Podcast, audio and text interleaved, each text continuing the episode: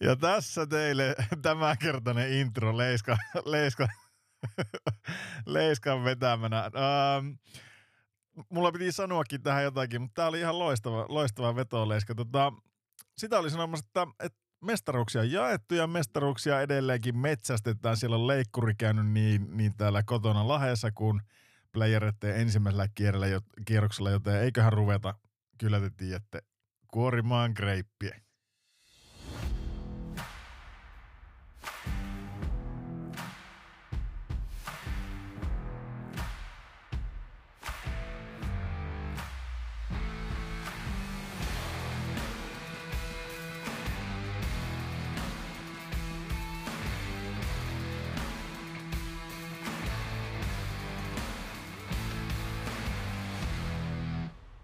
Tuo oli kyllä niin mahtava, mahtava intro tuolta meidän tiit, tiit, tiit, tiit, pohjoisen mestarilta. Tätä, niin jatketaan sitten suoraan. Mites, mites meidän erikoismies Oulusta, miten siellä menee? Onko lumimaassa vielä ja, ja tota noin, niin onko urheilua tullut seurattua? Morjesta vaan. Joo, kyllähän sitä urheilua on nyt tullut seurattua. Että NR on kiinnostanut kovasti ja onhan tuossa jopa päästy katsoa, katsoa tota SM mitä veikkausliikaahan se on nykyisin, niin, niin jalkapalloakin siinä sivussa. Että lumi on lähtenyt onneksi pois, vaikka viime viikolla näyttikin tosi huonolle, huonolle mutta nyt näyttää taas, että olisi 10 astetta lämmintä ja aurinko paistaa, niin kyllä se tästä. Mm, miten tuo jalkapallosta kun puhuit, niin miten tuo AC Oulun taianomainen kauheala, kun siinä hetken aikaa keikuttiin kakkosena ja nyt ollaan jo niin kuin siellä toisessa sarjassa ei niin alle puoliväli olla jo valahettu, niin oliko se siinä? Ei, nehän eilen karras voito siitä Ilveksestä vierasvoitto ja sitä ollaan taas, kun se peräti neljäntenä on tällä hetkellä, että on ihan hyvällä mallilla tuo näyttää. Ne oli 1-0 häviöllä, mutta onneksi lopussa oliko 90 plus neljä minuuttia, niin ne teki voittomaan. Onko, onko... Eli ei ollut tiukkaakaan. ei. Rupiako olemaan vähän semmoista niin kuin arsenaalihenkeä tässäkin, että alkukaudesta mennään ja mennään ja sitten, sitten se täys sulaminen siihen? No siltä toivottavasti niin ei tapahdu, mutta arsenaalin täytyy sanoa, että iso, iso pettymys kyllä, että en, enää ei usko kyllä, että Arsenal sieltä nousee, mutta tota, ei viientenä ole AC Oulu se tarkisteli tilanteen, niin viientenä, viientenä on yksi peli vähempi pelattu mitä Kupsilla ja Hongalla ja HJKlla. Joo, ja FC Lahti siellä hönkii, hönkii niskaa ja painaa kohta ohi. Miten tuo Kuopion tilanne, joko siellä nähtiin ensimmäiset päävalmentajan potkut kolmen pelin jälkeen? Kolmen pelin jälkeen nähtiin ensimmäinen potkut ja kolme peliä sen jälkeen Kups pelannut kaikista voittoa. Joo. Siellä, siellä käyty keleikka ja HJK oli, eilen oli muistaakseni vieraana, niin, niin voittivat 2-1 kotona. No, se tekee hyvä. Mm. Mutta niin kuin sanoin, niin tuossa kuulijat varmasti kuuli tämän kaikista möreimmän ja seksikkäämmän ääni, niin sehän kuuluu meidän tuottaja Tupeelle. Tuottaja Tupe, miten sulla viikko vierähtänyt? Ootko kerinyt urheilua seuraava? Onko mennyt ihan puhtaasti taas jälleen kerran niin moottoriöljy ja ruuvien parissa? Päivää, päivää. Joo, itse asiassa alko, alkoi tuo Demekki-sarja tänään alkaa nuo, tai tänään viikonloppuna, tänään on karsinnat ja huomenna kilpailut, niin sitä tässä on odoteltu koko viikko ja eilisiltä kytätty harjoituksia. Onko Rovanperä ensimmäisessä kisassa mukana? Ei ole Rovanperä täällä mukana. Oli testaamassa uutta autoa Suomen maalla. Okei, okay. siis VRC-autoa? Ei, kun sitä drifteriä. Ai joo.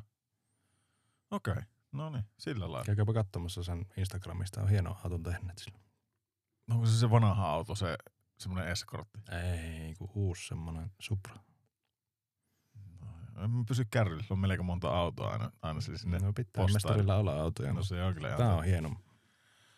Supralla sitten. Tuota noin niin, Suprasta puheen ollen, niin ootteko katsoa, niin Instagramissa on se yksi aivan jäätävä laji, missä saa ajaa niistä hyppyreistä. Puhuttiinko me sitten jo viimeksikin? Se, se pitäisi ottaa tarkemmin luuppiin. Se, niin kuin ne ajaa niillä katurattoilla, niillä monsteriautoilla ja sitten saa niistä hyppyreistä painaa.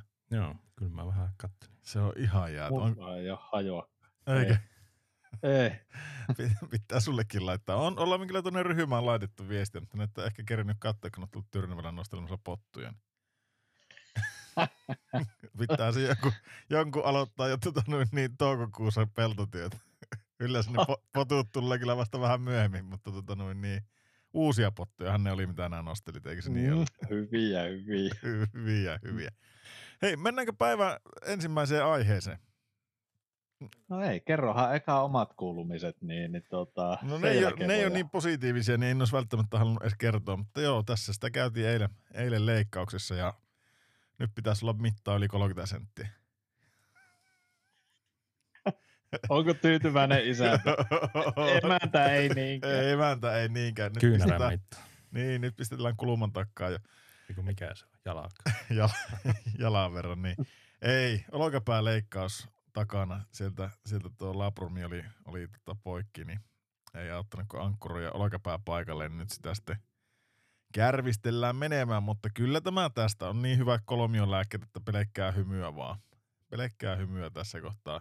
Käsi vähän jäätyy, kun jääpussi on piettävä, että tulehus, tulehus laskisi, mutta ei mitään. Nyt sitten tota, kovasti kuntoutettu taas viimeistään kesäpäivillä mies tikis.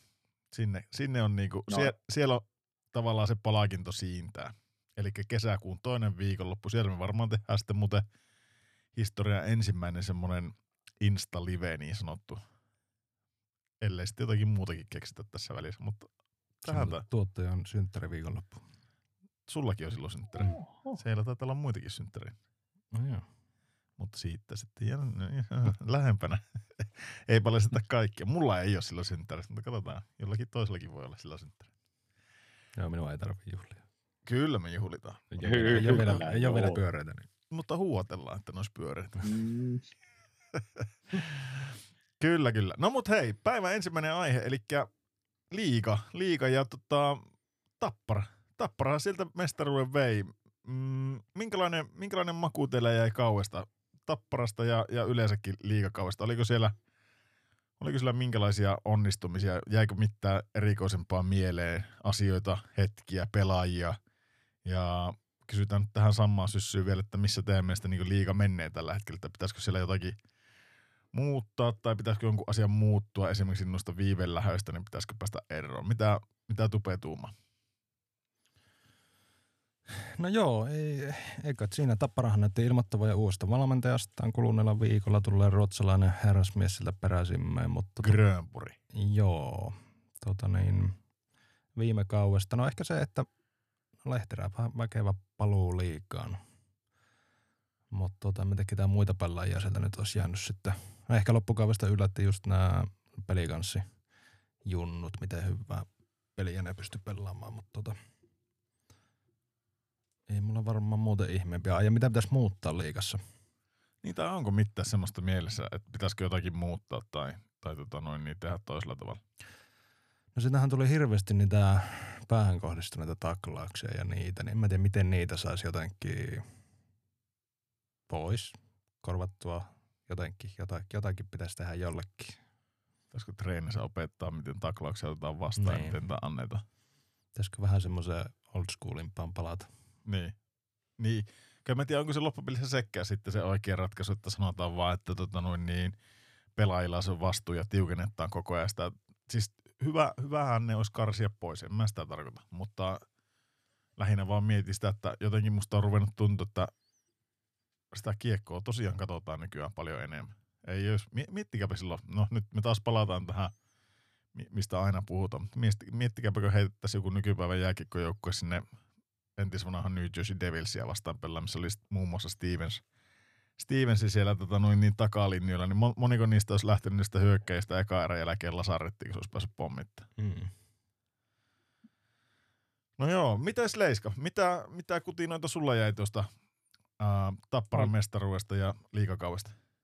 No joo, olisi se välillä mukava nähdä joku muukin joukkue kuin Tappara aina tuolla juhlimassa, että et, et, oikeastaan mitä jäi semmoista positiivista mieleen, niin peli kanssa pelasi hyvin, hyvän kauan minun mielestä ja samoin tuota, Tampere kun sai uuden hallin, niin se puustasi kyllä tamperelaisjoukkoita aika kivasti. Pettymyksenä oikeastaan oli sitten kärpät, että ne oli, ne oli oikeastaan koko kauan aika niin sanotusti kakkaa. Kakkaa kyllä, että siellä ei, ei ollut mitään hurraa huutoja, mutta tota, Tappara oli odotetusti taas vahava ja niinhän ne mestaruuden kuittasi. Mm.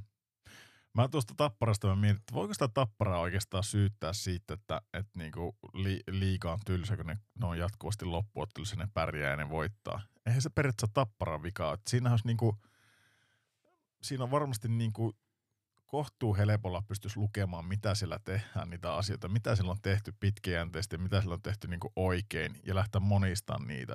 Se on kaikilla monistettavissa käytännössä. Ehkä rahat ei ole monistettavissa, mutta se toimintatapa ja se kulttuuri, miten se on luotu sinne, niin en mä tiedä, mulla on periaatteessa vaikka niin kuin Tappara ei mikään suosikkijoukko ei olekaan, niin kyllähän sille on pakko nostaa hattua. Miten, se on kymmenen vuotta, yli kymmenen vuotta nyt roikkunut koko ajan noissa niin kuin, jos ei se ole kultaa voittanut, niin mitaleilla ainakin koko ajan. Mm. Et, et niin kuin, sehän on ihan jäätävä hatunnosto arvoinen suoritus, että, että niin kuin pystyy tommoseen.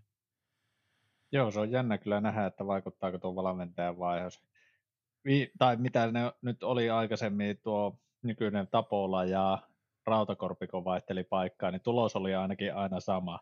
Kyllä. Mutta sitten, sitten kun tuota, tämä uusi valmentaja tulee ja se on vielä ulkomaalainen, niin saa nähdä, että miten se, miten se vaikuttaa joukkueeseen. Joo, ja rohkea kolmen vuoden pahavi siihen, että toivottavasti riittää sitten kantti myös, jos ei se lähekkää heti. Se on aina kuitenkin, niin kuin ollaan tuossa valmentajia haastateltu ja nähty, niin esimerkiksi viime vuonna niin Peltosen kohdalla, niin kyllä ne aina niin prosesseja on. Että eihän niin hetkessä, hetkessä mm. tuu valmista. Ja mä en tiedä, kuinka paljon se Grönborg on tähän nykyiseen joukkueeseen päässyt vielä niin kuin omiansa tuomaan sisälle, että eiköhän nämäkin ole vähän niin kuin annettuja pelaajia nämä eka vuoden pelaajat sille, että ei ole välttämättä sen näköinen joukkue, niin saa nähdä, miten ne niin kuin ostaa sen pelityylin. Käsittääkseni aika, aika hyväkin valmentaja, mutta komeen näköinen vielä kaiken lisäksi. On tyylikäs äijä. Kauhea kaappi. Kauhea kaappi, mahtava parta, oikein semmoinen silver fox ja mutta siinä, siinäkin on yksi semmoinen, että ruotsalaiset on hyvän näköisiä. Vaan ruotsalaiset äijät ja naiset, ne on vaan hyvän näköisiä. Mikä siinä onkin? Eikö mä justiinsa alkoin muistella, että oliko se tämä, josta hehkutettiin, että se olisi jopa NRI-valmentajaksi? On, on joo. Joo, justi, joo. Siin, siinä on kyllä semmoista niinku karismaa siinä mielessä, mutta en tiedä minkälainen sillä pelitapa on ja, ja pelaako se torpedokiekkoa vai täyttä trappia vai onko se oikeasti vauhti päällä. Sitten jää ihan mielenkiintoiseksi nähdä, mutta... Kuinkahan, eikö, niin. niin sori keskeytän. Kuinka paljon se tapparan joukkue nyt tulee muuttumaan? En tiedä yhtään. Kuusella ainakin jää pois sentti. No joo, se mutta, jättitunteekat jää hyvää mm, jos... Mm. Mutta siis lähinnä mietin sitä, että Grönborgkin sai kenkää nyt, joo, mutta tota, mietin sitä vaan, että toivottavasti se kiekko on jotenkin semmoista, mä ymmärrän, että Tapparikin yrittää tavallaan pysyä aaloharjalla, että ne näkee, että tavallaan nämä Tapola ja Rautakorven pelityylit on vähän niin kuin jäämässä pois, että et kiekko muuttuu koko ajan ja heidän mielestä ehkä se Grönpori on semmoinen, joka tuo sitä modernimpaa kiekkoa siihen, niin, niin, niin tota, ihan, ihan siisti ratkaisu. Mutta tuohon valmentajapolitiikkaan, jos vielä mennään, niin mitä olette mieltä tuosta kärppien toiminnasta, kun ne sitten kuitenkin julkaisi sen – sen tota Marjamäen diili ja sitten se, niillä oli se lehdistötilaisuus, niin siellä niin avaudutti, että uh, ruokailut on surkeita ja hierojat on ollut surkeita ja, ja punttivalmennus on ollut surkeita ja pitää jatkossa miettiä, missä ollaan yötä ja Siis aivan käsittämättömiä selityksiä. Joo, ja joukkuehenki silloin viime kaudella ne puhuu, että on aivan tosi hyvä. Ja nyt sitten oli, että tota pitää enempi viettää aikaa yhdessä, että siitä tulisi yhtenäinen. Että täyttä saipaa. Saipaa oli kyllä koko, koko tarinat, mitä ne sitten selittää. Ja en mä, mä vähän pelkään, että ja pelitavassa, ja pelitavassahan ei ollut mitään vikkaa. Ei, Sitä ei, ei niinku missään kohtaa. Ja sitten niinku uhurilampaaksi laitettiin Aho. Ja mm. sitten tämä meidän, Ainoastaan. Niin, ja sitten tämä meidän Espanjasta toimiva urheilujohtaja, urhe, mikä se on, urheilutoimenjohtaja Kukkonen vai mikä sen titteli nyt sitten onkaan, niin, niin se, Espanjasta. Se, niin, sehän suurimman osa ajasta Espanjasta tekee, mm. tekee hommia. Etänä. Etänä.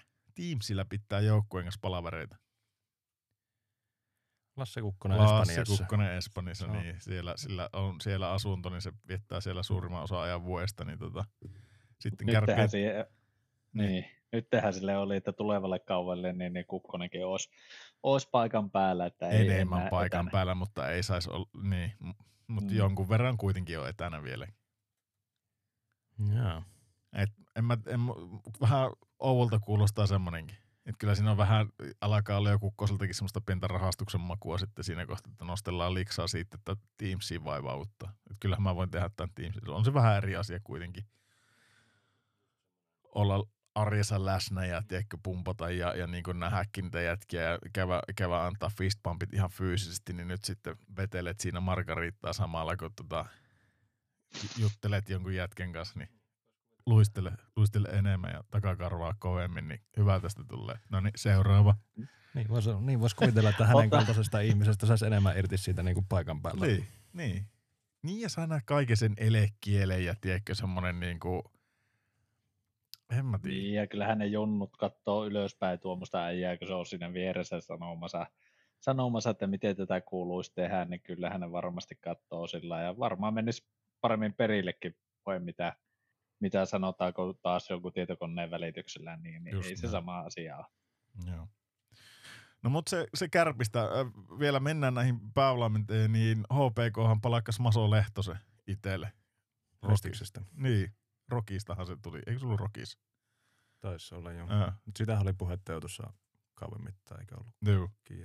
Mutta sieltä tulee kulma oikein niin kuin pätevä, pätevä veskari, veskari kun tota noin, niin valmentaja, joka sitten on niin kuin taas todella ihmislähtöinen johtaja ja, ja tuommoinen valmentaja, että tulee to, tosi semmoinen niin kuin helposti lähestyttävä ja pystyy tosi hyvin kommunikoimaan, jos siellä pikkaraisen aikana ollaan totuttu siihen, että, että että ei tiedä millä tulla rokkitähti tulee sinne paikalle, niin nyt ainakin tietää tasaisen varmasti, että vaatimustaso on kova ja, ja reilu ja, ja on, on coachi, ketä on helppo lähestyä ja on, on tätä uutta koulua, että siltä mä odotan, kyllä mä odotan vielä, että HPK jotenkin vielä piristi tuosta. Harmittelen sen Jolin nyt menetti, että kovaa liksainen sille tarjous HPK mittapuullakin, niin muista ihan hetki, että olisi pystynyt kolme ja puolesta tuhatta raapimaan kellekään kassaan, niin mm. Kolme, Sveitsistä tuli ei, kolme ja puolen tuhannen lappua olisi, olisi niille ra, sille raapinut, niin Sveitsistä tuli raharikkaat ja, ja vei vei pelimiehen mennessä. Valitettavasti Suomen tilanne on tämmöinen. Niin, kyllä tämä tämmöinen kasvattajasarja on, tai tästä pomppaa niin. sitten sille seuraavalle tasolle, että kyllä se tottuus niin olisi jännä tietää, että minkälaisen soppari se on sitten sinne Sveitsiin kirjoittanut, että se tyyli ottaa varmaan kaksi kertaa sen summa. No mä kans luulen, että se on, se niin, mä luulen kans, että se on kaksinkertainen oltava, koska et sä niinku varmaan tutuista kuvioista ja jos kaikki on hyviä, sä tiedät sun position joukkoissa, jos sä olisit vaikka 400 kiloa saanut, niin mun mielestä Sveitsissä on vielä kovempi verotus kuin Suomessa, niin, niin, niin tota, mm, ja eläminen muutakin kalliimpaa. Niin kalliimpaa, niin se olisi varmaan, kyllä, kyllä pitää olla iso, iso liksa, millä on sitten lähtenyt, mutta hyvä sille, hyvä pelimies, ei voi mitään, liikan taso sen, sen myötä vähän heikkenee. Sitten viimeinen semmoinen maalivahtipoiminta tuosta, niin Lukon, Lukon uusi maalivahti, en maalivahti, kun siis tuo, puhunko mä koko ajan maalivahdista, kun piti sanoa valmentaja. Lukous valmentaja hankita. En tiedä, mitä Kalle Saalte tällä hetkellä miettii. Pitäisi Kalle, Kalle jututtaa ja kysyä, että ootko oikeasti ihan tosissaan, mutta tota, mikä se on se kaveri? Tomi Lämsä. Mm. U20 peräisimmässä kävi ajamassa sen ihan suohon. Ja tota noin niin, nyt sitten ei muuta kuin Lukoon peräsimme. Mitä odotuksia, miten Lukolla tulee ensi kausi menneen? Mitä Leiska sanoo? En mä tiedä, mäkään oikein ymmärrä, että miksi se, miksi se tuo lämsä otettiin sinne, sinne tota lukkoon. Että ei mulla ainakaan hirveä luotto ole siihen, siihen coachiin, että mitä se on täällä oikeastaan saanut niin Suomen puolella aikaa, niin ei juuri mitään. Mm. Ei, siis, en, en. ei se pelikansissa kanssa saanut silloin, mutta se oli periaatteessa oli ihan hyvä silloin, kun se oli tuolla tuolla tuolla, mikä se oli, se nefte, ei se Neftehi, mikä se alkoi Sala, Sala, Ufassa, Sala ja, what, uf, mikä me en mä osaa, liian vai. Ufassa. Ufassa kuitenkin.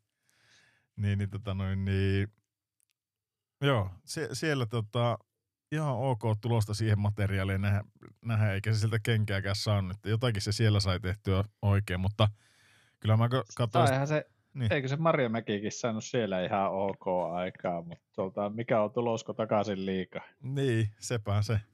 Mutta kyllä mä niinku sen sanon, että silloin kun katsoin niitä U20 kisoja, niin olihan se ihan katastrofaalista se niinku lämsän touhu. Et ei, se, mm. ei se mitään tuon. Jos se on parempi miesten valmentaja kuin nuorten. No sekin voi olla ihan hyvä, hyvä pointti. En tiedä. Mutta vähän, vähän kauhulla ajattelin, kun ei se Virtanenkaan mikään ihan älytön ukko ollut siellä, siellä takana. Että luulisin, että jotenkin Lukolla olisi parempiakin resursseja tai jotenkin, että niillä on kuitenkin kassa kunnossa ja, ja niin kuin ihan varmasti hyvää imu ja hyvä, hyvä joukkue siinä, niin voisi kuvitella, että sinne nyt olisi saanut, saanut tota noin niin kunnon valmentajankin. Onko se vaihdos tehty vasta nyt ihan? Ihan, voisiko pari viikkoa sitten tuli, tuli tota tiedote siitä, että kui? Eikö osunut silmä? Ei ole osunut, ei kun ajattelin, että missä vaiheessa ne yleensä tekee niitä valmentajasopimuksia. Niin, en sitten tiedä missä onko kohtaa se on, niin onko se jouluna, jouluna lyöty lukko ja mm. nyt vasta tiedotettiin, että en, en tiedä sitten mitkä ne markkinat Joo. on. Mutta äh, liikaseuroille tiedoksi, niin Martikaisen Saku on, on tota varmaan ostettavissa tota, uh, missä se nyt olikaan? Miksi mulla on Sveitsissä? Sveitsissä. Zürich. Eikö se ollut? Ei se Zürichissä ollut. Eikö tuo... Kloottenissa. Niin, Klootteni just. Niin Klottenin kato yhteyttä vaan, että Martikainen ykköseksi ja Rintanen siihen kakkoseksi pyörittää ylivoimaa, niin tota, eikö siinä olisi hä? Montako kolmia lääkettä sä otit ennen lähetystä? Kuin niin? Unohtuu, kaikki mennään sekaisin. No, mulla on muutama lääke otettuna tässä, mutta, mutta siis tämähän kuuluu meidän kreipin laatuun. Joo, joo, ei tämä, tämä ei heikennä yhtään. ei, ei, tuo, tuo. Mutta hei, äh, pakko sanoa vielä liikasta sen verran, tuossa vähän menee nyt pitkäksi tämä segmentti, mutta menkö. Ähm, kyllä mulla niin jäi jotenkin liikasta mieleen, niin jos yksittäisiä pelaajia, niin Marko Anttilan taso laskenut ihan valtavasti, Atte Ohtamaan taso on laskenut valtavasti. Ähm, sitten mulla jäi se Kalpan maalivahtisekoilu jäi mieleen, se lähti se yksi, yksi veskari kävelee sieltä, ei varmaan tehnyt niiden loppuvuodesta tos mitenkään helppoa.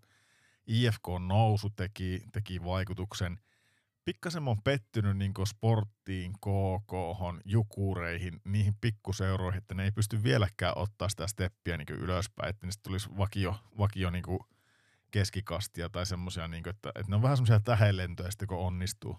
Että se, se vähän niin harmittaa. Ähm, mitäs muuta? Duffo aikakausi on mun mielestä ohi, se on niin jotenkin käynyt jo selväksi. Ähm, ähm, ähm, ähm, ähm, Ilves jäi sitten taas jälleen kerran pannukakuksi. En tiedä.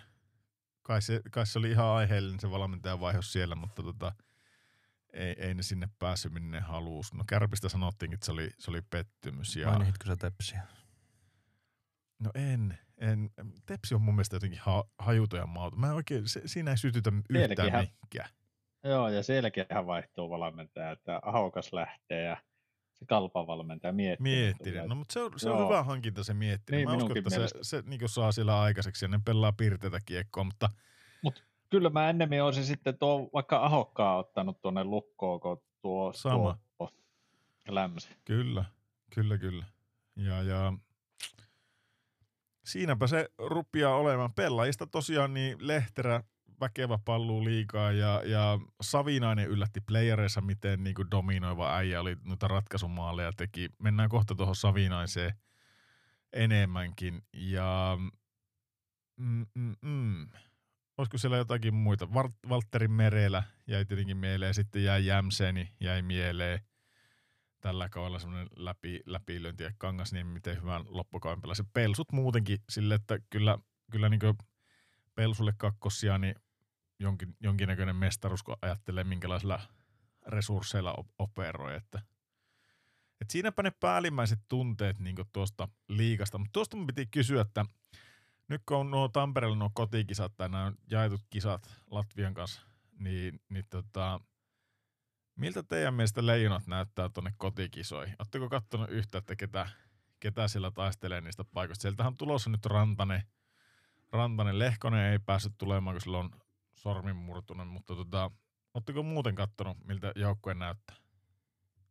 Tänään justi se katsoo tuo Sveitsi Suomi-peli, mitä oli. Ei se ainakaan oikein häviltä näyttänyt. Näyttänyt itse pelaaminen. Että toki siellä vielä ei rantasia, rantasia löytynytkään kehissä, mutta tota, ei ainakaan vielä vakuuttanut, mutta tota, eikö no joskus ennenkin pelannut pelannut tuota, vähän heikosti nämä harkkapelit ja sitten kun tosi pelit alkaa, niin kyllä se sieltä nousi. Ei uskalla, on niillä nyt nimekkäämpi ainakin nippu, mitä, mitä tota, joskus muinoin, että et, et, kyllä sillä sentään jotakin pelimiehiä pitäisi olla, että ei uskalla laskea, että ne ei mestaruudesta tappelisi silti. Joo. Eikö siellä ole vaikka kuinka paljon nimimiehiä tällä hetkellä? No siellä olisi äh, tota, Kasperi Kapanen on, on niinku Armia. armia, Sveitsistä on liutaukko ja Kapanen. Ähm, mä en tiedä, mikä se laineen tilanne on. Mikä tämä homma, että se on välillä Lou- se on tulossa ja välillä se ei ole tulossa. Ja mitä se niinku, mitä se niinku meinaa? Onko En tiedä, mikä. tieto? Jostakin, mistähän mä lukin, että se olisi mukaan loukkaantunut taas, että oliko se reeneissä vai missä se oli loukkaantunut. Okei. Okay. loukkaantunut, mutta en tiedä, tuleeko se sitten tota kissoihin saakka, että, että, että olisi se kiva tietenkin nähdä. Mutta siellä on kuitenkin Määtä Ollia ja, ja tota, missä, missä muuten Mikke Granlundi on? Velipoika Markus Granlundi on tuossa mukana, mutta missä Mikkiä? kun on raskas kausi takana, niin ei tarvi. Aha, okei. Okay. No miten, mitä te näette tuo Sakari Manninen? Okei, okay, on hyvä pelimies, mutta missä se on pelannut tämän kauan? AHL se jossain tuolla puksutellut menemään, niin onko se vaan vanhoilla meritellä sisuuksia ja that's it? No sillä oli tarjo- tarjottu vissiin sitä paikkaa, että olisi jäänyt sinä NHL varaamiesten kanssa reenailemaan, mutta oli sitten vala- valinnut tota, niin. No olisiko sä itse jäänyt kaiken tuon jälkeen? En mä tiedä, kun mä en ole ikinä ollut siellä asti, olisinko minä jäänyt. Mutta Olisiko le- Leiska jäänyt? No todellakin, Niin on. todellakin. Siinä saanut märkää repiä ja katella hyviä NR-pelejä ja olla Black Aces niin sanotusti.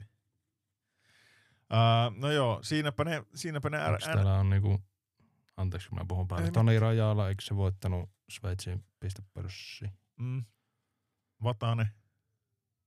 Antti Suomela, Joo. Marko Anttila, Joel Armi ja No Hannes hei, hei Björninen. mennään, mennäänpä tuohon Marko Anttilaan. Mäpä kysyn nyt suoraan tässä kohtaa. Oikeasti niin, onko teistä Marko Anttilassa, onko siinä niinku, eikö sinne enää parempaa niinku löydetä tilalle kuin Marko Anttila? Onko Marko Anttilassa jotakin niin spesiaalia jääkiekkoilijana, että se on pakko olla mukana?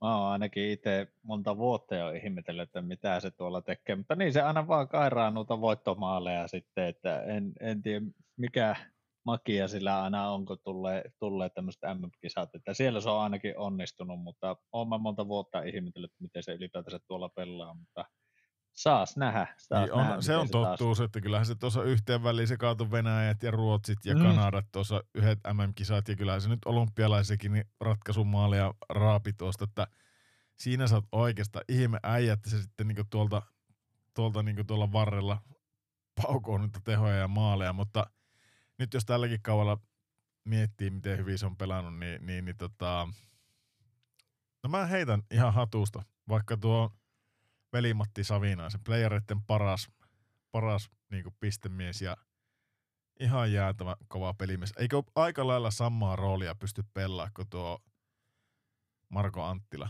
Niin olisiko pystynyt korvaamaan Anttilan kokonaan periaatteessa? Olisiko voinut, ku, kumman olisit itse jalosena ottanut? Onko se sitten, kun mä mietin sitä, että mikä se on se Marko Anttilan ominaisuus? Sehän mennään, mehän mennään nyt sitten niin kaukolon ulkopuolisiin tekijöihin, eikö mennäkin? Niin onko, onko veli-Matti Savinainen niin ärsyttävä itsekeskeinen jätkä, että se ei tule muiden kanssa toimeen, mutta sitten taas Marko Anttila on niin kova jätkä, että se hitsaa ne yötä päivää yhteisen joukkueen. Niin. Niin. mulle, mitä veikkaatte? En tiedä, voiko se siitäkään olla kiinni, mutta vaikea se on tietenkin jättää, jättää jalosakin pois, että tuo, että kun se on niin monta, monta, tai monta ja monta, mutta aika monta vuotta kumminkin ollut nyt aika ratkaiseva pelaaja, että se on tehnyt noita voittomaaleja. Kukkahan sitä ei tavallaan oota mitään koko Anttilalta, mutta silti se aina vaan ratkoo pelejä ja siellä, siellä se on se luottoratsu, niin, niin ei, ei se varmaan hevillä sitä jätä. Mitä Tupe sanoo? Niin, olisiko se vähän tämmöistä La- La- Lasse Kukkosen roolia perinnyt nyt sitten, että se on siellä mukana niin pitkään kuin vähäkään luistin liikkuu ja hoitaa vaikka sen pienenkin roolin sieltä. Mutta se on enemmän siellä kopin puolella sitten. Niin, mutta eikö olekin näin, että se on vaan henkisellä puolella sitten se ero, tai siis sille, että ei sillä niin pelillisesti olisi monta muutakin parempaa parempaa Mm. kuin, niin kuin Marko Anttila ehkä jäällä. Mutta sitten ne johtajaominaiset on oltava jotenkin semmoiset, että se saa niin kuin, kun ei se vaikuta kovin suulalta kaveriltakaan. Et mi, miten se, miten se nit, nittoo tuon porukan sitten yhteen? Miten, miten joku Kasperi Kata, Kapanen, joka on niin, tiedätkö, hip-hop jätkä, kun se tulee tuonne, sillä näkyy kalsarit, kun se tulee ja varkut on polviin asti niin kintussa siinä, se tulee siihen Marko Anttilalle, se ei muista edes suomenkielisesti niin kaikkia, mitä se puhuu, niin miten tuo Marko Anttila hitsaa siitä niin hyvää jätkä? Häh? En mä tiedä.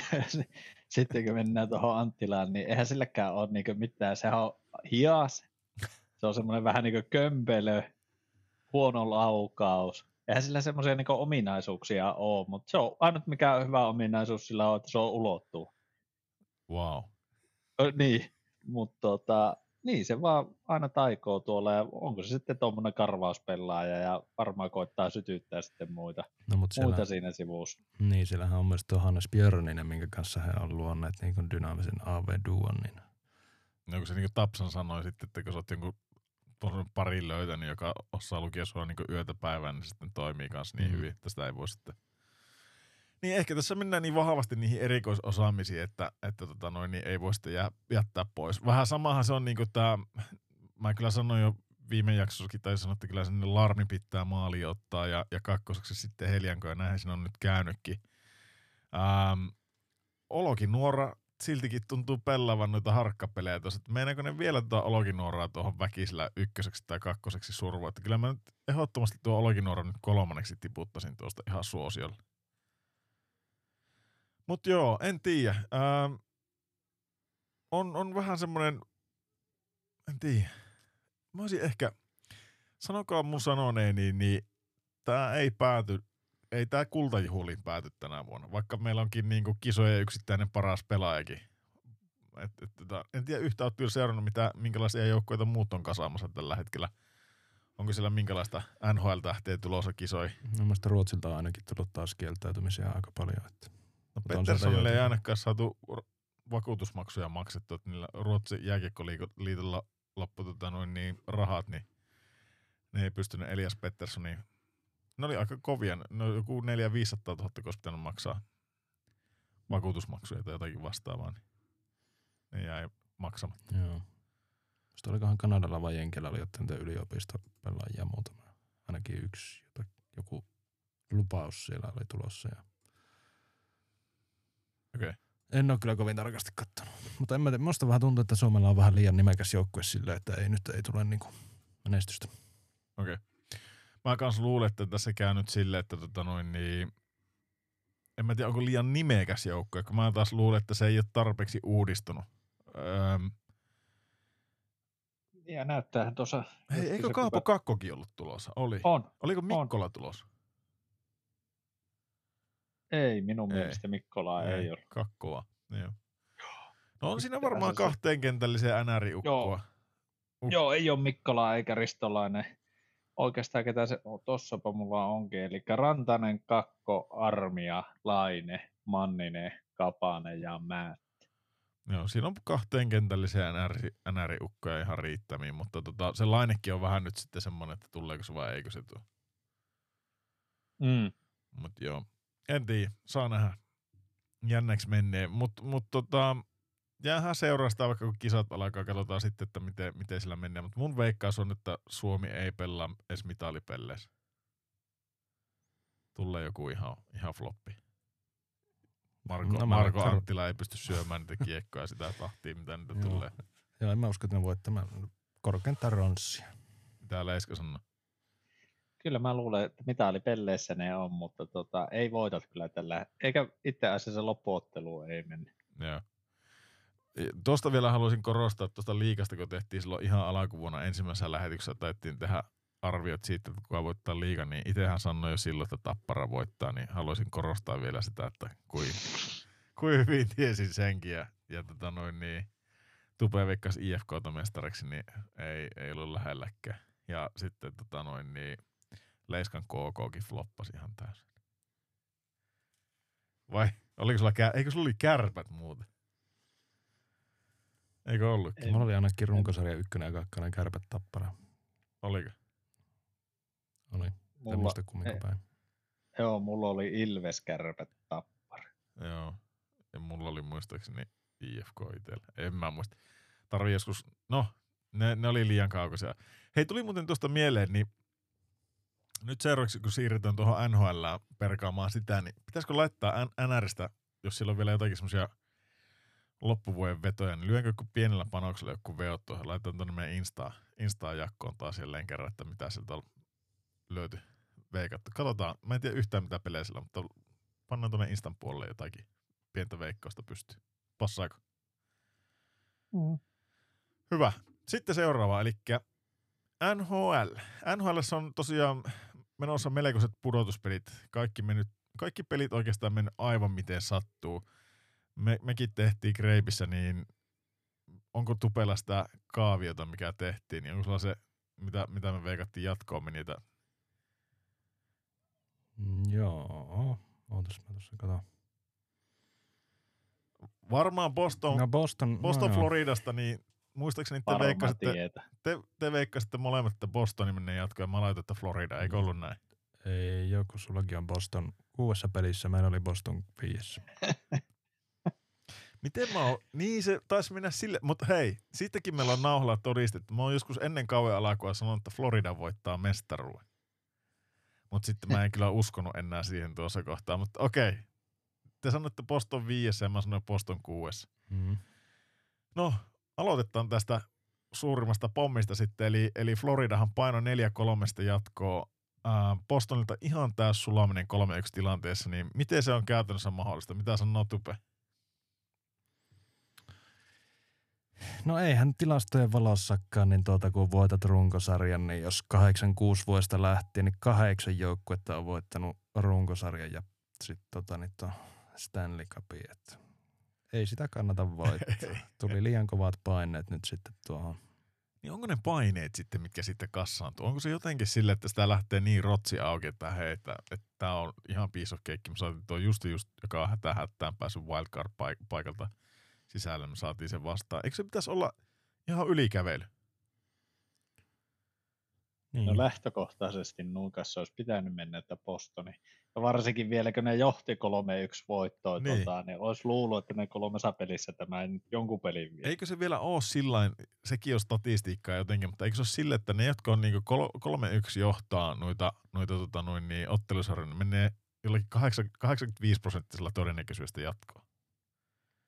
Varmasti joku tämmöinen. Niin, niin tota, en tiedä. Mä, mä rupesin miettimään sitä, niin, kuin, niin oliko sulla jotakin muuta, muuta siihen. Mulla oli aina itellä oli laittanut, että miettikää tuota Ulmarkkiakin, niin ää, se on kerran kauella, viime, niin kuin runkosarjassa pääs, päästi neljä maalia. Kerran. Kerran koko runkosarjassa päästi omiin neljä maalia. Ja, ja sitten niin kuin playereissa niin kuin ropisi jatkuvalla syötöllä selän taakse. Ja sitten vielä ilmoitettiin jossain kohtaa, että, että se ei ole ihan täydessä kunnossa, että sillä on joku, joku niin kuin pieni vamma. Niin miksi ei ne pelluttanut sitä Sveimania niin kuin sitten aiemmin? Niillähän oli niin kuin Mm. mahdollisuus jo nel, nelospelliin tyyliin laittaa Sveimani. Ja sitten olisi saanut vielä vitos, kutos ja seiska. Se olisi saanut niin pelejä allekin. Että sinne, niin kuin Sveimani oli tuossa, kun se joutui siihen seiskapeliin, niin se oli pelannut viimeksi joku kaksi kuukautta sitten. Niin mikä roti siinä on, että jos sä tiedät, että sun, koska sitähän kysyttiin jossakin haastattelussa siltä, siltä päävalmentajalta, että miksi te pellutitte Ulmarkia, jos tiesit, että se oli niin kipeänä, niin sanoi, että sun pitää kysyä maalivahtivalmentajalta sitä, että ne teki sen päätöksen. No eikö se ole loppupelissä aina valmentaja, joka tekee sen lopullisen päätöksen. Mä rupesin miettimään tätä Montgomerya muutenkin, että, että sitä niin hirveästi hehkutettiin, että ihan mahtava valmentaja. Tulee varmasti voittaa tuon runkosarjan jälkeen, kun se runkosarjan perusteella se Jack Adams-palkinto jaetaan, niin tulee val- voittaa vuoden valmentajatitteli, mutta äh, tavallaan riisuttiinko se assista ja paljastettiinko se heikkoudet sitten kuitenkin sitten siinä kohtaa, kun niitä päätöksiä pitää pystyä tekemään, kyllä peleillä on merkitys, niin silloin se ei niin pysty toimimaan se valmentaja. Paineen alla, kun painetila kasvaa liian isoksi, niin sä et näe sen oman kuplan ulkopuolelle. Niin ja voihan tossakin käydä sillä että olisiko se, että se on jo vähän alkanut makustelee jo jatkopaikkaa siinä tyyliin 3-1 tilanteessa, niin, niin siellä on alkanut ajatukset liittää, liittää jo vähän liian aikaisin ja sitten ei ole taas osattu pallautua maan pinnalle. Että en tiedä. Niin. Miten Leiska muuten näet tuo ottelusarja? No yllärihän tuo oli, oli tuo, että toki nuo tiukkoja pelejä oli melkein kaikki siinä, pois lukien neljäs peliä, no kolo, toinen peli oli, mutta tota, muutenhan tuo oli tiukkaa vääntöä. Et olihan, olihan nuo loppu, loppu oli, oli tota viides ja seitsemäs peli, niin nehän meni jatkoajalle, että olisi siinä voinut huonommalla tuurilla Floridan kannalta, että ne, ne olisi tippunut siinä, mutta tota, yllätys. Ja miten runkosarjaa katsottiin, niin mehän haukuttiin koko ajan Floridaa, että hyvä, että pääsi edes playereihin. Nythän nuo porskuttaa aika nätisti. Niin ne tekee. Kyllä vaan. Tietysti jos tuolta Floridan puolelta johtaa, niin Paul Morris oli viime, tai vuosi sitten tähän aikaan, vaan milloin se oli vielä niin kuin kalaraissulla, kun häneltä kysyttiin, että mitä tulisitko vielä valmentajaksi. Että hän oli jo sitä mieltä, että olikohan tässä valmennushommat ja nyt sitten siellä on tota niin, taksutista lähtien kaikki kehunut, miten hyvä valmentaja se on ja vähän niin kuin uudelleen nostanut itsensä ja tuommoisen joukkueen tuonne niin kuin jatkopelleihin mukaan. Eikö sekin ollut, kyllä, no kyllä sekin on kurraa sanottu. Sa, niin, nyt me puhutaan asiasta näin päin, mutta jos ne olisi playereihin päässyt, niin kyllä se olisi kenkää saanut. Joo. Et aika pienestä silläkin onkin kahdesta pistettä on kiinni se, onko se hyvä valmentaja vai eikö ole hyvä valmentaja. Tuossa, mitä, to, niin, niin, sano, sano niin. vaan Niin, ja sitten kato varmaan Floridalla on nyt sillä mukavampi ehkä pelata, että ne on nyt oikeastaan tästä eteenpäinkin, niin ne on aina altavastaajina lähtee, lähtee siihen sarjaan. Niin, Täysin niin, tota, sillä, niin, niin. Joo, joo. Si- mä nauroin jossakin kohtaa kautta, olisiko tammi-helmikuutta mennyt, niin tuo Katsaki isä, isä Keith paini jossakin, tota noin niin, äh, oliko se TSNllä vai ESPNllä, niin haastattelussa niin painoi sieltä suoraa tekstiä, kuin paskasti tuo joukkue valmennettu, että ei niinkö mihinkään, että nämä jätkät on ihan velliperset, että ei, ei enää niinkö pysty tuommoisella rosterilla, niin ei, ei, ei pysty operoimaan, niin sen jälkeen hän alkoi niinku kirimään sieltä ja, ja, ja nousemaan. Ja sitten hän semmoista ää, tavallaan niinku, miksi sanotaan sitä, semmoista, miksi mä sanon kulmankääntö, siis semmoinen momentumin vaihtuminen varmaan tapahtui siinä yhdessä pelissä, kun ää, mä en tiedä, näistä videoita, kun Paul Morris huutaa, huutaa noille tota, omille jätkille siellä vaihtoehtoissa, sillä napsahtaa ihan taas, kun se on aika, aika hillitty äijähän se on normisti, niin se huutaa se, siellä kaikille, että you, you, you, guys play like pussies. Aivan, aivan täysillä niin karjuu siellä ja menettää ihan täysin, täysin hermosa siellä. Niin sen jälkeen niillä lähti niin loppukausi rullaamaan kyllä aika hyvin, että se vähän niin piti senkin hermostua ennen kuin se homma lähti rullaan ja sitten kyllä se ykkösveturi koko tuossa hommassa on ollut kyllä sitten niin kuin Matthew Katchak. Selkeästi. Et se, se, se on niinku... ketju kokonaan sen Bennetin ja Cosinsin kanssa. Niin. Joo. Väkisillä se on niinku raapinut tuo, että se, sekin on tavallaan niinku huolestuttava, että Parkkovi ei ole saanut itsestä mitään irti, paitsi nyt sitten Torontoa vastaan, niin nythän se on niinku ruvennut heräilemään sekin, ja sehän tavallaan sillä lailla luppailee, luppailee kyllä ihan hyvää, mutta tota, mut joo, kyllä mä niinku silti jäisin vielä miettimään, sano ja kohta tupa. Ei. Niin. Ja kans tuo Poporski, niin, niin tota, ei Poporovski, niin, mm. niin tota, sekinhän on sieltä alkanut koppeja mukaan ottaa kiinni, että ei ole pitkään aikaa herra, herransa näin, näin voinut puhuakaan, että se olisi tota, jotakin siellä saanut, mutta nythän tuo on alkanut ottaa taas ihan vanhaa malli. Niin, no sitä mä ajattelin kysyä teiltä, että, että onko, onko Poprovski nyt niin kuin kuitannut tavallaan sen 10 miljoonan sopimuksen näillä otteilla? Onko, se, onko nämä jo tämmöiset otteet, niin sallitaanko sille nyt se 10 miljoonan soppari, mikä sillä on? Onko se, jos sä olisit niin Floridan GM, niin voisiko ne puristaa rehellisesti kättä tämän kauden jälkeen, mutta ei se mitään, että ne on ansannut täysin nuo rahat. Mitä Tupe sanoo? No en tiedä, mutta kovastihan se esimerkiksi tuo Morris on kehunut sitä, että se on kovien pelien mies ja silloin kun jonkun tulee johtaa joukkoja edestä, niin siinä on mies paikallaan, että hän luottaa ainakin täysin siihen ja tai ilmeisesti hänen kirjoissaan ainakin se kymppimiltsi on kuitattu. Niin, tai sitten se pumppaa nyt sen renkaata, kun se on ihan kuuma, niin se pumppaa sitä ja ajattelee, että kyllä tuo rysy on pakko saada piettyä lämpö, lämpimänä tuossa. Että tota... Niinkö ei ne eroakas siitä päälle? Ei, ei, ei voi sanoa, että no on, on siinä se kahdeksan miltsiä liikaa, mutta tota, mutta en tiedä, onneksi ehkä tekivät kuitenkin sitten sen vaihoksen, kun ei sillä Lyonillekaan ehkä se pääkoppa sitten kestänyt, vaikka ei se nyt ihan ne eka pelikkä, niin kyllähän se sielläkin jo torjui ihan, vaikka pari helppoa meni, mutta to, torjui niin nipullisen salette ja maalipaikko, että jos ne sillä, siinä, siihen Lyoniin olisi nojannut, niin kyllä tämä ottelusarja olisi ollut ohi, että kyllä Poprowski on ollut niin kääntämässä. Tuota. Miettikää vaikka sitä ää, kutospeli loppua, marsantti läpi, ihan viime sekunnilla läpi. Vitospeli. Eikö vitospelin loppu, niin. Niin, niin tota, läpi siinä ja ei saanut maalia siitä. Poprovski torjui sen hienosti sieltä, että niin. En tiedä. Just. Pienestä se on välillä kiinni. Mulla tulee vaan itsellä mieleen tästä tota noin niin, en tiedä muistatteko te, mutta Kingsi, Los Angeles Kings vuonna 2012, niin Jonathan Quickillä oli ihan hullu vuosi, hän torjui ihan kaikkia, napsi, napsi kaikki kiinni. Ne, nehän meni just silloin kanssa tota, ää, viimeisenä joukkueena, just just pääsi playereihin ja ne kaatoi runkosarja ykkösen siitä pois ja, ja tota, marssi ihan mestaruuteen asti, niin nyt rupeaa tämä Floridakin vaikuttaa vähän siltä, että tässähän, mihin, mitä ihmettä tässä tapahtuu. Se, se pitää näköjään niin kuin kolme neljä kautta tuossa töpeäksi ja ensin voittaa kaikki Presidents Trophyt sun muut ja sen jälkeen niin alkaa pelaamaan. Että Olen kyllä tosi yllättynyt, miten niillä tällä hetkellä menee. Pitää vielä nostaa pari, pari miestä tuolta, niin tuolta viivasta toi Montour. Mm. Sehän on pelannut tosi hyvin.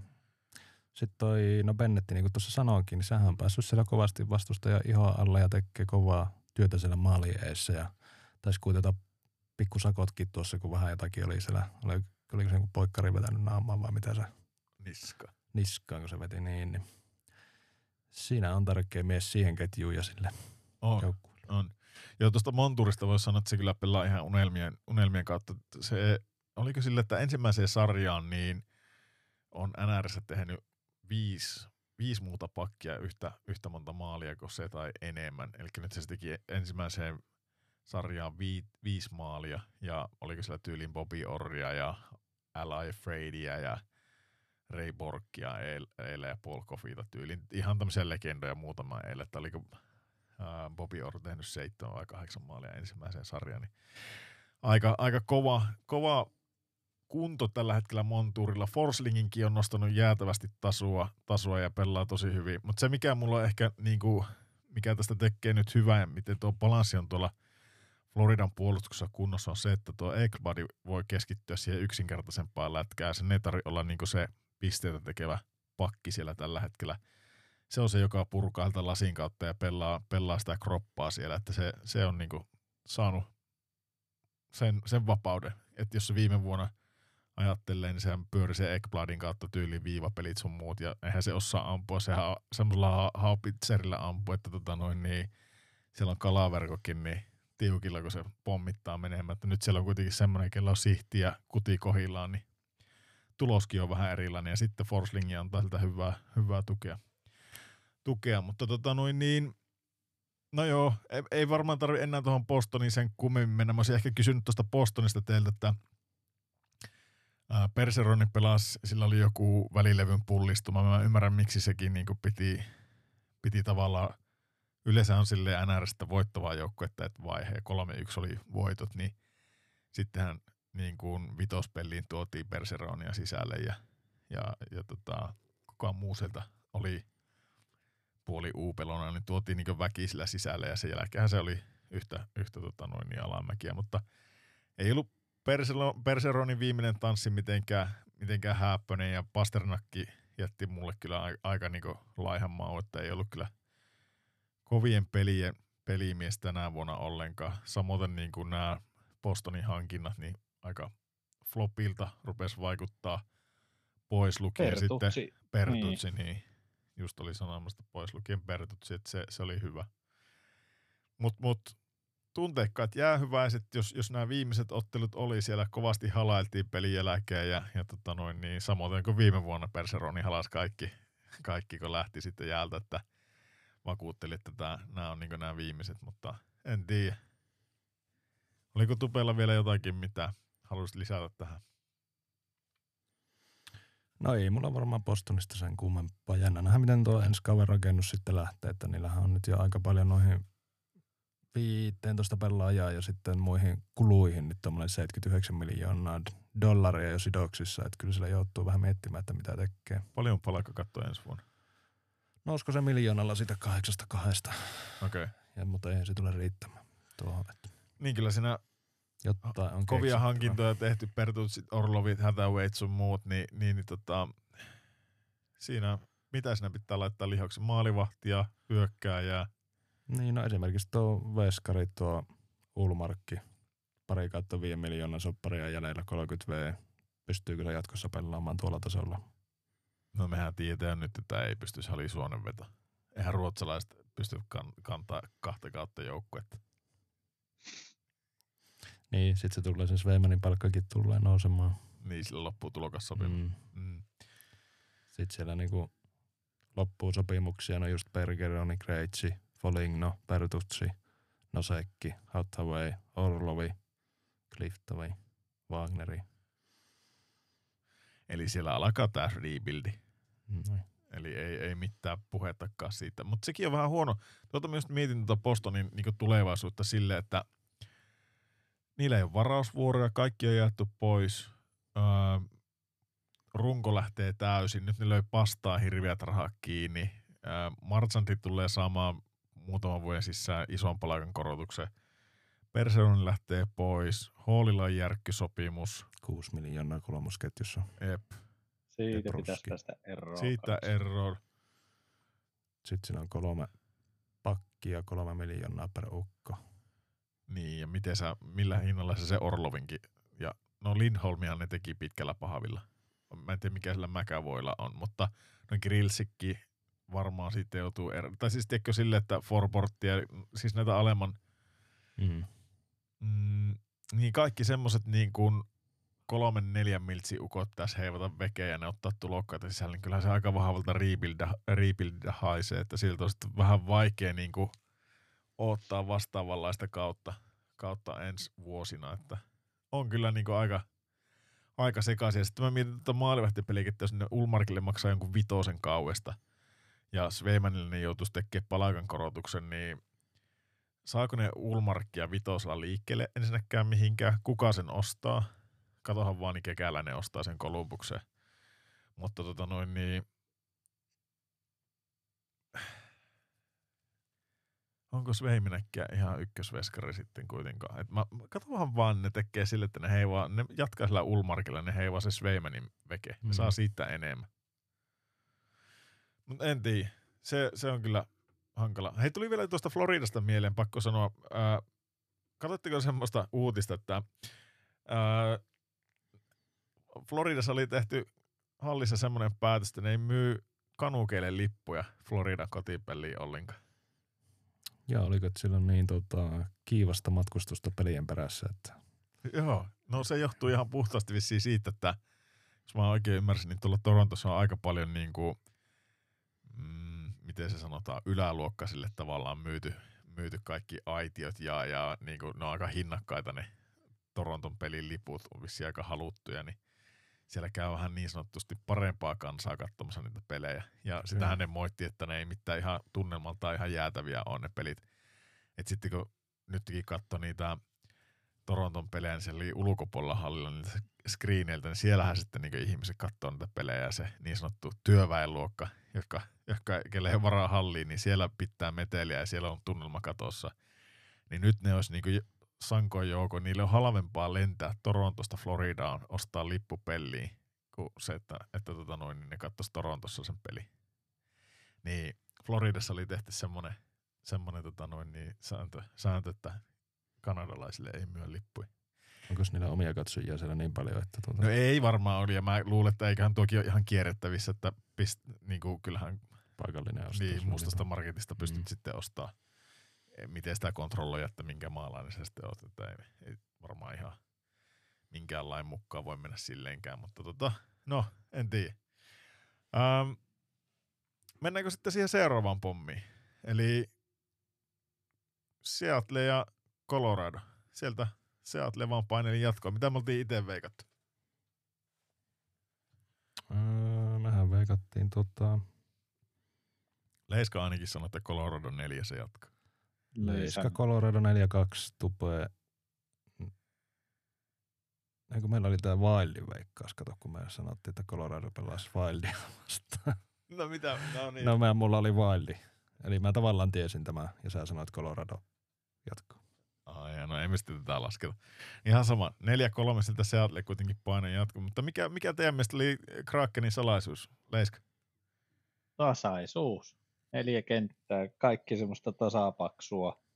Tasapaksua, että siellä ei kyllä tähtiä ollut, mutta ei ollut kyllä floppaajiakaan. Että hyvin, hyvin kairasivat ja tota, ei ne oikein hävinnyt missään, että ei ollut niin taklauspelaaminen onnistu ja just tuommoista tuommoista vähän niin kuin playoff-kiekkoa, että siellä tasaisesti neljällä kentällä painettiin ja ei Coloradolla loppu puhti.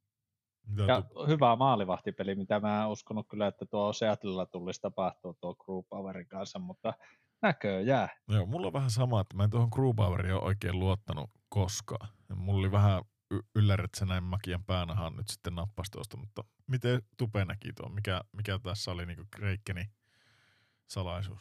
No ehkä jos enemmän ottaa tuosta Coloradosta kiinni, niin tuo mitä Leiska sanoikin, että raskas kaus takana, sillä käytiin välillä Euroopassa ja se taisi ilmeisesti sitten peliohjelmassa vähän kostautua täällä niin kuin kevätpuolella, että ei oikein sitten keretty ehkä palautua tai treenata samalla kuin muut. Ja paljon poissaoloja, kotipelien dominointi, mitä ehkä ennen on nähty, niin ei nähty tällä hetkellä se, tai tällä kertaa semmoista hyökkäyskalusto ihan erinäköistä touhua kuin viime vuonna – eivät pelannut esimerkiksi loppukaavestakaan näitä playoff-joukkueita vastaan mitenkään kovin erikoisesti. Ja sitten verrattuna tuohon siirtotakarajan tuntumassa tapahtuneeseen toimintaan, niin ei oltu ehkä niin sille aggressiivisia kuin viime vuonna, että yritettiin hakea vähän semmoista syvyyttä jollakin Ellerin ja Jack Johnsonin kaupoilla, mutta onnistuiko sekään nyt sitten loppuunsa niin hyvin? Niin siis mä kanssa mietin, että jos niinku Lars Eller, sen olisi pitänyt tulla niinku komppaamaan kadria tavallaan, kadrin paikkaa ottaa tuosta, niin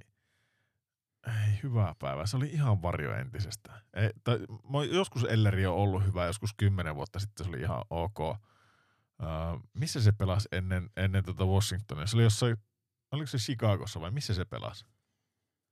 En mä muista. Olisiko, miten se, mä muistan, että se oli jossakin Chicagossa tai jossakin, no joku toinen seura joka tapauksessa. Siellä se oli mun mielestä vielä ihan ok. Leiska voi sen tarkistaa siltä, kun Joo. näkee, mutta tota noin niin, mutta sitä mä jäin että se, se, ei jotenkin niin kuin vaan lähtenyt. Ja sitten niin kuin sanoikin tuossa, niin on loukkaantumiset. Jos sulla on välillä McKinnonia pois, playerissa sulla oli Makarikin yhden pelin pois ihan järjettömästi. Montreal. Montikassa, niin olikin. Uh, Makari pois, Nik- Nikusinin pois, uh, Manson pois, Cogliano pois, Landeskog pois, Johnson pois. Niin kuin sulla on sikana äijä pois ja sitten niin kuin kaikki se kuorma, mikä Lehkoselle ja, ja Rantasille on tullut. Lehkonenkin oli runkosarjan lopun pois sormimurtuman takia. Varmaan niin kuin aika pikaisella komennuksella ja pikkupiikeillä on sekin kaveri raavittu kassa ja se niin kuin No McKinnoniakkaan en voi sanoa, että se kanto kortensa kekkoon, mutta Rantanen ja Lehkonen kyllä kanta. Et se, se oli niinku, ilman niitä niin tuo joukko olisi hävinnyt 4-0 Seattlelle.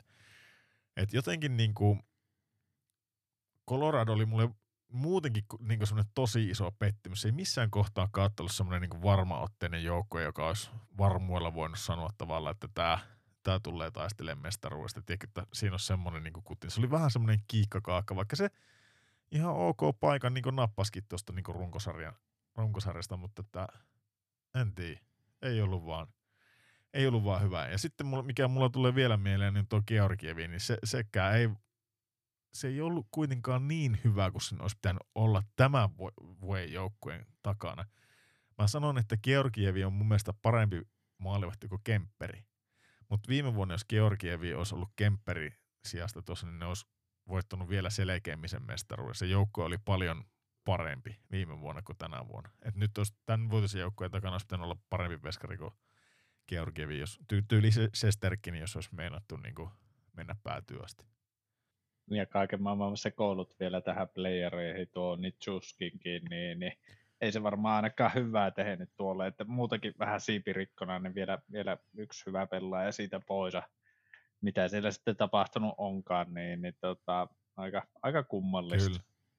Ja tuo Coloradon tulevaisuus sekä ei kovin niin kuin silleen näytä, että se, se on aika lailla kaikki, kaikki varasvuorot on myyty pois sieltäkin. Ja, ja tota noin, niin, tästä kun yritettiin dynastia rakentaa, niin oliko se dynastia sitten tuo yksi kausi? En mä ihan näe, että ne pomppaisi tuolta.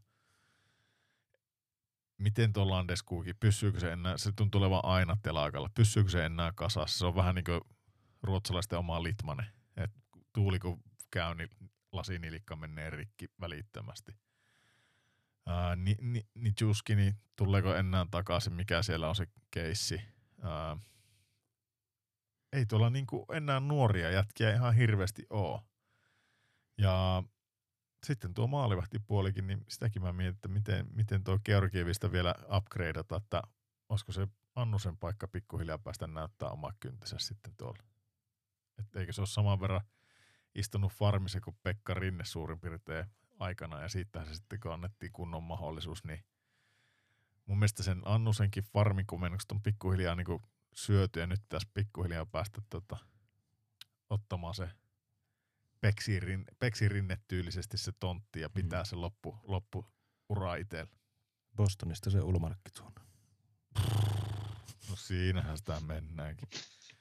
Suuntaa oikein. Mutta sitten jos mä tuosta Seatlesta vielä sen verran sanon, niin kyllä, mä, kyllä mulla tulee niinku mieleen tässäkin niin tota Häksaalia, niin, Häkstaalia, niin tota, ei sitä varmaan kukaan onnist, olisi uskonut, että se tuommoiseen niin kuin kuntoon tuo joukkueen virittää, että semmoista vauhtipeliä, neljän ketjun, semmoista Jukka Jalosmaista suorittamista, tiedätkö, että, että kaikille tasaisesti vastuuta ja, ja roolijakoa. Siellä ei kukaan pelaa yli, yli 25 minuuttia joukkueessa, kaikki pelaa tasaisesti. Ää, hirveä tempo, aivan infernaalinen se niiden koti, kotiluola, missä ne pelaa. Ne saa ihan hirveästi virtaa sieltä.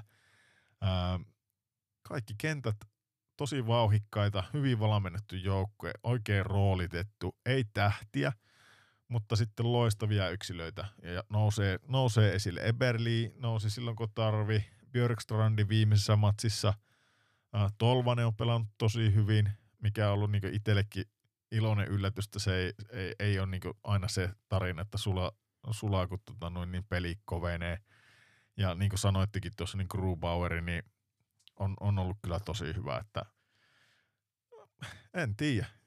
Näyttää, näyttää niin kuin laittavan kovasti hanttiin nyt toisella kierroksella Dallasillekin sitten, että tota, ei tämä nyt niin läpihuuto juttu. Nyt siellä on peli Dallasin kanssa 1-1 ja pitäisi siirtyä sitten tuonne öö, Kreikkenin kotiluollaan, niin siellä onkin Dallasilla aika, aika tota, no niin iso tekeminen, kun ottaa vielä huomioon, miten huonosti ne pelasi Minnesotassa Minnesotaa vastaan, niin, niin tota, en tiedä. Ei tämä nyt, tämä Seattle Dallasikkaan mikään läpihuutojuttu Dallasille, mutta mennään siihen, siihen kohta. Oliko teillä vielä jotakin näistä kahdesta? Ei ole ainakaan lisättävää itselle. Joo. Sitten Tampa-Toronto. Tämähän on aika nopea meillä taputeltu. Uh, vihdoinkin Toronto toiselle kierrokselle. Miltä se tekeminen näytti Tupen mielestä? No joo. 20 vuotta vai 19 vuotta, kun siitä meni kun vihdoin kakkoskierrokselle, niin tota... Eihän se ole pitkä aika. No ei. Siinä on fanikanta uusiutunut. Se on joillekin ihan arkipäivät. Tämmöistä tämä on aina. Tämäkin veto meni mulla niin sanotusti munille, että tota, kyllä mä edelleen Tampaa luotiin ja niin siinä vaan kävi, että Toronto mu- mursi taijeen ja meni jatkoon. Että alku näytti, että tästä tulee ihan hurlum hei kiekkoa, että molemmat tyyliin voitti. No eka peli oli just 3-7 Tampa Baylle ja heti seuraava peli 7-2 Torontolle ja sitä otti, että sitä jatkuu suurin piirtein samalla lailla, mutta seuraavat pelit taisi ollakin melkein yhtä lukuun ottamatta maalin pelejä. pelejä. Että tiukkojahan nuo oli, mutta tota, sinänsä hyvä vaan, että Torontokin pääsee nyt jatkoon, mutta pahalta näyttää taas Floridaa vasta. Niin mä kanssa mietin, että kävikö tässä nyt sitten silleen, että, että tota... Takki tyhjiä. Niin, tavallaan ne, niin, et onko se silleen, että kun voitti tuon sarjan, kun katsoi sitä yleisöäkin, niin jotenkin jäi semmoinen kuva, että ihan niin kuin olisi nyt jo voittanut mestaruuden tavallaan vähän liikaa purkautu ehkä sitä tunnelatausta siinä. niin pelaajilla kuin sitten niin kuin oikeasti kun katsoi sitä tavarasen jatkoajan niin se näytti siltä, että ne olisi voittanut Stanley Cupin. Ja samoin se yleisö siellä, niin ne oli aivan liekeissä, että nyt se, nyt se piinaa ohi. Mutta mä en mieti, että onko se nyt sitten sit ihan sama tipokkonen ekalla vai toisella loppupelissä, jos nyt näin sitä mestaruutta sitten kuitenkaan voitetta. Nyt näyttää kyllä tällä hetkellä Torontolla tosi kivikkoiselta tuo tie, mutta jos tuohon vielä tuohon Tampapeita vastaan pelattuu sarjaan pallaan, niin ää, se oli musta silmeenpistävä. Toronto ei mun mielestä paskunut kertaakaan housuun tuon ottelusarjan aikana, vaikka, vaikka se eka pelikin meni ihan, ihan vihkoon ja, ja itse asiassa e, eihän Toronto hallinnut kaikkia noita pelejä. Näytti, se näytti tosi hyvää taistelutahtoa, kun se oli oikeastaan suurimmassa osassa niistä peleistä, niin se oli vähän alta vastaajana. Tampahan paino aika tosi kovasti peliä niiden päätyy, mutta ne niinku maltto maltto ja maltto. Ja sitten teki vielä näitä uskomattomia nousuja, että kolman, kolmannessa erässä niin kolme maalia tappiolla. Ja sitten Matthews, alkaa Matthews show ja sieltä vaan noustaan niin tasoihin ja jatkoajalla sitten viiää. Ja, ja sitten yksi asia vielä, minkä ehkä niin kuin nostasi esille, niin oli tuo Samsonovi. että se, se voitti Big Catin niin kuin ihan, ihan kertaheitolla tuossa ja – Vasiljevski palasi sitten ihan, ihan kuolevaisten tasolle, että tota, sillä oli tosi vaikea jotenkin träkätä niitä kiekkoja sieltä, että ne, ne sai, sai tosi hyvin sitä maskipelaamista onnistui ja, ja sille kyllä tehtiin luvattoman helpon näköisiä maaleja, että ei, ei näyttänyt Vasiljevski missään kohtaa semmoiselta omalta itseltään, tai jos muistelee minkälaisia rekordeja se oli aiemmin, että hävityn pelin jälkeen niin sillä oli yleensä aina pelasi nolla peliin, tai sitten sillä oli sekin rekordi, että, että aina kun peli oli katkolla, niin kuin, tai sarja on ollut katkolla, niin se pelasi aina nolla pelin, niin, niin ei ollut enää semmoinen, semmoinen maagikko siellä. Ää, mitä olette mieltä, miten nuo Toronto hankinnat onnistu? Ryan O'Reilly. Sehän on ollut täsmähankinta ja näyttänyt ainakin, että on vielä onnistunut ihan hyvin, hyvin se hankinta. Muista oikeastaan mulla ei niin, niin ole tietoakaan, mitä Ryan O'Reilly on, on semmoinen, sitähän sitä vähän odotettiinkin, että se on, se on pelimies ja saanut itsensä näköjään kuntoon, että tota, se, on, se on hyvä hankinta kyllä ja onnistunutkinhan tuo on.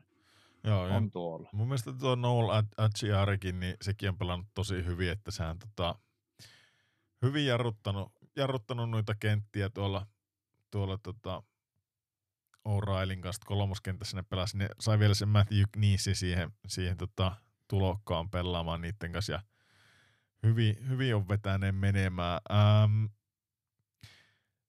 Jake McCabe näytti vähän, vähän hassulta tuossa, en tiedä onko se ihan, ihan tikisä, mutta siellä se on kuitenkin DJ Brodin kanssa pelannut ihan ok peliä pelannut. Nyt ne vihdoin ja viimein tajus heittää sen, sen tota, hollin pois sieltä. Se, se on näyttänyt vähän, vähän hirveämmältä sillä puolustuksella. Oliko se se, mikä pelasi ton veteraanin kanssa? Jordan. Niin, oh. se haukuttiin jossain aivan paskaksi. No se, sillä ei oikein lähtenyt. Sitähän kierrettiin vasemmalta ja oikealta ja tehtiin, tehtiin maalikin niille. Että ei, ei, näkee tuosta Giordanostakin, niin ei, ei jalaka enää val, valitettavasti riitä. Että varmaan ihan viimeisiä, viimeisiä juoksuja. Mutta, mutta toista veteraanipelaajaa, tuota Luke Shenia, hän kehutti, että se on taas ollut hyvä pakki tuolla – tuolla Torontossa, että Kyllä. on semmoinen perus, perus hyvä pakki, joka luutuu ja ajelee ukkoa seinille, niin, niin Joo, ja se, on taas kehut. Sehän hanskas, sehän otti sen, sen tota noin niin, äh, Janotin kanssa otti yhteen, yhteen ihan hyvin.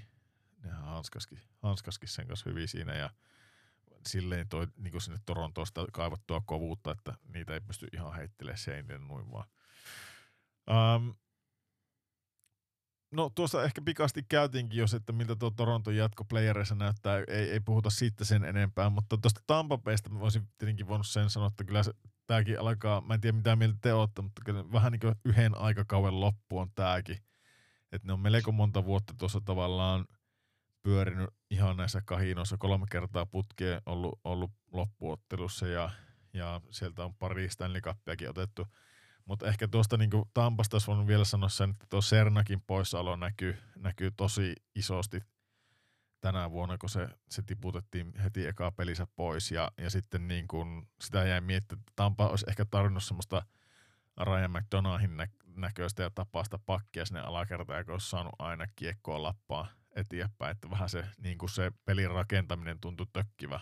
Ne ei saanut hyökkää sitä kiekkoa, että ei ollut sellaista peliä tekevää pakkia siellä tyyliin McDonald tai joku Shattenkirkkikin oli silloin yhdessä vaiheessa, niin ihan sitä varten siellä, että saa sitä kiekkoa liikkeelle, vaikka ehkä muuten, muuten se pelin pelikyky, no en tiedä onko se heikkoa, mutta ei nyt mitään supertähtiä niillä palakoilla, niin liikutti kiekkoa tosi hyvin. Vähän niin kuin Luxen, sekin oli aiemmin tuolla.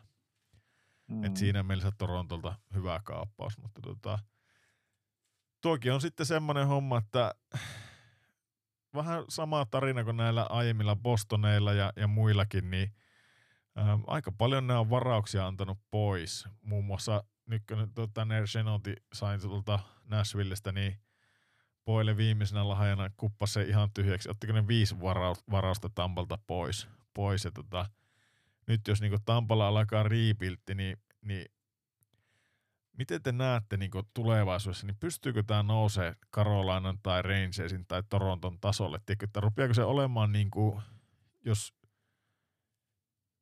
niin, onko, onko tämä enää edes playoff-joukkue ensi vuonna? No kylläkö tämä playoff-joukkue on, mutta pakkohan siellä on aloittaa jossain vaiheessa tuo, tuo jälleenrakennus, että et, et, ei ne tällä samalla ro- rosterilla niin, niin pysty kauan jauhaa, että kyllä sielläkin alkaa ukot vanhenee ja tota, en tiedä sitten, että kenet sieltä, käykö tässä vähän samalla lailla kuin Chicagolla kävi, että ne ei sitten näitä, jotka on mestaruuksia tullut, ne ei niitä raskin myyäkään sitten tähtipelaajia, että niiden annetaan tyyliin pelata loppuun saakka tuolla ja sitten aloitetaan vasta kun ne lopettaa, niin käytännössä rakentaa koko, kokonaan uusiksi tuo, tuo porukka.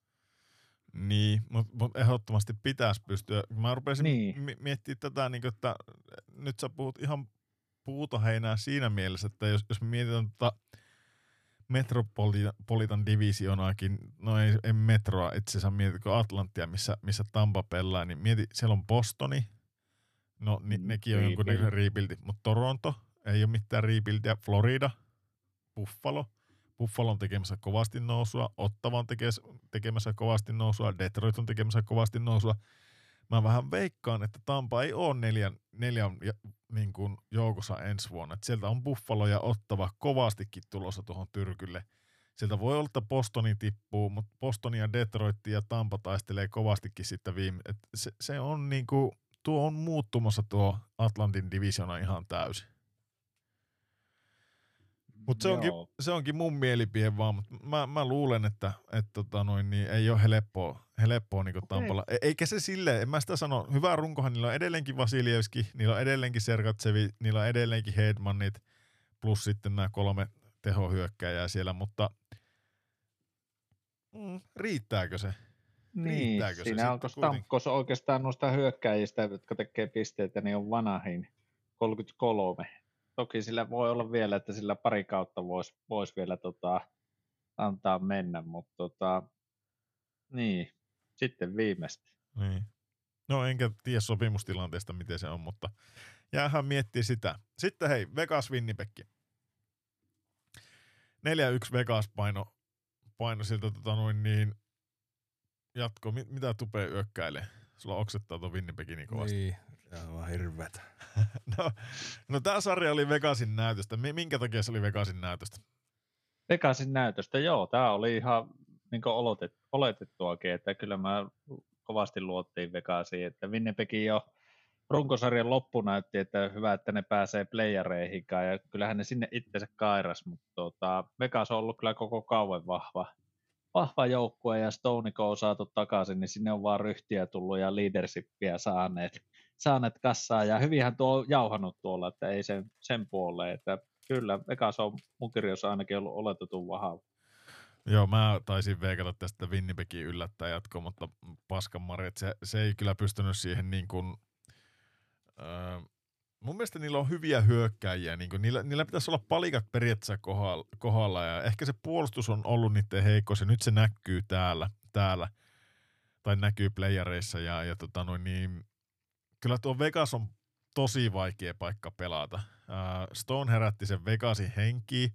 se oli ihan mahtavalla pelipäällä tuossa ottelusarjassa ja se nosti periaatteessa se äh, Stevensonin ja äh, Stonein No mä sanoisin melkein, että se Stonein omalla panoksella no, nosti sen Stevensonin ja Howdenin ää, tasoa aivan, aivan uudelle sfäärille, että, että se, niin kuin puhuttiin jo aiemmin, niin se tava, tavallaan se Stonein maalien tuuletukset ja se into siinä kaikessa siinä tekemisessä, niin se oli niin kova luokka, että se tarttui kyllä kaikki, jos ei pel- pelkästään pelaajiin, niin myös yleisöä. Että kyllähän se niin kuin aivan jäätävä oli. Toinen, mikä mulla oli yllätys, niin tuo Brosson, tuo maalivahti, joka oli aiemmin pelas Winnipegissä, niin yllättävän hyvällä tasolla pystyi pelaamaan ja, ja nollas niin kuin entiset joukkuekaverit ihan täysin. täysi. Ja sitten tietenkin kun ottaa huomioon tota Vegasin, niin kuin mä sanoinkin joskus tuossa aiemmin, että, että niiden alakerta on tosi laadukas. Siellä on tosi paljon hyviä, hyviä puolustajia, niin ei tästä, tästä niin kuin, vaikka kuin yritti jännitysnäytelmää rakentaa ja yllätystä, niin ei tässä ollut oikein mitään, että, että tota noin, niin, aika selkeä, selkeä, että näin, näin kävi. Ähm, Winnipegissä sitten taas tuo kupla poksahti nyt, että et, tuo Winnipeg ei pitänyt pärjätä runkosarjassa niin kuin sanoin, mutta sitten se johti omaa divisioonaa vielä tammikuussa ja mitä sitten kävi, ne, ne playerissa täysin jyrää alle, kun ne, ne alkoi. Toki paljon niillä oli loukkaantunut, sieltä tippui Morisi, sen lisäksi Ehlers tippui pois, Saifli loukkaantui, Perfetti oli pois. Et ei se, ei se helppoa, helppoa kun niinku tavallaan noin kaposesta, kaposesta sitten ottaa, ottaa tota, varsinkin puolustuspäästä ottaa tuommoisen huippunimen Norris, Norris ehokkaa nappaat pois, niin jaa, siinäpä sitä ollaankin sitten. Niin, tässä kun lueskelee näitä kommentteja, niin moni on ollut silleen, että nyt olisi se vuosi, että tässä on tavallaan vuosia perattu sitä paikkaa tähän, ja, mutta jäi todella piippu. Ja vaikka valmentaja penäs niin kuin pelaajien vastuuta sitten, oliko se vitospelin jälkeen, niin ei, ei mitään tapahtunut. Niin, sitähän se Bones sanoi tuossa, että se haukku koko se sarjan jälkeen no, no tota noin niin pelaajat ja sanoi, että, että tavallaan jo tammikuusta lähti, että se on niin pettynyt, pettynyt siihen joukkueeseen, että tammikuusta lähtien joko rupesi tulemaan vastoinkäymisiä, niin se joukkue ei pystynyt niin kuin vastaamaan siihen millään tavalla, että sieltä ei löytynyt johtajuutta, ei taistelua, ei sielua, että se oli semmoista niin kuin ohuen, ohuessa langassa roikkumista koko ajan ja, ja samoin sitten niin kuin playereissa, että eka voiton jälkeen, niin kun vastustaja rupesi laittaa kunnolla kampoihin, niin ei ollut taistelua, ei ollut taisteluhalukkuutta, ei näkynyt missään semmoista intohimoa, että, että olisi niin kuin haluttu jotakin. Ja, ja se oli hyvin mielenkiintoista sitten, kun Wheeler kävi entisenä kapteenina sitten ilmoittaa sen Baunesin tota, pressikonferenssin jälkeen, että, että joukkue ei oikein hirveästi tykännyt kootsin ulostulosta ja, ja näin poispäin. Mitä mieltä te olette, että oliko tuo niinku semmoinen, mikä olisi pitänyt joukkueen sisällä ehkä käsitellä vai onko teistä ihan freesiä se, että, että uskalletaan sanoa tavallaan myös media, media eessä ne asiat sille, että, että niin kuin tietää, mistä tavallaan joukkueen sisällä sitten jatkossa myös puhutaan. Mitä, mitä olette mieltä tuosta? No onhan se voinut ainakin minun mielestä, että todennäköisesti se on kopissakin puhunut siitä, mutta kun mitään ei ole tapahtunut, niin sitten se on medialle kertonut mm. siitä uudelleen ja sitten nämä ottaa nokkiinsa siitä, että menee medialle kertoa. Todennäköisesti siinä on ekana kopissa puhuttu siitä ja mitään muutosta ei tapahdu, niin sitten se suolaa koko tavallaan joukkueen niin, niin mediankin ees. No vai pelastaako sillä omaan perseen? No, mutta sitähän se oikeastaan olikin, että et, et, ei, ei sille mitään tapahtunut. Sehän oli, oli tosiaan tämän vuoden puolella, niin, niin ne pelasi ennen sitä yllättävänkin hyvin, mutta sitten se joku, joku siellä tapahtui ja ei tuntu, että huononen ja huononen niiden peli vaan niin kyllä mä, mä Mitä Tupe on mieltä? Onko freesiä? No, onhan tässä kaiken näköisiä ulostuloja tullut muiltakin pelaajilta tuossa mediaessa, tai siis pelaajilta lähinnä tässä kevään aikana, mutta ehkä, ehkä sen nyt pitäisi, tiedätkö, isoimman herran, niin mennä joukkueen mukana sitten niin siellä oman kopin sisällä. Mä oon Leiskan kanssa samaa mieltä. Mun mielestä nämä pitäisi rohkeammin vaan suolata nämä ukot. ukot niin kuin, mulla on vähän semmoinen olo, että tuolla Winnipegissä on niinku kuusi kappaletta kermaperseitä. Ne on muodostanut oman legiona siellä ja ne pyörittää tuota hommaa, tai on ainakin aiemmin pyörittänyt. Ja nyt siellä on uusi seriffi. Se ensimmäisenä, kun se tuli sinne, se nappasi Wheeleriltä CVG, että nyt loppuu sun diivailut. Ja, ja nyt sitten mun mielestä se on hienoa, että se tulee sanomaan, että hei, että mä oon jo tammikuusta asti katsonut tätä hommaa ja mä oon ilmoittanut, että meidän pitää tehdä tälle asialle toisin. Tai niin kuin, että meidän pitää pystyä parempaan, mutta hän ei saa niin kuin näitä johtavia pelaajia tarttumaan niin kuin toimeen.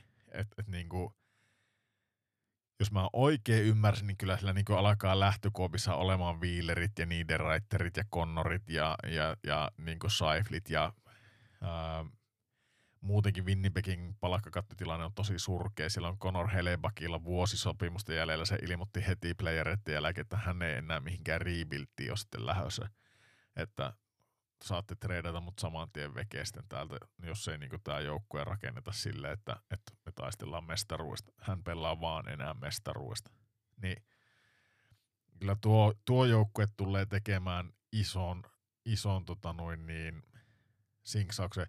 Tärkein juttu, mitä ne tällä hetkellä, mitä niiden pitää tehdä, niin ensi kautta ajatellen, niin saada se Helebak jäämään sinne.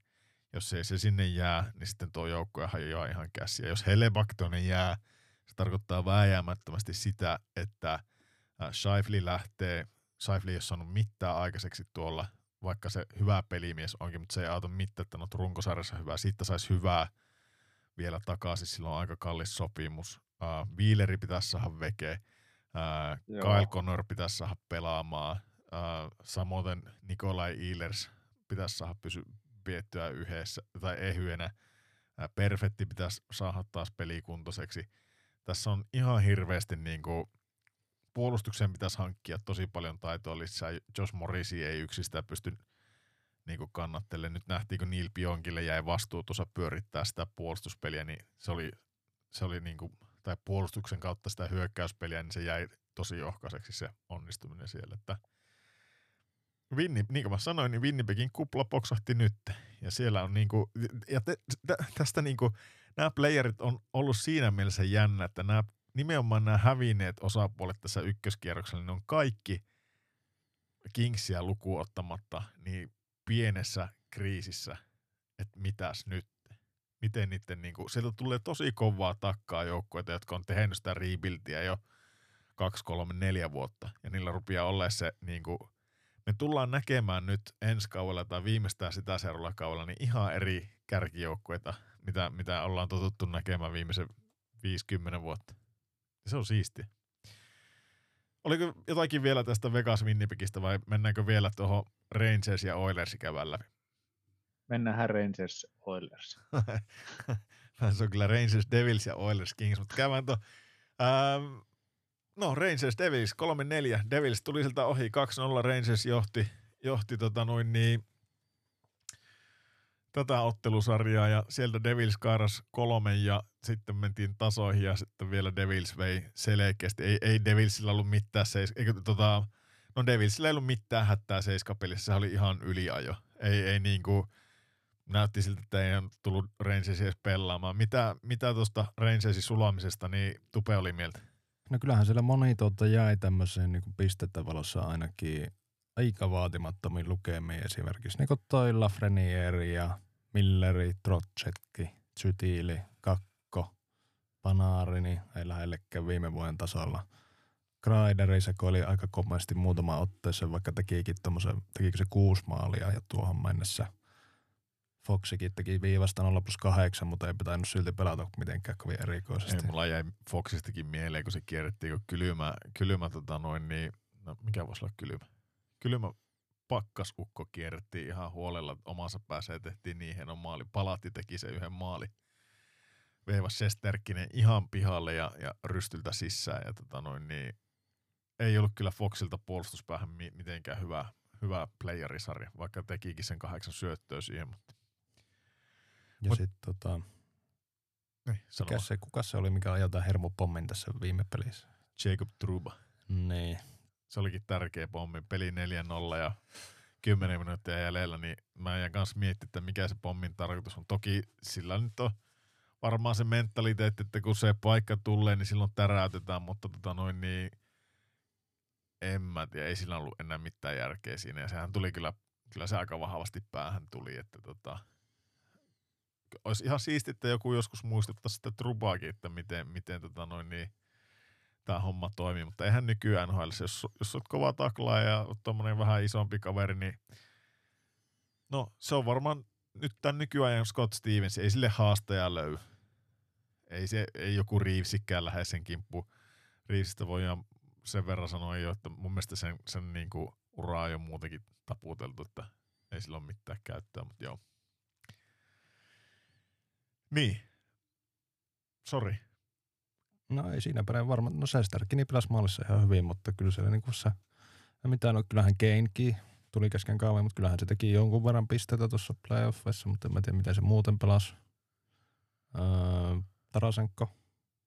No Tarasenko oli itse asiassa noista niin hankinnosta Rangersin suhteen, se oli ihan kuitenkin niin kuin hyvä. Mutta tota, siinäpä, se, siinäpä se oli. Keinillä yksi maali ehkä – se yhden rystyveivin, minkä se käy veivaa, mutta muuten aika, aika suorittamista, että en, en mitenkään ihmeellisenä pitänyt tuota, mutta ja niin kuin tuossa luettelikin, niin Panarin 0 plus 2, Zibanejadi, niin oliko 0 plus 1 vai 1 plus 0, mitä se oli tehnyt tuota, ihan, ihan niin kuin todella surkeata pelaamista. Mitä Leiska? No näinhän siinä kävi, niin kuin me vähän ennustettiin, että New Jersey luisteli Rangersilta jalat alta, että et, et vauhtikiekko oli liikaa Rangersille vanhoille ukkoille ja mikä ainakin New Jerseyssä pistänyt silmään, niin ne on taas tehnyt tosi tasaisesti pisteitä, että sielläkään ei ole semmoista joka yksi, kaksi, jotka tekee vaan pisteet, vaan se on tosi tasaisesti jauhaneet. Ja tällä hetkellä sisäistä pistepörssiä johtaa kukas muukaan kuin Erik Haula. Onko meidän paljon kehuma Erik Haula? Eikö mulla sitä oh. vähän väliä nostettu, kuin hyvä se on? No tiedettiinhän tämä, kun alkoi player, että kuka siellä vie. No. Mutta ei, tosi hyvää kautta näköjään näyttää haulla pelaavaa, että, että pelaa taas jatkosoppareita itselle ihan, ihan varmasti. Eikö haulla ollut joku semmoinen rekordi, että se on niinku yksi niistä harvoista pelaajista tällä hetkellä, joka on niinku, oliko se viimeiset kuusi vai kahdeksan kautta niin ollut putkeen playereissa. Aina ollut semmoisen joukkossa, mikä on pelannut playereissa pitää tarkistaa, että montako kautta se oli putkeen, mutta joku tämmöinen ennätys sillä on. No, se kun pari kertaa vuotta vaihtaakaan seuraa. Niin. No ei sillä ole mitään väliä. Tuo tuli taas sitten mieleen, että mikä se taas Rangersissa oli, että niillähän piru hyvin meni, meni vielä ennen kuin ne tota, otti näitä uusia täsmähankintoja, niin, niin sekoittiko se sitten sen peli, pelin loppupelleissä, että oli vähän, vähän niin mitään sanomatonta. Oli, oli, alkuunhan tuo näytti, kun ne kaksi otti vieraissa, niin mä että oho, oho, että Rangersikö näin kovasti alkoi alko jauhaa, mutta tota, sen jälkeen niin, niin melkein oltiin vastaan tulevia loppupelit. Joo, mä, tuo, tuo on kyllä niin kuin, se on varmasti syytä pohtia, kun noita hankintoja tekee. Jos ajattelee vaikka Kreikkeniä, ei minkään valtakunnan hankintoja tuossa niin kuin, ihan siirtoajan lopulla. Tolvanen ilmaiseksi otettiin jo vähän aiemmin, mutta ei mitään semmoisia niinku Vängellä hankintoja sinne. Vähän niin kuin ehkä Karolainakin. Ei mitään Vängellä. Pulujärvi oli vähän semmoinen pakollinen. Sillekin piti saada sympatiasta joku, joku kaveri. Niin tota, joo, pulju, pulju, mutta ei mitään semmoista sen enempää. Mutta sitten tuo Rangersin haaliminen tavallaan Mr. Showtimea sinne ja on Tarasenkoa ja on Mikkolaa ja – ei oikein lähtenytkään. Me sekoitti aika pahasti pakkaa. Ja sitten niin kuin, tuota, mitä mä mietin, niin tuota Galanttia, niin ei se tehnyt mitään muutoksia koko tuona aikana, aikana että, että mietin, pitäisikö sen saada kenkä? Ei viime vuonna, okei se pääsi viime vuonna, pelasiko ne konferenssifinaaleihin. Nyt jäi ekaa kierroksella, mutta ei se ole saanut jalostettua niin kuin noista ykkös, ykkösvarauksista yhtään mitään. Se ei anna niille mitään, se ei, ei niin kuin – luota niihin yhtään enempää. Druuria, Druuri hankkii sinne ukkoja ja Kalantti pelluttaa niitä ykkös-kakkoskentässä ja nämä nuoret jätkät, jota ne niin kuumasti niin tavallaan ää, kairas sinne itselle ja, ja, ja tota noin, niin sai ykkösvarauksien kautta, niin niille ei annetakaan yhtään mitään. Kyllä se olisi aika kakokin lähteä, lähteä uusiin, uusiin joukkueisiin. Että tota, tuntuu, että sille ei ainakaan luottoa Voittoa annettu ei mitään. Ei, se on ihan totta. Ja sitten toisaalta, niin jos mä tuohon Devilsiin vielä menen, niin ihan mahtava sarjahan ne pelasi, että, et, ja mikä tarina tuolla Smidillä, Smidillä sitten tota noin, niin nousta tuonne kahden pelin jälkeen lyö äijä uuni ja pelaa, pelaa nollapeliä ja nollapeliä sinne, että tota noin, niin jäätävä, jäätävä kaveri. Ja tuo Erik Haula, niin kyllä mä oon jotenkin niin iloinen sen puolesta, että kaveri, kaveri taistelee tuolla ja sitä ei kukaan oikein anna ikinä mitään, sitä vähän heitellään niin joukkueesta toiseen, niin kyllä sitä ratkaisijaksi on mahtavia maaleja. Se oli hieno se viimeisin maali, minkä se paino yläpörsään tuossa lämärillä poikittaissyötöstä, niin tuntui oikein hyvältä sen puolesta kyllä. Ja, ja tota, sitten vielä tuo toinen, toinen nuori supertähti, tuo Jack Hughes, niin on kyllä kova. On kyllä niin kuin, tulee Patrick Kane nuorempana mieleen, että se vei nyt Patrick ja niin litran mittaan, niin kyllä mä sen mantelin niin kuin Amerikan pehemmemmistä käsistä nyt annan sitten Jack Hughesille tästä eteenpäin, että oikein hyvä. Sitten sano Matupe. Tuohon kyseiseen herraan ja tähän media, mediakommentointiin liittyen, niin sehän sanoi sen, oliko se sen toisen hävityn pelin jälkeen, että kysyttiin, että no miltä maistuu, niin sanoi, että no tämä on nyt ihan niin kuin viimeinen paikka, että minä haluaisin olla täällä teidän kanssa juttelemassa niin. tässä tilanteessa näiden jälkeen, että ollaan tuommoiselta nuorelta mieheltä. En mä tiedä, minkälainen mediakoulutus heillä on, mutta mun mielestä aika kovia sanoja tuolle, että niin kuin voit sanoa reporterille, että, että no vittu, että ei kiinnosta yhtään teidän kanssa jutella tässä tilanteessa. Joo, se, sehän oli niinku ihan loistavasti. Ja muutenkin Jack Hughes, sehän on ollut niinku, se on antanut alusta asti semmoisia hauskoja kommentteja. Mulla on jäänyt se eniten mieleen, että, että niillä on tota noin niin, mä en muista mikä se on nyt se niiden energiajuoma tai tämmöinen palautusjuoma yhteistyökumppani. Se on joku, mm, en muista mikä se on nimeltään, mutta se ei ainakaan ole Gatorade. Niin sitten siltä kysyttiin, että mitä sä teet niin erätauolla palautuksi, niin sanoin, että joo, mä vetelen muutaman Gatorade huiviin tässä ja, ja tota noin, niin palauttelen näin. Ja, ja, sitten sitä kysyttiin uudestaan, no mikä sun lempi Gatorade on, niin sanoin, että no, tähän nyt ei mennyt ihan putkeen varmaan, että mun olisi varmaan pitänyt sanoa, että mä vetelen niitä, mikä niillä on liikalla tai joukkueella joku tämmöinen sponsorointisopimus jonkin. Sanotaan nyt vaikka, että se olisi ollut Powerade tai joku tämmöinen, ei se Poweradeikään ollut, mutta se oli joku toinen, mm. toinen niin tota, se olisi vähän niin kuin pitänyt niitä mainostaa, mutta se var, puhuu niin kuin silleen, se ei miettinyt, vaan se puhuu, mitä se oikeasti ajatteli. Ja se, se tekee, se on hyvin aidon oloinen siinä, ja niinhän se sanoi siinä noissa haastatteluissakin just siinä, että joo, että me saatiin just se kaksi peliä turpaan kotona, että ihan viimeisempänä haluaisin olla tässä nyt turisemassa, niin, niin, niin tota, just tommosia pitäisi olla enemmän. Vähän niin kuin tämä Samsonovi keissi nyt, mistä laitoikin meille Instaa. Mua nartti sekin, te kysytte, että miltä susta tuntuu, kun Bobrovski pelaa sua paremmin tuolla toisessa päässä, se on aika jäätävä. niin sitten Samsung vaan tuumat, I don't give a fuck. Niin, eihän se, ja näinhän se onkin. Mutta tiedätkö, normaalisti sinä olisi alettu selittää, no joo, se on onnistunut hyvin ja mun pitää pystyä paremmin, tiedätkö, tää jargonia. Mm. Ei semmoista, kun nimenomaan tuo, tuo rohkeata ulostuloa ja oo se mikä oot, jos ärsyttää, niin ärsyttää, jos oot hyvällä tuulla, niin anna senkin näkyä. Mutta tiedätkö, eikä sitä kannata miettiä, että minkälainen sakkokassa sieltä paisuu sitten, koska niistä persoonista kuitenkin pidetään. Ja sehän on sitä parasta mainosaikaa, kun alat miettiä sille, että nämäkin nykypäivän urheilijat, nuoret jätket, ne on hyvin pitkälti semmoisia niin joidenkin yrityksen brändikasvoja ja teikö, niistä halutaan tehdä tietyn, tiettyyn muottiin jotakin tyyppää, niin, niin mikä mikä sen parempi tilaisuus, kun sä saat sen haastattelun siihen, niin anna sun persoonan tulla esille ja paukata sieltä jotakin hauskoja juttuja, niin suohan pyydetään jatkossakin sinne ja sieltä ne yhteistyökumppanit ottaa sun yhteyttä. Jos oot aina se sama äijä kanssa, no ei mitään kiekkoa päätyy ja sitten sitten maalille ja, ja koitetaan ti- tiivisti puolustaa siinä. Ensi erää pitää vaan enemmän kuin kaveri luistella tuossa ja, ja sitten toivotaan, että tota, pomput, pomppii välillä myös meillekin, että ei, ei, ei muuta tähän erään tsimppistä. Niin kuka semmoista jaksaa kuunnella? Kaikki. No kaikki. No joo, no mutta se siitä, hei, no että ei oikeastaan. Yksi asia oli tuosta niinku New Jerseystä vielä ja uh, se oli tuo Andrew Brunette, joka oli Floridassa viime vuonna kakkosena ennen kuin Quenville sai sitten monoa ja, ja tota, Brunet otti se ykkösen haltuun, haltuun sitten ja, ja kaikki tietää, miten Floridalle kävi ekalla kierroksella, mutta äh, Lindy Raffi otti Brunet ja sitten tuonne New Jersey ja voitteko väittää, tai näettekö mitään yhtäläisyyksiä tuossa viime kauden Florida, Floridan tota noin, niin maalintekopelissä ja vauhikkassa pelissä, niin näettekö samanlaisia yhtäläisyyksiä tuohon New Jerseyn peliin tänä vuonna? Tässä on Leiska.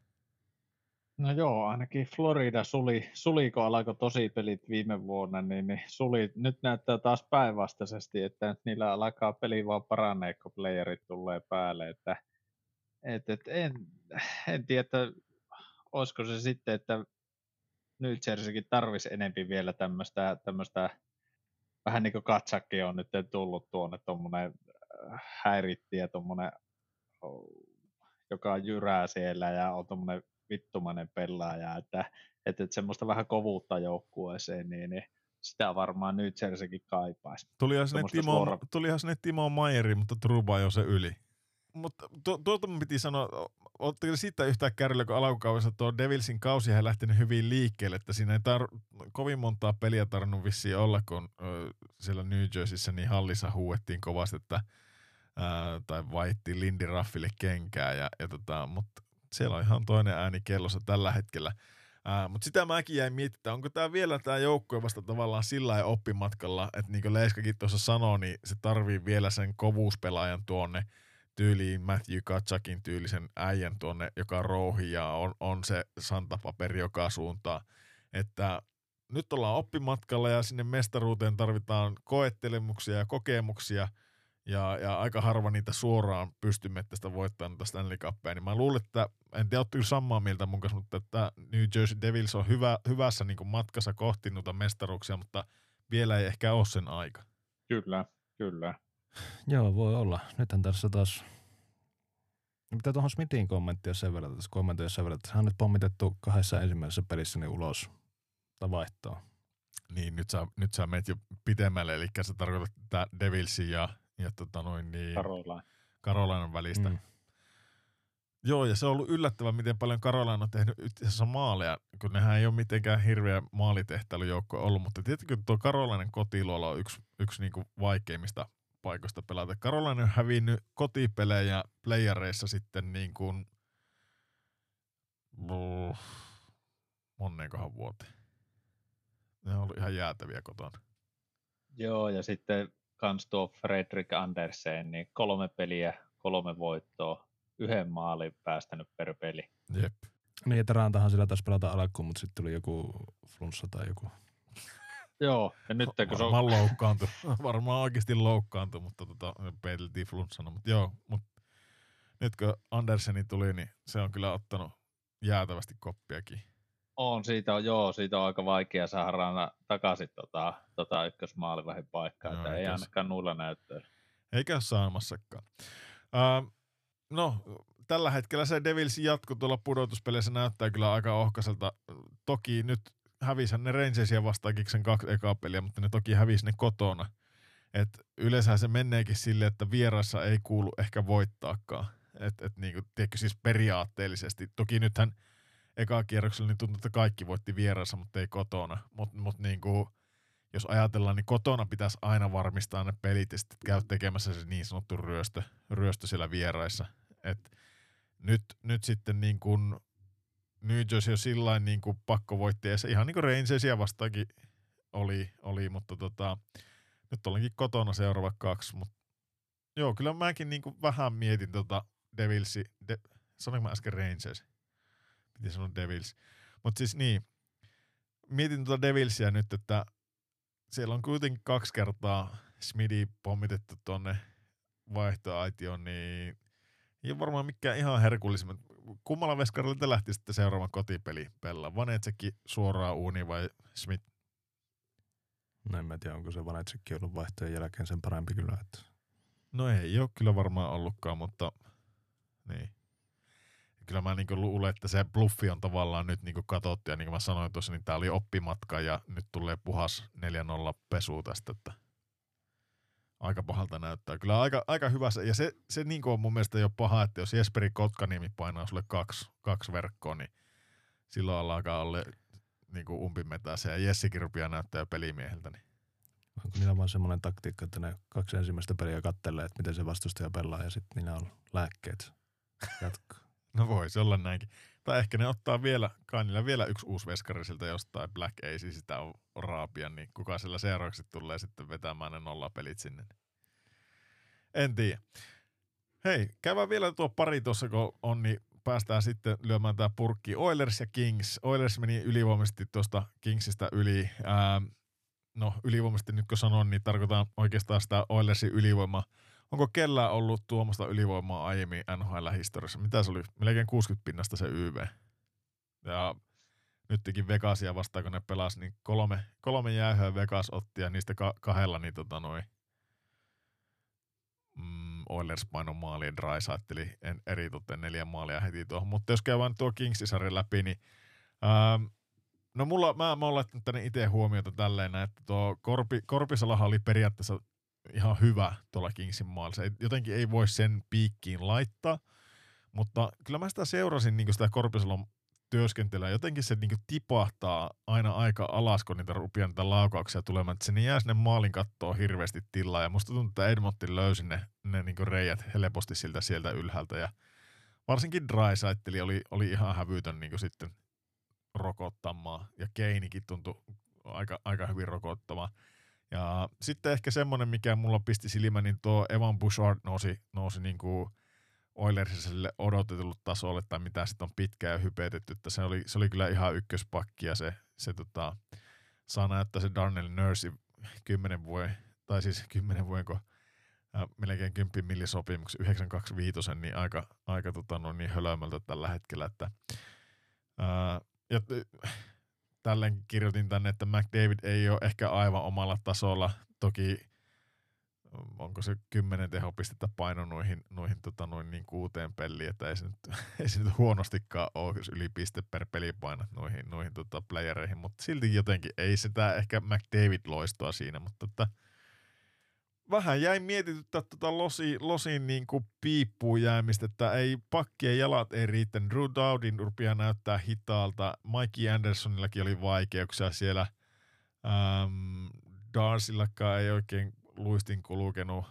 Ei sitten ollut mitään apua siitä Kolumbuksen Kavrikovistakaan, kun se tuli sinne. Että, et, Kopitar ja Kemppe oli semmosia niinku ilopillereitä, että niillä tuntuisi vielä peli maistuvan, mutta ja Danolti oli ihan hyvä, mutta, mutta siihenpä se oikeastaan jäi. Että, mutta, mutta se, mitä mä eniten ehkä jäin miettimään tässä, niin onko tämä niinku, tää on aika kova, kova rasti jatkossa tämä Oilers tuolle Kingsille, niin kun ne pelaa samalla puolella näitä, näitä tota kon, konferensseja, niin onko tämä vähän niin kuin jatkossa sama tilanne kuin Tampa Bay ja Toronto, että, että jos jos niinku Kingsi kohtaa aina Oilersin, niin pääseekö ne, niillä tulee olla tosi vaikeaa aina päästä tuosta ohi. Niin, niin kuin Torontollakin oli pitkä aikaa Tampa Bayn kanssa vaikeuksia päästä Tampasta ohi, niin tässä on varmaan niinku sitten läntisellä puolella tämmöinen dilemma, mutta en tiedä, mitä te olette mieltä? No ainakin itse, mitä justiinsa tuota Edmonton Los Angeles, niin kyllä se mun mielestä tuo ylivoima justiinsa oli mikä ratkaisi tuo tuo sarja, että onhan tuo jäätävää, jos 60 prosentin tota, prossalla pelaat nämä, nämä YV, niin, niin ei siinä paha, parane paljon jäähyä ottaa, että tietää, että aina kolisee. Toki Raisaitteli on ollut aika, aika kovassa liekkeissä, että seitsemän peliä 11 maalia on, on ollut liekkeissä. Ja McDavid ei, ei tosiaan niin jäättävä supertähti on ollut mitään yleensä, mutta onhan tuo seitsemän peliä 12 pistettä tehnyt, että tosi hyvinhän tuo on pelannut, ja tuo mitä sanot Pusardista, niin se on ollut ainakin itselle yllätys, yllätys että on sieltä noussut, ja toki se, kun nehän hommas sen Ekholmin kanssa, niin sehän on ollut hyvä kans, kans tuolla Joo, se on ollut semmoinen tavallaan, mikä niillä on puuttunutkin siellä, että, että pystyy toimittamaan kiekkoa eteenpäin, mutta pelaa myös puolustuspäähän tosi varmasti. Joo, joo vielä ehkä mitä odottaisin, mä taas Keiniltä odottaisin enempikin, että se vielä, vielä nousisi sieltä pykälän verran. Joo, mun mielestä, mitä olet mieltä tuosta niin Edmontonin maalivahtipelistä? Mun mielestä se vuotaa kuin seula. Siinä, se on niin se suurin ongelma siellä. se ei ole uutta. Että se, on, se on Edmontonissa ollut monta vuotta jo tuomasta, että siellä se maalivahtipeli on mitä on, mutta tota, niin, saas nähdä, että miten siinä käy, että saisiko se yksi, kaksi koppea sen paremmin kiinni, jota on vähän epäile. Joo. Mitäs tota, oliko Tupella tähän mitään lisättävää? No ei oikeastaan noita. Mä katselin, että siellä on tota... Mikäs tuli tämä yksi tilasto, että Drysaitteli oli ollut tyyli, oliko 14 ensimmäisen Edmontonin maalin aikana, niin aina kentällä. Se on ollut kaikkien Edmontonin Ai, maalien. niin. Kaikkien. Se on ollut ihan kaikkien. äsken? Eikä sanonut, mutta siis nyttenkin kun sarja jatkuu tänne niin kuin Vegasia vastaan, Draisettilähän teki kaikki ne neljän. Meinaskohan tuo niinku olla, jos menevät kovinkin pitkälle, niin aina kentällä. No ei, mutta mua naurattaa se, että Jari Kurillahan playereiden tota noin niin, maalintekijät äh, tehnyt playereissa eniten maaleja. 19 maalia playereissa on se ennätys. Niin nyt me ollaan vasta niinku toisen kierroksen ensimmäisessä ottelussa ja Drysetteli on painanut jo 14 maalia. Eikö paljonko se oli? 11 Yksi- maalia. 11, niin. Niin. Eikö se Keinillä Joo. ollut se entinen ennätys niin kuin Edmontonin osalta? 13. No ei sillä voi olla, kun Kurri on painanut 19. Edmontonin osalta. Ai nimenomaan Edmontonin. Joo. Joo, on kyllä just, mä oon kattonut jotain häpöjuttuja. Niin, ja koko NHL playerin Niin. maalit on, on kurrilla hallussa. Mun mielestä. Voi olla, että mä väärässä. Hei, käydään vielä tuo Dallas ja Minnesota. Se, se oli jäänyt mulla tuolta välistä, mutta, mutta mitä, mitä sitten Dallasista? Mi- Minkälainen niin teille jäi mututuntuma tuosta Dallasista yleisesti ottaen? Ää, aika, aika, aika lailla tuntui siltä, että käytiinkö me tätä jo viimeksi vähän läpikin. Ää, Käytti. niin, Hintsi ja, Hintsi ja Segini ja Ottingeri oli se runko ja Kaprisovi sitten vähän niin kuin valahti sieltä ja joo, tää taittiinkin Mm. käydä Ja läpi. Pavelski, tuli, Pale, Pavelski tuli vähän niin kuin kruunaamaan sitten vielä, vielä lopussa, niin, niin, Joo, niin tota, tällaisia juhlia. just näin. Joo, nyt kun ei ole toi Seattle ottanut niin paljon jäähyjä kuin Wild, niin ei olekaan tullut YV-maalle ja ihan samaan ta- tappaan yllätys yllätys. No joo, mutta siis tilannehan tällä hetkellä on se, kun tätä, tätä jaksoa tehdään lauantaina 6.5. ja kello, kello on karovella yli, yli tota noin niin viisi, niin ää, Florida johtaa Torontoa 2-0, ää, Carolina johtaa New Jerseytä 2-0, ää, Seattle, ää, Dallas on 1-1 ja sitten tuo Vegas johtaa Oilersia 1-0, eikö vaan? Jep. Nyt sitten jätket, ne, nyt me ei voida saada näitä joukkueita väärin, niin, niin, niin tota, kertokaapa miten tässä käy. Nyt, nyt tietenkin laitetaan nämä sitten tuonne Instaan kanssa ja kysytään. Ne oli muuten ihan hauskoja viimeksi, kun porukka vastailittekin niihin, niihin tota, että mitä kukaanenkin veikkaa, että menee jatkoon. Voidaan kaivaa ne tuolta, mutta tota, aika moni oli muuten veikannut, että Florida menee jatkoon. Se oli mulle aika yllätys. Yllätys, että olitte saanut sen oikein. Ja, ja tota, kaikki oli ollut vähän niin kuin Carolina ja New Jerseyn kanssa silleen puoli, puolitiestä, kumpi menee jatkoon. Aika paljon oli lait, laitettu Oilersia jatkoon ja, ja Dallasi oli satapinnasti laitettu jatkoon, mutta ei tämä nyt välttämättä ihan siltä näytä. Toki nyt on vähän pelattu pelejä alla, kun me annetaan omat veikkaukset, mutta kyllähän nä, näistä on nähty jo näistä playereista. Nämä voi ihan heittää häränpyllyä joka tapauksessa. Ähm, Leiska, aloitapa sinä. Sanoppa, miten, miten menee tuo Florida, Florida tota, Toronto? En mä tässä vaiheessa enää uskalla kääntää kelekkaa, että eiköhän se tota Florida viettämään. että Veikkaile, että 4-2. Okei, mä sanoin, että Florida vie 4-0. Toronto on puhaltanut itsensä ihan ulos. Mä, niin kuin mä sanoin ennen kauan alkua, niin, niin tota, mä käännän jälleen takkin, mutta mä sanoin ennen kauan alkua, että Florida voittaa mestaruuden, mutta sen jälkeen mä kyllä on ilmoittanut oikein tahdikkaasti, että tämä on kanadalaisten loppuettelu Oilers, Oilers Toronto, mutta näyttää kyllä siltä, että siellä on oikeasti takki ihan tyhjä. Niin Mä heitän ro- rohkeasti Floridalle 4-0 tämä jatkoon. Mitä Tupe sanoo? No mä oon samaa mieltä, että ei, tuota, niin Toronto ei tule juhlimaan tässä sarjassa. Okei. Miten sitten tota Carolina, New Jersey? Leiska? Carolina menee jatkoon 4-1. Okei. Mä sanon, että Carolina menee seiskapelillä jatkoon. Mm, Carolina on huono vieras. Ei, ei tuu viemään. New Jersey nousee tästä. Se menee kahteen kahteen Ja sitten, niin, tässä pidetään kotipelit. Tämä menee seiska. Molemmat voittaa kotona. Carolina neljästi ja New Jersey kolmesti. Mites Tupe? No kuten sanoin, niin mä veikkaan, että New Jersey on nyt sitten niin kuin kaksi peliä opetellut tuossa Hurricaanien pelitappaa ja Siellä nyt alkaa alkaa, nousu. siellä alkaa pyyhkiminen. Mm, Okei, okay. eli New Jersey jatko. kyllä. Selvä. Mites Vegas ja Oilers? Mitä sanoo Leiska? Vegas jatkoon 4-2. Mä sanon, että Vegas jatkoon 4-1. Mitäs No. sanoo? Mä sanon 4-3 jatko. Takaisin.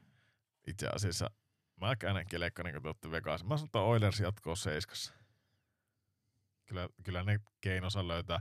Menee Edmontonin, niin viimeistään silloin tahti kääntyy. On tuo niin kova tuo Drysaitelin suorittaminen ja just tuo McDavidin heräisi johonkin tuo, tuosta horroksesta, että se pystyisi tekemään enemmän kuin puolitoista pistettä per peli. Niin turhaa te siinä pyörittelette päätä, näin se on. Mutta sitten... Se ratkaistaan se sarja sillä alemmissa ketjuissa. Mutta nehän on, suoriutunut, nehän on suoriutunut tosi hyvin. Eikö sä sanonut vielä, että Stone oli taas mennyt selkä tuolla harjoituksissa? Mm. No niin, se on siinä. Selkä katki, jolloin se tarkoittaa sitä, että myös. Vegasin, Vegasin tota noin, niin selkä on katki. Se on oikeasti sen joukkueen sielu. Trust me, trust itse. Näin se vaan menee. Tota, mä heitän tähän vielä, vielä semmoista pikkusen, pikkusen kylmän rattaan tähän kohtaan. Mä sanon, että Seattle menee 4-3 jatkoon tuosta Seattle Dallas-sarjasta ja, ja tota, sieltä vielä Heiskanen ja, ja Hintsi kairataan kisajoukkueeseen mukaan. Mm. Mm. Mitä sanoo Leiska? No Dallas, Seattle, niin tämä menee seitsemänteen peliin. Dallas vie. 4-3. Miten Tupe? Tää on kyllä nyt vaikea.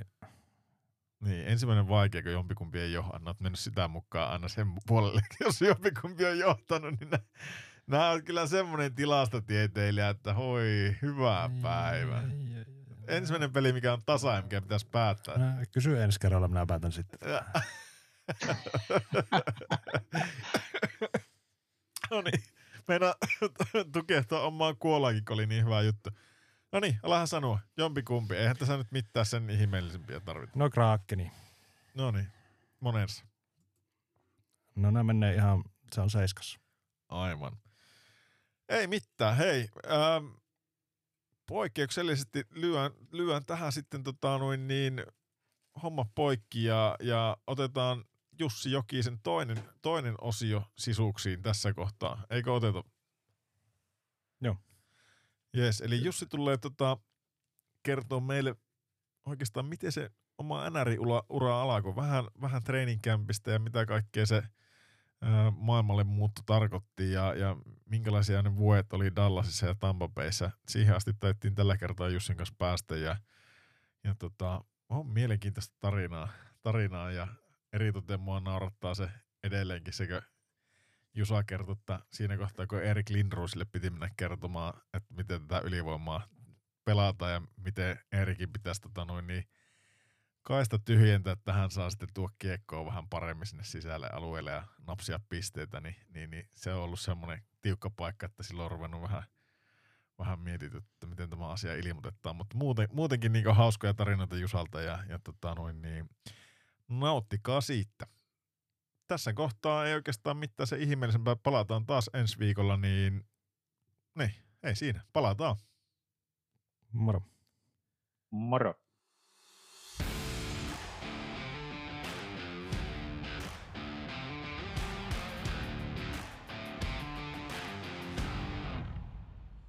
Sitten Jusa, tuli tota, liika tuli tavallaan vallotettua, siinä tuli mestaruudet ja, ja se pääsi pelaamaan MM-kisoihinkin. No itse asiassa käydään vielä tuo MM-kisat nopea läpi ennen kuin lähdetään tuohon Dallasin aikakauteen, niin sä pelasit ensimmäiset MM-kisat 2004-2005.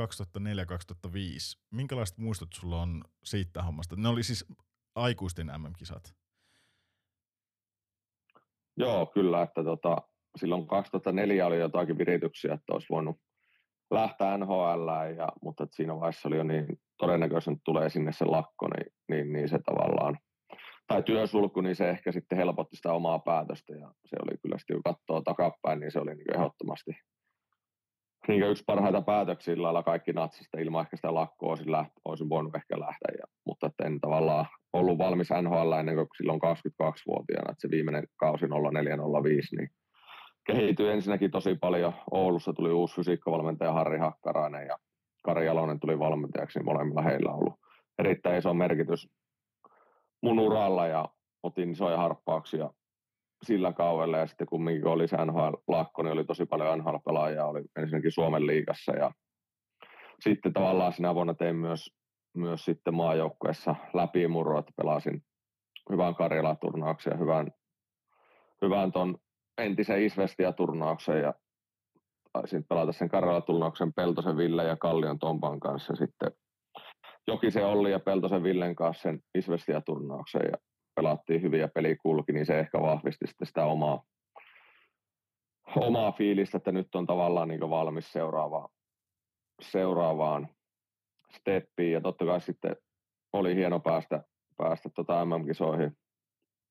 Erkka Westerlund oli, oli silloin päävalmentaja, oli valmentanut mua nuorten maajoukkuessa. Ja, ja, ja ehkä sitten tota, ne MM-kisat, niin totta kai, mä aloitin niin kolmantena tuosta hyökkää, ja silloin oli oli vähän erilainen se pelimuoto, oli neljä joukkuetta alkusarjasta, oli niin kolme, kolme peliä siinä ja musta mä olin niin kolmantena tuosta hyökkää ja oli, oli niin kaikki pelit. Siinä taisi olla heti eka pelissä, niin Pärssisen Timolla meni jotenkin luisti, hän meni muutamaksi vaihoksi korjaa sitä koppiin, niin pääsi sitten, sitten tota, niin jäälle pari vaihtoa siinä, siinä pelaa ja sain sitten syöttöpisteen Karalahen Jere, Jereen maaliin, mikä oli mun eka, eka M-piste sitä, ja, mutta muuten ei sitten eka muutaman peli ei pelannut, pelannut mutta sitten, sitten tavallaan siinä jatkosarjassa, niin sitten sen jälkeen pääsin pelaamaan, taisin pelata keskellä, keskellä aika paljon, olisiko ollut Haakmanin Nikke ja Rita Jani oli, oli tota, niin laitureina, että niiden kanssa pelailtiin, mutta että sanotaan, että ehkä nyt sitten ne mm niin ei sillä lailla pystynyt sitten tehojen muodossa auttaa joukkuetta hirveästi, mutta että kumminkin jäi, ja hävittiin Venäjälle, hävittiin rankkareilla, rankkareilla puolivälierään, mutta että ehkä nyt itsellä kumminkin sillä näki sen, että pystyy, pystyy siellä pelaamaan ja oli kumminkin kärpissä hyvä kausi, voittiin mestaruus, niin sillä jäi, jäi tosi hyvä maku sitä kauesta, tuli valmis niin sitten seuraava steppi. Joo, tota, pakko kysyä heti tähän väliin tuosta, että, että kuin luontaista sulla on yleensäkin ollut pelata keskellä? Niin onko se ihan pakkopullaa tai onko se jotenkin tosi outoa? Sä, sä oot kuitenkin laituri, niin kuin vaikeaa se niin kuin adjustoituminen aina on ollut, jos keskellä on joutunut pelaamaan? No ei se kyllä ole ollut hirveän vaikeaa. Kyllä se on ollut niin ehkä niin ollut mun mielestä aika helppoakin ja varmaan jossain vaiheessa nhl tuli sitten sillä lailla tietoinenkin valinta, että halusi tehdä itsestä mahdollisimman monipuolisen, monipuolisen pelaajan, mutta että kumminkin äh, tuntuu, että nuo juniorivuodet ihan sieltä jostain neljä, kolme 14-vuotiaasta asti, niin tuntui, että joka toisen, toinen vuosi oli pelasin laitaa, joka toinen vuosi keskellä ja moni vuosi sitten, sitten vähän molempia, että, että tavallaan Kärpisä liikassa eka vuosi periaatteessa keskellä aika lailla kokonaan, toinen vuosi, toinen ja kolmas vuosi laajassa, sitten nelos, viimeinen vuosi niin oli taas, pelasin aika paljon, meillä oli viuhkola ja muita pois. Vähän pitempiä pätkiä, niin pelasin myös keskellä sitten, sitten pätkiä, että kyllä se on aina ollut niin itselle vahvuus, ei se ei ole ollut itselle ehkä sitten niin, niin iso asia, asia että tota, niin se on ihan yllättävän hyvin mennyt sitten ne vaihdokset. Joo.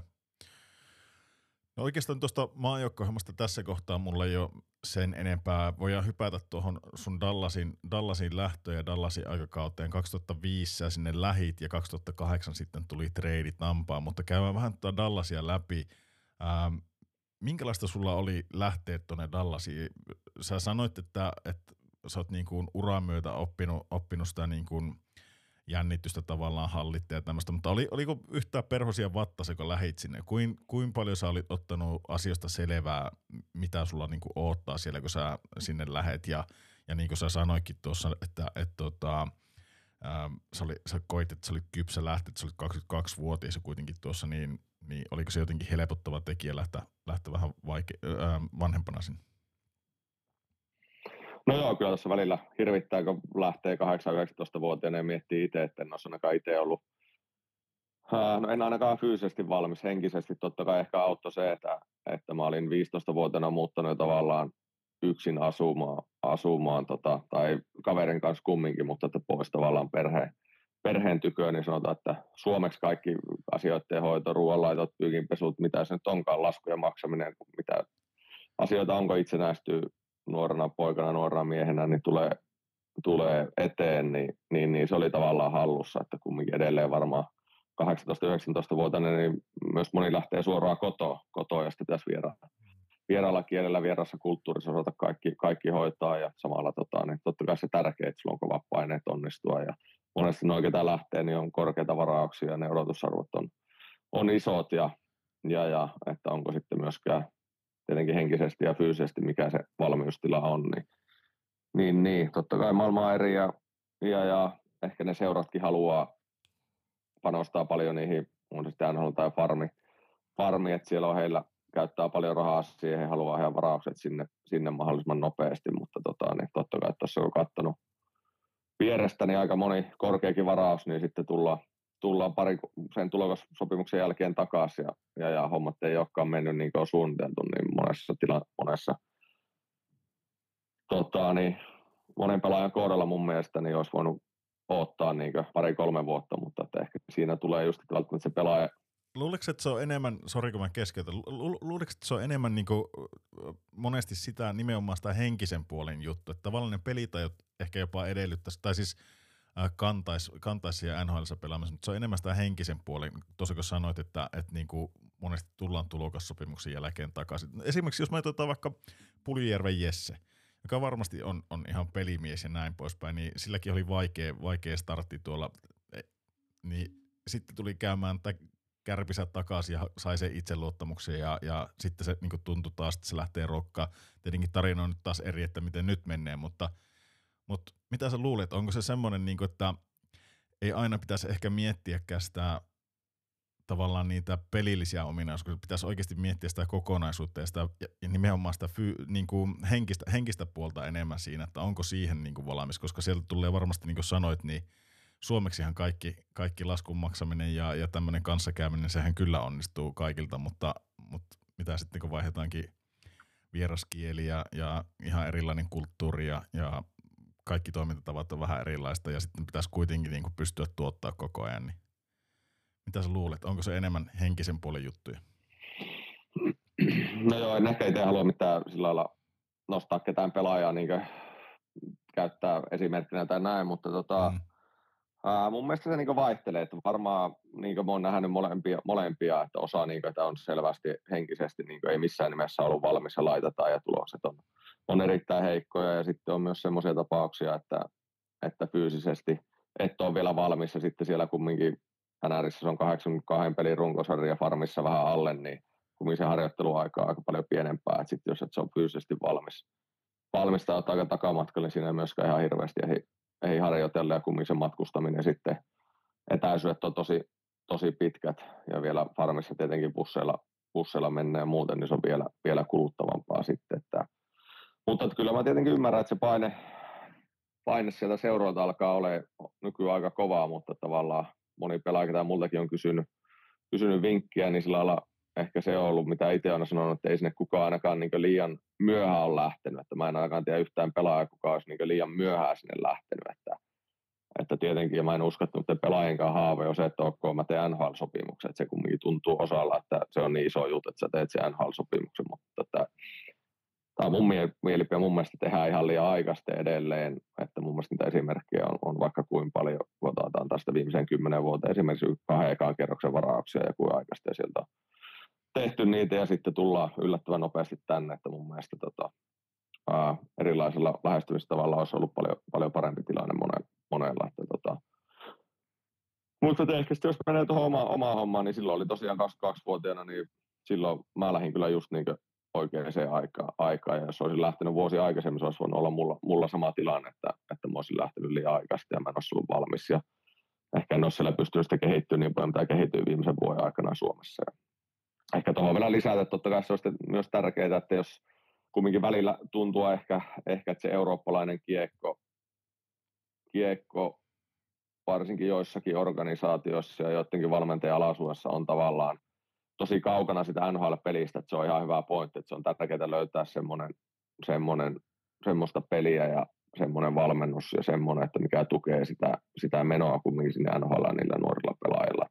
Että sekin varmasti on tärkeä, mihin, missä ne nuoret haluaa pelata, kellä on tavoite sillä NHL, että se valmistaa myös sinne, myös sinne NHL. Ja, ja, ja ehkä siihen oma, omaa hommaa vielä takaisin, niin ehkä olin, olin niin silloin kyllä fyysisesti ihan huippukunnossa, että mulla oli jo ää, oli monta tosi hyvää ja ehjää kesää, kesää alla ja niin olin pystynyt ottaa niin fyysisesti isoja, isoja steppejä ja olin, oli ihan huippukunnossa. Tietenkin se, se autti ja se itseluottamus oli kovaa kahden, kahden Suomen mestaruuden jälkeen ja itse oli pystynyt tekemään sen, tekemään sen läpimurron ja olemaan johtava pelaaja kärpissä ja, ja, ja että se oma itseluottamus oli tosi korkealla tasolla ja ne omat näyttöhalut oli ihan älyttömän, älyttömän kovaa, että se haluaa ottaa se paikka ja kyllä mä sillä lailla niin valmisti itteni tosi hyvin, että kyselin paljon Pitkäsen Joni, Niinimaa Janne, Kukkosen Lasse, keneltä mä kyselin tosi paljon, että mitä se siellä on ja treeninkämppiä ja pojat myös osasivat hyvin, hyvin mulle vastata, että ei niin varmasti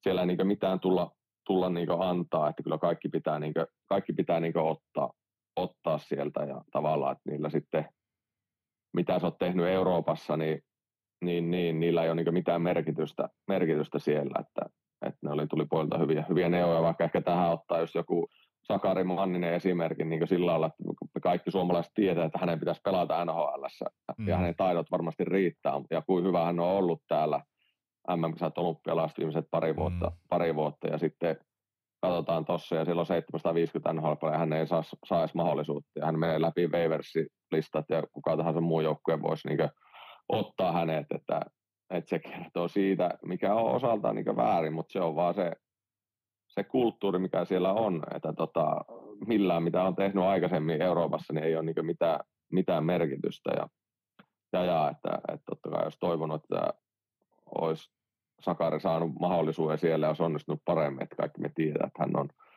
hän niin pystyisi taiteen puolesta ilman muuta pelata, pelata sitä mm. liikaa, mutta se ehkä just kertoo ja alleviivaa sen, että se, mitä just sanoin, että ei, siellä ei ole mitään merkitystä, mitä olet Euroopassa tehnyt, että sen, ehkä se treeninkämpi just se kovu niin siinä ehkä silloinkin, että siellä oli Dallasilla ehkä se yksi, kaksi hyökkäjän paikkaa auki ja niissä taisteli realistisesti se joku 5-8 pelaajaa. Ja, ja kyllä sä sitten näet, näet myös välillä, että saat kaksi ykkösessä, on se sitten reenit tai peli, esimerkiksi semmoisen kanssa, kun sun kanssa siitä samasta paikasta taistelee, niin ei sitä kiekkoa välttämättä hirveästi kannata ottaa sinne, sinne että se syöttö tulisi, että sillä lailla pitää olla myös valmis tavallaan siihen kuin kovaa oikeasti se kilpailu on, on siellä. Ja ne on ehkä tota, niin, tottunut siihen, siihen siellä. Ne pohjois-amerikkalaiset pelaajat, ehkä joillekin eurooppalaisille voi tulla vielä, vielä sokkina, sokkina, että kumminkin moni on täällä ollut ihan, ihan huippu ja ollut juniorissa ykköspelaaja, niin, niin, niin, että kyllä sillä lailla. Mun mielestä on tärkeää, että täälläkin niin valmistetaan niitä, niitä junioreita laajakkaita siihen kilpailuun, että mitä ei saa, saa tavallaan ilmaiseksi, vaan, vaan kaikki pitää, pitää ansaita. Niin noi oli ehkä niitä oppeja, mitä itse siellä huomasi, mutta että sitten onnistuin myös sekä treeninkämpi aikana, aikana sitten tosi hyvin. Joo. Miten ihan silleen konkreettisesti, varmaan meistä meidän kuulijoistakaan ju, veikkasta aika, aika pieni osa on koskaan NHL pelannut joskus, jos ees kukaan, mutta tota, miten tuo menee käytännössä, että äm, sä sovit Dallasin kanssa, että, että okei sä tuut nyt treeninkämpille ja – ja miten se menee? Seura hoitaa sulle lennot ja majoitukset sinne ja, ja missä tuommoiset treeninkämpit yleensä niin NHL pidetään? Missä, missä se sun treeninkämppi pidettiin silloin, kun sä menit Dallasiin? No totta kai niin agentti, sä teet agentin kanssa sopimuksen, tietenkin agentti on sulla töissä. Meilläkin taisi mennä ihan muutama tunti ennen sitä takarajaa, saatiin sopimus valmiiksi, väännettiin allekirjoituspalkkioista ja, ja muista, että tietenkin se tulokassopimus on sillä lailla se työehtosopimus määrittää sen, riippuen minkä ikäisenä sä teet, se kahden vai, yhden vai kahden vai kolmen vuoden mittainen, ja mulla se oli kahden vuoden mittainen, mutta sitten tavallaan sitä allekirjoituspalkkiosta palkkiosta, tota, niin neuvotellaan, ja joo, joo totta kai niin seura hoitaa, niin seuraa sihteerin kanssa, ää, ollaan yhteydessä, ja hän, hän hoitaa ne lennot sinne, ja pidetään sitten monesti niin osalla joukkueesta on niin pelihalli ja harjoitushalli, niin kuin Dallasilla oli, ja sitten yksi sitten monella nykyään noita isoja Edmonton, Detroit, missä on isoja hienoja halleja, niin siinä on se harjoitus ja halli samassa, mutta Dallasilla on edelleen ja oli silloinkin, että niillä on puolen tunnin matkan päässä on se harjoitushalli ja sitten pelihalli on siellä keskustassa. Niin siellä harjoitushallissa ja viettiin se treeninkämppi ja tavallaan siinä on sitten hotelli oli ihan, ihan tavallaan siinä kiinni siinä harjoitushallissa ja yeah. siellä, siellä majoituttiin ja, ja, ja sitten, sitten tota niin, reen, reenattiin, että aika nopeasti se menee siihen, että siinä taisi olla eka päivä vaan oli, oli puolentoista tunnin jääreeni ja joku tunni, tunnin fysiikkareeni ja että sielläkin on tarkat työehtosopimuksessa ne ajat, että saa kauan, kun se on, että kolme tuntia saat niin pitää reenejä ja ei voi olla niin kahta kertaa päivässä, vaan se on se yksi, okay. yksi tota, niin, pätkä, mikä siellä on. Ja, ja, ja sitten aika nopeasti se menee siihen, kun siellä on kumminkin 60 pelaajaa alussa, että pelataan niin reeneissäkin vastakkain, tai kolme, kolme niin joukkuetta, kaikissa noin 20 pelaajaa, ja sitten ne treeninkämpipäivät kakkonen, kolmonen, nelonen yleensä pelataan, pelataan vastakkain ja sitten alkaa harjoituspelit. Et sen mä muistan, että taisi olla heti ensimmäinen eka kerta, kun pelattiin vastakkain, niin Taulle tulee noin, ennen kuin lähtee kotiin, kotiin, että mikä on seuraavan päivän joukkueet ja sitten tota, tulin sitten hallille ja katsoin kentät, niin katsoin, että siinä on kaksi, kaksi viime vuoden farmin tappelia, kenen kanssa on samassa kentässä, että tota, sillä lailla, että ei, ei ole ihan hirveästi ajateltu Jokisen pojan varaa, että, tota, ja, ja en varmaan siinä pojat tappeli muutaman tappelu ja ei siinä ihan hirveästi peliä, peliä tullut, niin kyllä sen jälkeen oli itselläkin vähän sellainen fiilis, että jaha, mitähän tästä, tästä tulee, mutta sitten taas seuraava päivä, päivä sitten mä olinkin Monano ja Lehtisen vierellä, että, että, että, että, että sitten, sitten, sitten tavallaan ymmärsi sen, että, että nyt pitää olla valmis, että tiesi, että varmasti sen näyttöpaikan niin saa, saa, ja totta kai hekin sitten joukkueet varmasti niin myös haluaa testata nuorta pelaajaa, miten hän niin erilaisiin tilanteihin sopeutuu ja näin. Ja, näin. Ja sitten Moraria ja Lehtisen kanssa kumminkin onnistun, taisi jonkun riparimaali sieltä, sieltä tehdä ja, tehdä ja sitten, sitten taisi olla jo, en muista oliko sitten vielä yksi, yksi semmoinen skrimitsi vai oliko sitten alkoi jo, alkoi jo sitten tota, niin, reenipelit. Joo. Kui, tota, kui niin, M- miten sä et onnistunut sitten niiden tappelijoiden kanssa? Kumman, kumman kanssa oli helpompi pelata niiden tappelijoiden kanssa vai, vai Lehtisen ja Modanon kanssa? No joo, kyllä se Modano ja Lehtisen aika paljon helpompaa oli. Että mä en mikä ikinä ollut semmoinen, semmoinen pelaaja, joka pystyy yksin hirveästi tekemään, että en ole mikään huippuluistelija tai erityisen taitava, vaan se on se oma itsellä se pelikäsitys, mikä on ykkösvahvuus, että tarvii siihen siihen sitten rinnalle, rinnalle pelaaja, kenestä ehkä itse pystyy myös tekemään, tekemään parempia ja pystynyt itse oma uraanikin sitten niin kuin monen huippupelaajankaan niin olemaan semmoinen, semmoinen tota, niin, äh, kuka heidän kanssa pystyy pelaa, pelaa hyvin, mutta ehkä ne on itse ollut semmoinen, että pystyy ihan hirveästi niin yksi itse ikinä niin itse luomaan, luomaan paikkoja. Oliko tuo, onko tuo ainut semmoinen treeninkämpi, missä sä oot ollut? Onko sulla joka, onko ollut kaikissa joukkueissa treen? Joutuuko niihin niin kuin No il- ilmeisesti joutuu, koska Modano ja Lehtinenkin oli tuossa, niin kaikki, joka kausi kun joutuu käymään treeninkämpin läpi, ei ole sille, että joku voi skipata ne ja tulla vähän myöhemmin suoraan johonkin harjoituspeleihin tai jotenkin, että kaikki, joka kauella, kun sä oot käynyt kuitenkin treeninkämpin läpi. Joo, kyllä, että kaikki pelaajat osallistuu treeninkämpille ja sitten voi olla, että vähän kokeneemmat pelaajat ja näin, niin, niin, niin ehkä pelaa sitten vähän vähemmän treeni, treenipelejä. Nykyään varmaan se joku 3-4 on on aika normaali, että sitten mun muistan silloin eka vuonnakin Dallasilla oli kahdeksan reenipeliä ja mä olisin mä pelannut sitten seitsemän, seitsemän niistä. Että totta kai niitä sitten, ketä on siinä, siinä niin rajoilla, että kenestä taistelee sitä paikoista, ne pelaa aina, aina enemmän niitä treenipelejä, mutta että totta kai joka vuosi on treeninkämpi, mutta että kyllä siinä tavallaan se 89 prosenttia niistä paikoista on, on aina selvät, selvät tavallaan sen, se minkä, minkälainen se sopimus, sopimustilanne on ja, ja, ja sillä että kyllä mutta yleensä niitä on muutama, muutama paikka aina se treeninkämpillä auki. Miten tuolla treeninkämpillä tuossa sun elämässä ensimmäisellä treeninkämpillä, tai en mä tiedä kävikö sä aiemmin, aiemmin jo mukana, mutta, mutta siis niinku tuossa kun lähit tuonne Dallasiin, niin äm, tultiinko sua haastaa mihinkään tappeluihin, tai jouduiko sä mitenkään semmoiselle niin epämukavuusalueelle siellä? Oliko sulla semmoisia, niin kuin, vai, vai tie, tiesikö ne tavallaan minkä tyylinen pelaaja on? Jättääkö ne tappelijat suoraan niin kuin Jussi Jokistyyliset pelaajat rauhatte ne vaan tappelee sitten tappelijoiden kanssa keskenään vai, vai oliko se niin kuin ihan piece of cake tavallaan sun osalta tuo treeninkä, että sä saa keskittyä vaan siihen omaan tekemiseen? No joo, ei nyt. Totta kai silloin tappelut oli paljon isompi osa NHL, mitä, mitä niin nykyään, että se oli ihan eri maailma, mutta mm. että ei kyllä se on sillä että ne tappelijat tappelee keskenään, keskenään joukkueessa ja sillä lailla, että jos et siellä ns. halua tapella, ettei mitään, mitään tyhmää, niin että se joutunut kyllä niin, niin tappelemaan, että ei, ei tavallaan ei, ole, ei ollut oma homma ja ei, ei tarvinnut sitä hommaa tehdä. Joo.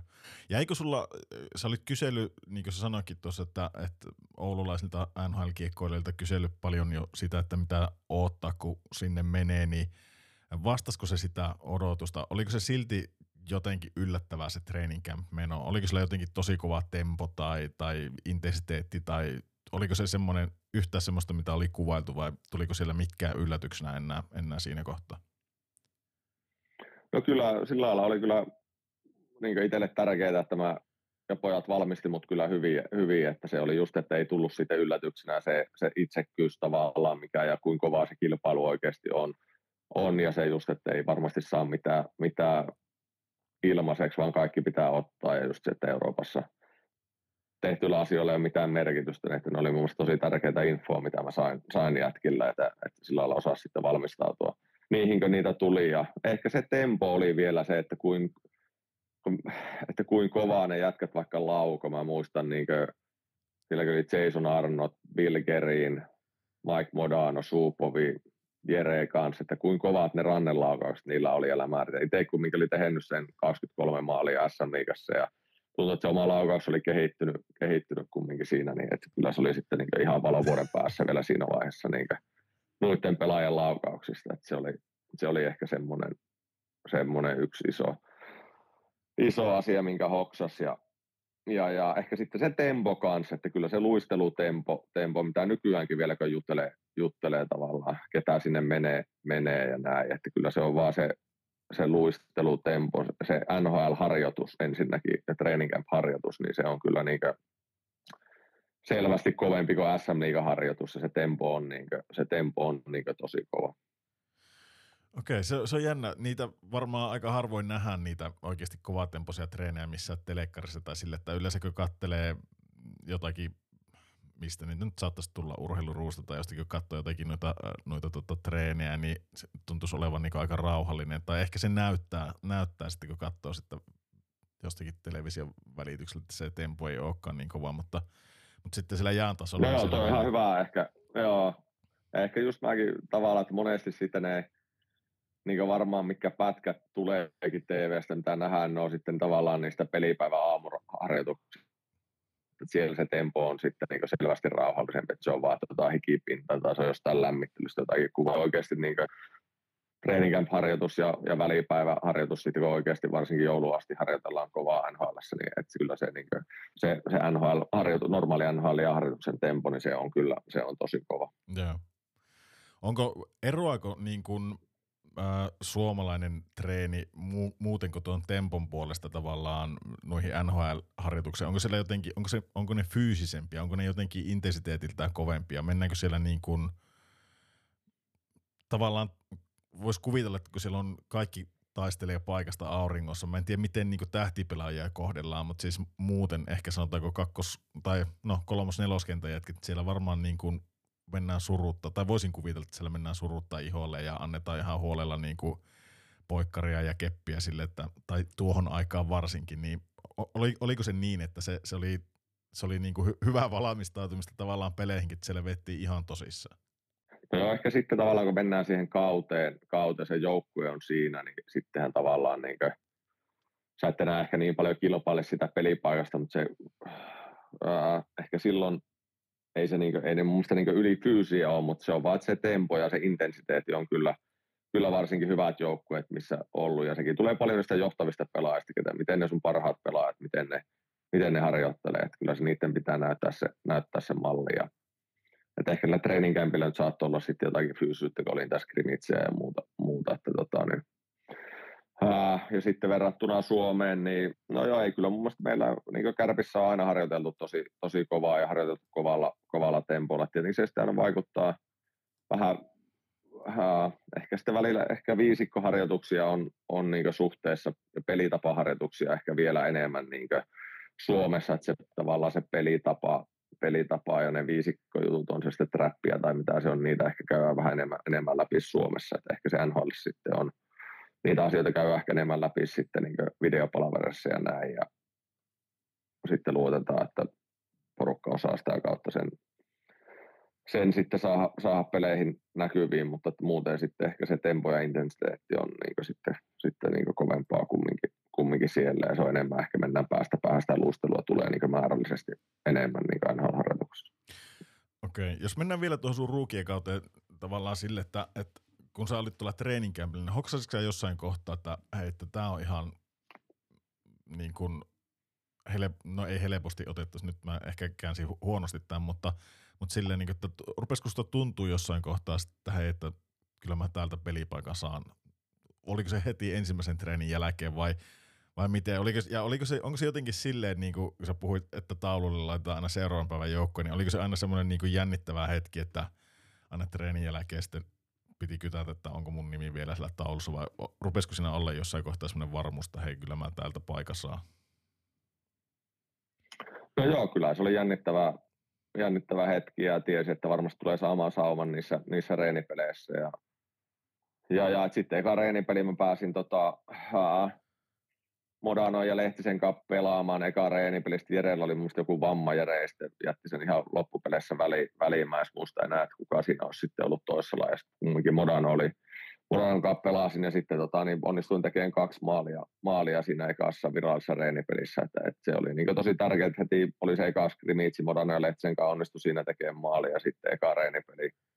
Modano kaksi maalia tavallaan niissä silloin, se on ehkä sitten itselläkin omalla uralla niin myöhemmin, kun on tullut seuravaihtoja ja, ja näin, ja tiennyt, että ok, nyt niin oikeasti pitää onnistua, että pari kertaa ollut itselläkin, että jos ei nyt onnistuta, niin voi olla, että seuraavalla ollaan sitten, sitten niin lähdössä Eurooppaan takaisin, että, että semmoisissa hetkissä on sitten pystynyt niin läpi uraan, uraan onnistua ja saamaan itsestä, itsestä parhaa irti, että, että siinä oli se eka peli, sain kaksi maalia, taisin toisen pelin pelasin Miettisen Antti ja Kapasen Nikon kanssa, se oli ehkä itseltä vähän, vähän niin kuin, heikompi peli, niin kuin joku ihan ok peli, ei täytyy tehdä pinnoja, ja sitten ne oli vieraspelejä molemmat, ja tultiin kotiin, ja äh, muista olisiko ollut Edmontonia vastaan peli, pelasin taas Moranon kanssa, Jere oli sitten jo mukana, ja tein taas siinä pelissä niin maali, että pystyi sitten onnistumaan oikeilla, oikeilla paikoilla, ja alkoi niin tuntuu, tuntuu sitten, että, että niin on, on saanut niin jalkaa oven väliin, mutta että totta kai sitten aina pikkuhiljaa niin siitä lähti niin jätkiä,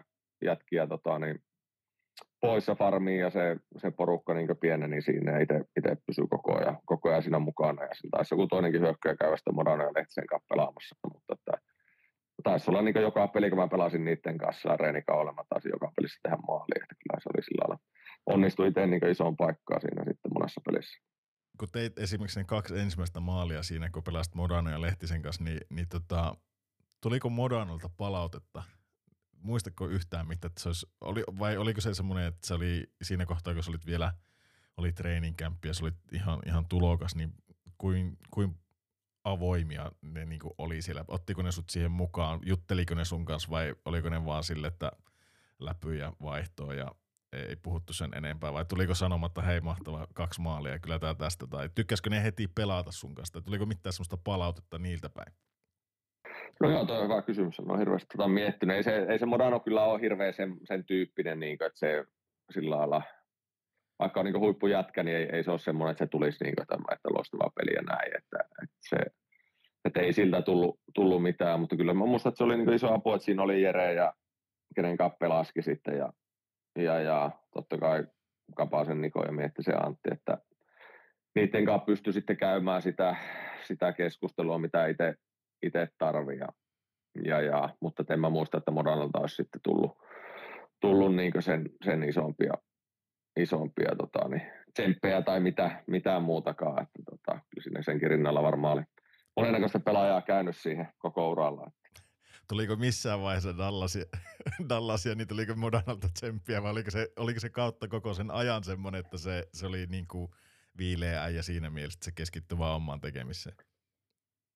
No ei kyllä sitä sitten, että kyllä hänkin niin kuin, totta kai sitten kun itsellä peli kulki ja meillä löytyi oikeasti niin kuin, ää, niin kuin Jere ja Moran on katsottu, vähän oli pelannut pitkään yhdessä, niin löytyi niin kuin, hyvä kemia, että itse, itse sopii siihen ketjuun, niin kyllä totta kai sen sitten aistii, aistii että jos, jos se huippupelaaja tykkää sun kanssa pelata ja, ja, ja sillä lailla ajateltiin, pelistä samalla tavalla, että kaikilla oli hyvä pelikäsitys ja kaikilla oli sitten kumminkin se oma vahvuus oli pikkasen erilainen, että kuin hyvä Jere oli, Jere oli kahteen suuntaan ja kuin hyvä maalintekijä ja sitten tavallaan se Moranon vauhti ja, vauhti ja monipuolisuus ja pystyi tekemään maaleja ja pystyi syöttämään sitten ehkä se oma, oma niin peli sopii myös siihen, että oli hyvä pelikäsitys, pystyi löytämään niitä molempia, pystyi käyttämään sitä Moranon vauhtia hyväksi, saamaan hänelle kiekkoa vauhtia ja löytää Jereä, Jereä siitä, siitä slotilta, missä hän on parhaimmillaan tekemään maaleja ja sitten tavallaan, että kun pystyttiin sitten Moranon kumminkin oikealla lailla ottaa vähän riskiä hyökkäyssuuntaan, että tiedettiin, että Jere sitten varmasti paikkaa, jos tulee virheitä, että sillä lailla niin mole, kaikki tiesi toistensa vahvuudet ja, ja tavallaan oli, varsinkin kun nyt jälkeenpäin, niin oli sillä lailla ihan, ihan maaginen se oma tulokaskausi, että kuin hyvin pystyi onnistumaan tiukalla paikoilla, päästä heti tuommoisten jätkien kanssa ja, ja peli kävi ja pelattiin. Ketjuna ihan loistava kausi ja niin joukkueen taittiin olla koko NHL kakkonen, kakkonen runkosarjassa. Sillä lailla, että oli se ihan, ihan huippukausi niin se runkosarja.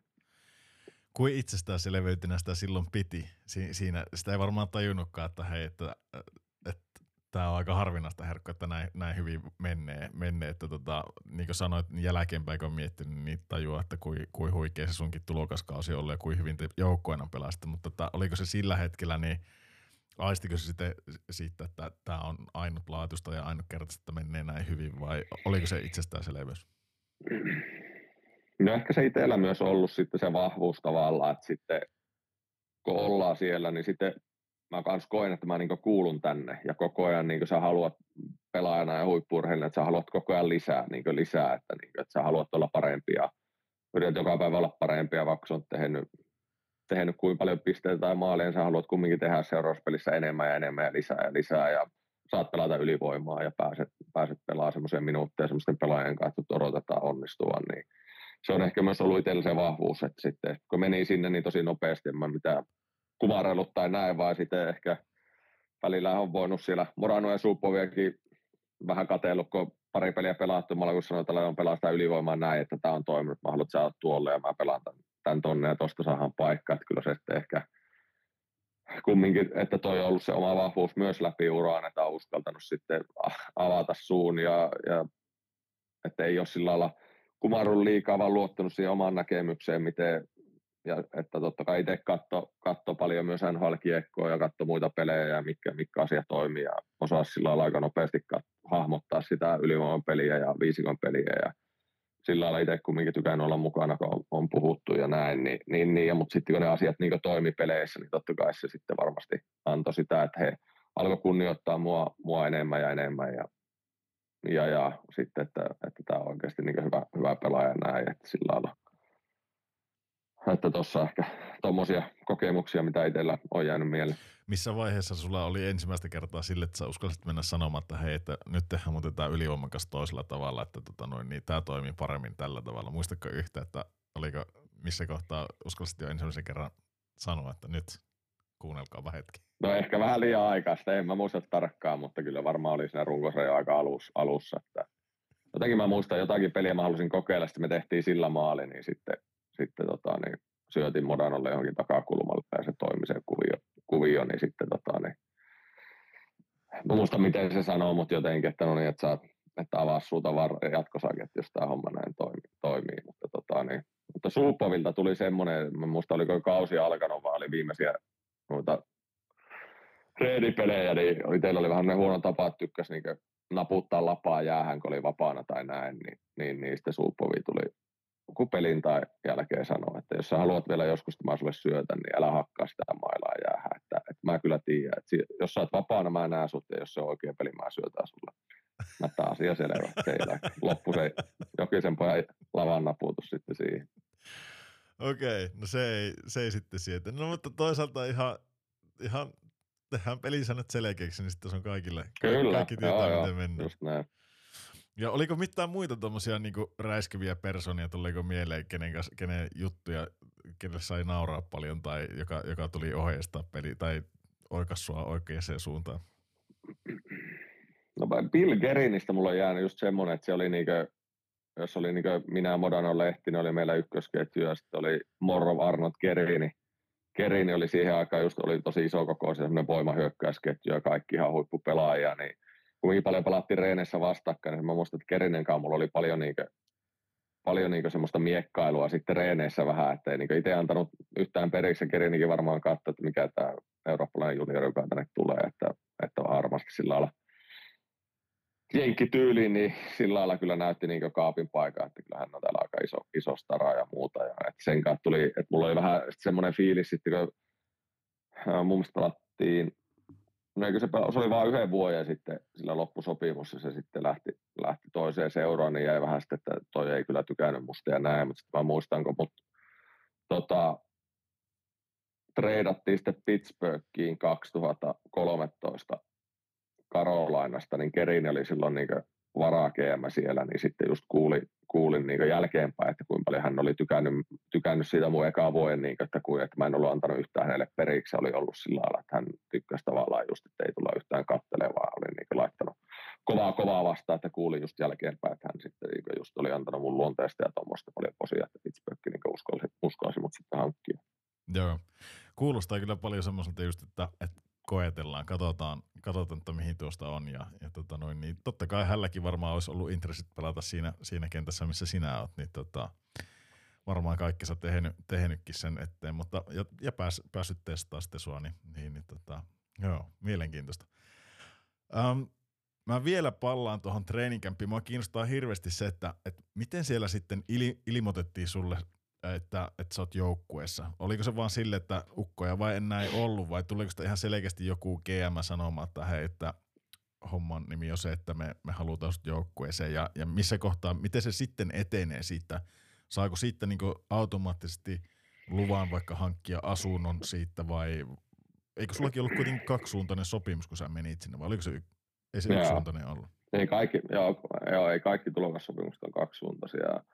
Uh, jos meillä oli kahdeksan treenipeliä, niin kyllä se taisi olla niin viimeisen treenipelin jälkeen sitten. Siinä oli enää niin varmaan, koska siinä ollut yksi tai kaksi ekstra pakkia ja kaksi tai kolme ekstra hyökkääjää. Ja, ja mun mielestä mä siinä viimeisessäkin pelissä tein, tein vielä yhden maalin, että kyllä mä sillä lailla olin jo siinä vaiheessa niin aika, mä olin pelannut kaikki viimeiset sitten kaksi, kolme reenipeliä, joilla Moronen ja Lehtsen kanssa oli niin peli kulkenut. Kyllä mä sillä lailla olin, 95 prosenttia varma, että kyllä mä niin ainakin pääsen aloittaa yllällä. Ne oli mennyt ne treenipelit niin hyvin, mutta että tietenkin sitä ikinä ole, ole ihan varma, varma niin, niin niissä oli mun mielestä seuraava päivä reenit, siinä oli sitten joku kolme päivää aikaa, aikaa tota, kauan avaukseen, niin sitten reenien jälkeen mun mielestä sitten valmentaja kutsui niin toimistoon ja GM oli siellä ja, ja sanoi, että onneksi olkoon, että sä oot, niin kuin, oot, oot päässyt niin opening night rosteri, että tähän millä aloitetaan kausi. Että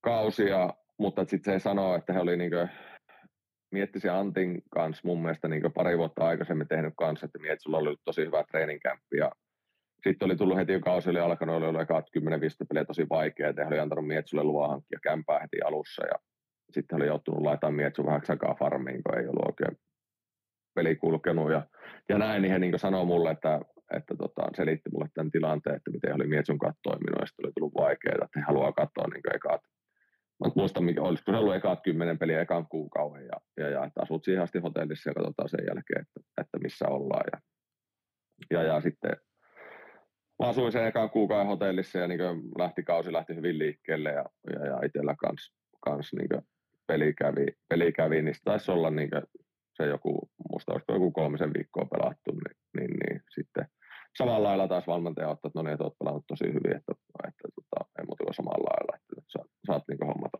hommata kämpän ja, ja, ja että lähtökohtaisesti olet, olet täällä tämän kauan. Aivan mahtava. Siinä ollaan varmaan aika täpinässä. Meinasitko tota, noin, niin, ratketa housuista siinä kohtaa? Kuka sillä oli, mutta Tipetti oli silloin valmentajana, eikö ollut? Joo, Dave Tibet oli coach ja Doug Armstrong oli GM. Okei. Okay. oli, oliko se minkälainen hetki siinä? Oli, oliko sä aivan intopiukena siinä kohtaa, kun sä sai kuulla, että hei tänne jäähän? Ja... No mulla ei ole jäänyt niistä niin vahvoja mielikuvia, että ehkä se oli niinkö, niinkö joukkueeseen pääsy, että se oli pikkuhiljaa tavallaan, että joka peli, kun mä pääsin Moran Lessen kanssa pelaamaan, mä tein maali ja mä onnistuin niin, niin hyvin, että tavallaan se oli kyllä itsellekin niin en, selvää ennen kuin se mulle, tai jo siinä vaiheessa, kun se mulle kerrottiin tavallaan, että se ei ollut niin oikein 50-50, tai että mitenhän tässä käy. Niin. Tässä on hieno hetki, mutta ehkä se niin tuli jo niin aikaisemmin, että kun ymmärsi, kun aina onnistui peleissä, että ei ne voi kyllä mua enää tästä tiputtaa. Ja vähän samaa sitten sen, kun ne sanoo, että saat hommata kämpän, niin tavallaan, että itse oli pelannut jo hyvin ja tavallaan, että tuntui, että se oli tullut onnistumisia, oltiin sarjassa aika lähellä kärkeä ja oli itse pystynyt tekemään tulosta, niin sillä lailla, että se oli jo itselle niin sillä lailla selvää, että, että mä saan hommata sen kämpän ja mä pysyn, niin, mm. niin, niin itsellä ehkä jäänyt tommonen, tommonen fiilis siitä. Tota, silloin kun sä lähit tuonne Dallasin, niin lähditkö sä yksin vai lähtikö sulla puoliso silloin matkaa? Oli, olitteko te, oliko sä yksi siellä vai, vai kahdestaan vai tuliko se jotenkin perässä sitten sinne, kun sä sait jäädä sinne vai, vai? Mä olin, mä olin yksin siellä, että vaimo opiskeli, opiskeli lääkiksessä silloin, silloin niin tota, mutta mä muistan, että se oli taas olla viimeinen, viimeinen treenipeli, niin mä, mun mielestä vaimo ehti sitä just katsoa ja, ja, ja oli siellä sitten mun mielestä pystyi pitämään niin parin viikon breikiä siinä, että oli tavallaan ne kolme ensin, me aloitettiin kolme kaapelia oli kotona, niin, niin, niin että ehti katsoa sen viimeisen, viimeisen treenipelin ja, ja, ja sitten ekan peli NHL, sitten mä tein kolmannessa pelissä maalin, niin ehti myös sen, sen katsoa, että sillä oli ihan kiva, että oli, oli tavallaan joku, joku katsomassa ja, ja, ja itselle tärkeä henkilö, niin, niin sitten muuten, muuten asusteli sen kauan niin yksi, että, että nykyinen vaimo oli silloin, silloin opiskelin lääkiksessä ja sitten itse asiassa seuraava vuoden sitten piti, piti yhden välivuoden ja oli yhden vuoden mukaan siellä Dallasissa ennen kuin sitten oli vielä hänellä sen jälkeen vielä kolme vuotta jäljellä sitten opiskelu ja opiskelin ja loppuun ennen kuin sitten muutti, muutti tota, niin, lenkkeihin. Joo. Mites tuo siinä kohtaa, kun sä sait luvan hommata asunnon, asunnon Dallasista, niin mi, miten se prosessi etenee? Onko se sitten niin kuin, että kävellään vaan jonnekin, jonnekin asunnon välitystoimistoon ja, ja selataan sieltä kuvat ja katsotaan, et, et, tota, mistä, mistä ruvetaan asuntoa katsoa vai onko sillä joukkueen sisällä joku semmoinen yleismies Jantunen, joka jeesaa näissä, näissä tota, hommissa tai kyselikö sä niinku joukkuekaverilta, mihin päin sä muutit, minkälainen sun ensimmäinen asunto oli? No joo, että kyllähän toi niin sillä että kumminkin siellä on paljon pelaajia samassa tilanteessa, tietenkin ehkä perheelliset nämä asuu isommissa asunnoissa, ehkä jossain rauhallisemmilla alueilla, missä on lasten kouluja ja muuta, mutta tavallaan siinä vaiheessa itsekin oli nuori, niin ja yksi, yksi oli menossa asuun, niin siinä oli kumminkin tavallaan miet, meni itse samaan taloon, oli mietti se Antti ja Matias Trankvist, ruotsalainen hyökkäjä, niin he asuu semmoista kerrostalokompleksissa lähellä taisi olla vajaa 10 minuuttia pelihallille, niin taisi olla Uptown-niminen niin asuinalue siellä Dallasissa, niin, niin, niin sitten niin tuntui, että oli siinä, he oli tykännyt siinä asua ja, ja, ja että tavallaan sitten ja suosittelujen perusteella meni sitten, meni sitten siihen ja siinä oli sitten, asusteli siellä sitten sen, sen koko ajan, mitä olin Dallasissa, että se oli kiva, kiva alue. Ja... Okei. Okay. No mutta sehän kävi sitten älyttömän kätevästi, ei tarvinnut sen, sen isompaa tota noin niin, urakkaa nähdä sen eteen. Mites, mites tota... Joo, kyllä seuroilla, seuroilla on sitten kans kyllä niin varmaan nykyään vielä enemmän, mutta oli silloinkin niin seura kyllä niin auto, että silloin ne sihteerit ja sitten on niin semmoinen, just niin joukkueella on semmoinen team service, se on se titteli, että semmoinen just yleisä ja kuka auttaa pelaajia, oli ihan sama mitä, mitä ongelmia. Ja totta kai agentti itsellä myös sitten auttoi niin. niissä paperihommissa. Kyllä, kyllä. Miten sitten tuota, varmaan, varmaan niin tuossa ollaan juteltu, niin peli, pelitahti on tiivis ja, ja matkustuspäiviä on paljon ja, ja niin kuin se urheiluhan tuossa on fokuksessa, mutta miten sitten kun tuolla on tavallaan kuitenkin yksi, sullakin oli puoliso Suomessa ja ei varmaan ehkä ihan joka päivä, tai en tiedä, jaksatko nähdä joka päivä sitten miettistä ja, ja kapasta ja näitä muita, muita suomalaisia siinä, mutta tule, tule, tuliko niin tutustuttua paikallisiin ihmisiin? Tai tuli, te, solmikko mitään, tai kerkeekö siinä yleensäkään tuommoisessa niin kauan aikana niin solmia semmoisia ystävyyssuhteita tavallaan jääkiekon ulkopuolelta? Tuleeko siellä semmoisia niin kohtaamisia ihmisten kanssa sitten, että, että niin kuin niistä joistakin saattaisi tulla ystäviä niin kiekon ulkopuolelta? No ehkä Dallasissa oli vielä sen verran just, just nuori itse ja siinä ei niin ollut ollut ehkä sitten semmoista, semmoista niin kuin, että ehkä enemmän pyöri silloin vielä joukkuekavereiden kanssa siinä. Ja, ja, ja. Mutta sitten niin sielläkin oli vaan, ehkä itsekin oli just sen pari-kolme vuotta monessa paikassa. paikassa. Et sitten Karolanassa olin, lähelle viisi vuotta, niin sieltä tuli sitten, sitten jo niin kaukalla ulkopuolelta ystäviä ja sitten Florida, Florida sama homma, että siellä oli, oli kans sitten, pelasin, pelasin kolme vuotta, mutta sitten kumminkin perhe asuu siellä viisi vuotta ja näin ja mm. miten ne pari vuotta sitten pelasin muualla, mutta tota, että niistä paikoista tuli sitten, mutta sieltä Dallasista ei, sit, ei, ei tullut vielä niin kauan ulkopuolelta. No siellä oli, itse asiassa siellä oli kumminkin sitten siellä oli Nokia, nokialaisi, niin tavallaan Nokialla hommissa paljon suomalaisia ja oulaisia, että kyllä niin itse asiassa heidän, sieltä tuli niin pari, tuli sitten unohdin sen, että pari, pari tuli niin sieltä tavallaan, mutta ne oli sitten niin suomalaisia, suomalaisia, mitä oli Nokian kautta siellä, mutta sitten ihan niin jenkkejä tuli tuolta Carolinasta ja, ja äh, Carolinasta ja Floridasta.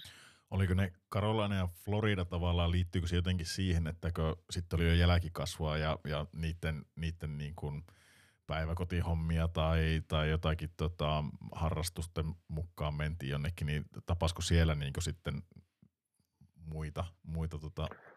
No joo, vähän just näin, että ehkä Karolinasta tuli enemmän sitten sen naapuri, ketä asuu siinä meidän muutettiin sitten siellä tosiaan syntyi ensimmäinen lapsi ja ää, muutettiin sitten niin omaa kotitaloon, niin sieltä tavallaan naapureita tuli sitten ja heidän perheitä tuli, tuli pari perhettä tuli sitten läheiseksi ja, ja Floridassa oli sitten vähän sama homma, että naapureita ja sitten ehkä just lasten, lasten tota, koulujen harrastuksen kautta tuli Joo. sitten kanssa. Joo. Kuulostaa, kuulostaa ihan normaalilta toiminnalta. M- miten, miten se tuommoinen niin kuin ystävyyssuhteiden ylläpitäminen sitten niin kuin toimii, toimii tuommoisen kauan aikana? Oliko se tosi vaikeaa tavallaan ne, jotka ei ole tuossa niin päivittäisessä toiminnassa mukana, eli siinä kiekkohommassa, eli lähinnä mietin noita Florida ja Carolina ystäviä, niin kuin, no joo, no ehkä jos nyt tietenkin siinä naapurissa, niin kyllä sitä varmaan sanomalehti haettu postilaatikosta ja moikut heitetty siinä, mutta, mutta tota, miten nykypäivänä, tuleeko vielä piettyä yhteyttä hei? No joo, kyllä mulla on just siellä Karolainassa on, on tota, niin, yksi perhe ja, ja sitten yksi, yksi kaveri kanssa, kenen kanssa tulee, ei tietenkään ihan hirveästi, mutta että nytkin kävin, kävin siellä sitten äh, puolitoista vuotta sitten kävin, kävin, niin tuli heitä nähtyä ja, ja, ja että Floridassa sitten sama, sama homma, että siellä on, siellä on kans pari, tavallaan pari ystävää perhettä, niin, niin, niin heitä ehti nähdä siellä. Sitten kävin kanssa Floridassa samalla reissulla. Niin. Mutta ehkä tietenkin nyt taas kun ollaan Suomessa, niin ei se nyt hirveän säännöllistä se yllä niin viestittely on, mutta että kumminkin sillä lailla, eikä ihan välttämättä kuukausittain mutta että kumminkin muutaman kerran vuodessa sillä lailla vaihtaa kulmaa. Joo. Sitten jos mennään takaisin tuon lätkäjoukkueen hommaan ja ehkä tuohon Dallasiin, toki voidaan jutella samalla noita sun muitakin joukkoita, mutta onko Jenkeissä jotenkin noissa ja NHL, niin onko noissa joukkoissa selkeitä semmoisia hierarkioita? Tavallaan, onko se silleen, että ähm, tähtipelaajat niin on ihan omassa kastissaan ja, ja ruukiet on ihan omassa kastissaan ja tiedätkö mitä mä tarkoitan? Onko, onko ne niin kuin, vai onko se hyvin yhtenäinen porukka ja tiivis porukka vai onko, onko siellä jotenkin silleen niin kuin, niin, kerro sä. No joo, äh, kyllähän varmasti se tietty hierarkia on, että totta kai ne sun super, supertähet ja joukkueen kapteeni monesti on yksi niistä, niin, niin, niin äh, eihän se nyt itsekin sano, sanoa, että totta kai he on siellä, mutta että kyllä monesti myös hekin sitten haluaa olla vain niin yksi, yksi niin joukkueen jätkä, on se sitten joku vaikka Crosbykin, niin ei ikinä halunnut, että varmaan häntäkin on niin paljon seurattu ja kumminkin se paineet on varmaan hänellä kovat, mutta sitten on sitten joukkueen tapahtuminen ja hän ei halua mitään muuta kuin, että hän olisi yksi niin joukkueen jätkistä, että varmasti nosta itse mihinkään ja haluaa, että hänestä, hänestä lasketaan leikkiä ja mu- muutakin ja sillä lailla, että kyllä ne on yleensä ihan huippujätkiä noin. Uskalletteko niistä niin laskea leikkiä? No kyllä siellä aina jotkut jätkiä, ei välttämättä kaikki, mutta kyllä siellä aina sitten joka joukkueessa ne pari, kolme vitsiniekkaa, niin kyllä he uskaltaa sitten, sitten tota, niin, niin, niin varsinkin he näkee sen, että Crosby ja muut haluaa, että hänestä lasketaan leikkiä, leikkiä niin kyllä tota, niin, silloin, silloin var, varsinkin ne vitsiniekat, ne, ne uskaltaa laskea ja ja, ja, että on siinä tavallaan se tietty hierarkia, mikä näkyy aina sitten totta kai.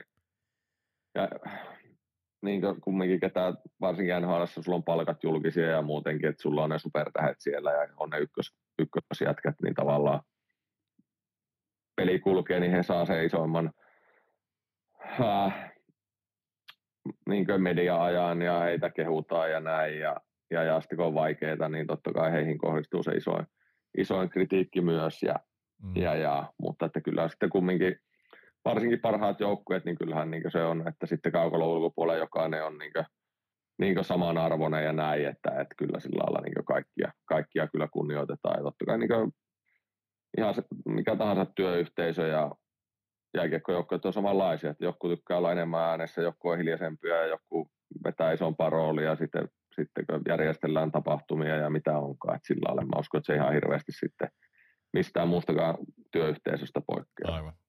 Miten, miten liittyykö, tavallaan onko tuo hierarkia, näkyykö se missään semmoisen esimerkiksi, että jos te menette bussilla jonnekin tai, tai lennätte jonnekin, niin onko se sille, että konkarit, että heitä valittee paikat ensin tai esimerkiksi hotellihuoneet, niin menneekö se jossakin järjestyksessä, miten ne naps, napsitaan ne huoneet vai onko kaikilla kaikki hotellihuoneet samankokoisia ja samanlaiset tai, tai niin kuin lentokoneessa niin istutaan sille paikalle, mihin si, sillä hetkellä sattuu vai onko siellä vakkaripaikat vai miten, miten nuo kaikki menee? No joo, että kyllä toi ehkä bussipaikat ja lentokonepaikat, niin kyllä sama mun mielestä, mikä ainakin itselläkin ollut ihan juniorista lähtien, että vähän ensin ne kokeneemmat ja vanhemmat jätkät, niin ne saa valita paikat koneessa ja bussissa ja, ja, ja, ja sitten tavallaan nuoremmat ja ruukiet ottaa paikat viimeisenä ja niin kuin ihan samalla lailla nuoremmat ruukiet kerää kiekot sitten, miten on ihan juniorista asti täälläkin, täälläkin ollut, ollut ja näin ja, ja, ja ää, että se on mun mielestä sitten, mikä on, mikä on aina niin ollut, ollut niin siellä kuin ollut sitten niin kuin Suomessakin junioreissa.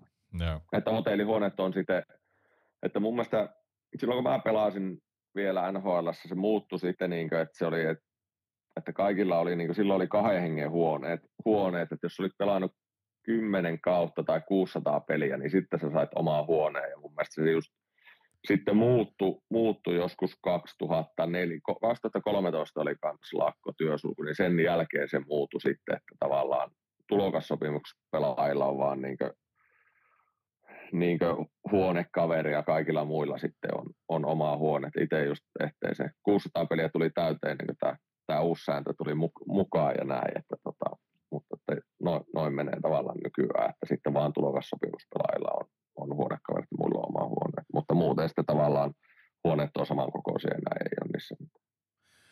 Oli, käytitkö sitä, oliko se vapaaehtoinen, saiko olla jonkun kanssa, jos halusi olla niin kämpiksen, niin saiko olla ja, ja jos tota noin niin... No mun mielestä sai olla, joo, sai olla, mutta ei kyllä itsekin siinä vaiheessa, niin oli jo niin jälkikasvua ja näin ja kotona oli yleensä aika, aika härdelliä, niin tuntui ihan hyvältä sitten, sitten tota, niin olla hiljaisia ja rauhallisia iltoja, kun oli käynyt syömässä jossain joukkuekoitten ja muuten, niin sitten sai sen illan rauhoittua ja ehkä sitten itsellä oli vielä ehkä pikkasen erilainen toi pelipäivän aikataulu, että mä tykkäsin sitten syyä ehkä sen pelipäivän ruoan vähän myöhemmin kuin muut ja ehkä sitten mennä päikkäreille vielä vähän myöhemmin kuin muut. Samalla, samalla että se oli pikkasen erilainen, mitä se normaali, normaali pelaajalla ehkä on, että sillä laillakin oli itsellä kiva, että oli oma, oma huone. Okei, mistä se johtuu? Aika mielenkiintoinen. Mi- mistä se johtuu? Oliko se jotenkin havainnut, että se toimii sulle paremmin? Se, mikä, mikä siellä no on ehkä se, No siinä oli ehkä semmoinen, että tavallaan, että jos että meillä on 11.30 niin oli aina vaikka vierasjoukkueella jää 12 loppuu, 12.30 aina bussihotellille ja peli alkoi aina seitsemältä tai puoli kahdeksalta ja sitten mentiin aina suoraan syömään. Tavallaan sitten, jos sä syöt, syöt sun lounaan 12.45 ja peli alkaa seitsemältä tai puoli kahdeksalta, niin, niin, niin mun mielestä se ei ollut ihan optimaalinen, että siinä ehti tota, niin, ää, tai omasta mielestä kannatti syödä sitten niin myöhemmin. Mä tykkäsin sitten syödä vasta tunti sen jälkeen. Mä tykkäsin syödä noin 5 5 puoli tuntia ennen peliä. Että jos oli sitten vaikka, no joo, kahden aikaa sitten tykkäsin vasta syödä ja mennä sitten nukkuu, nukkuu sen jälkeen. Ja, ja, ja että siinä oli ehkä se, se vaan taustalla, että ehkä halusin sitten syödä, syödä myöhemmin, myöhemmin niin vielä vähän lähempänä, ettei se tullut liian pitkää breikkiä.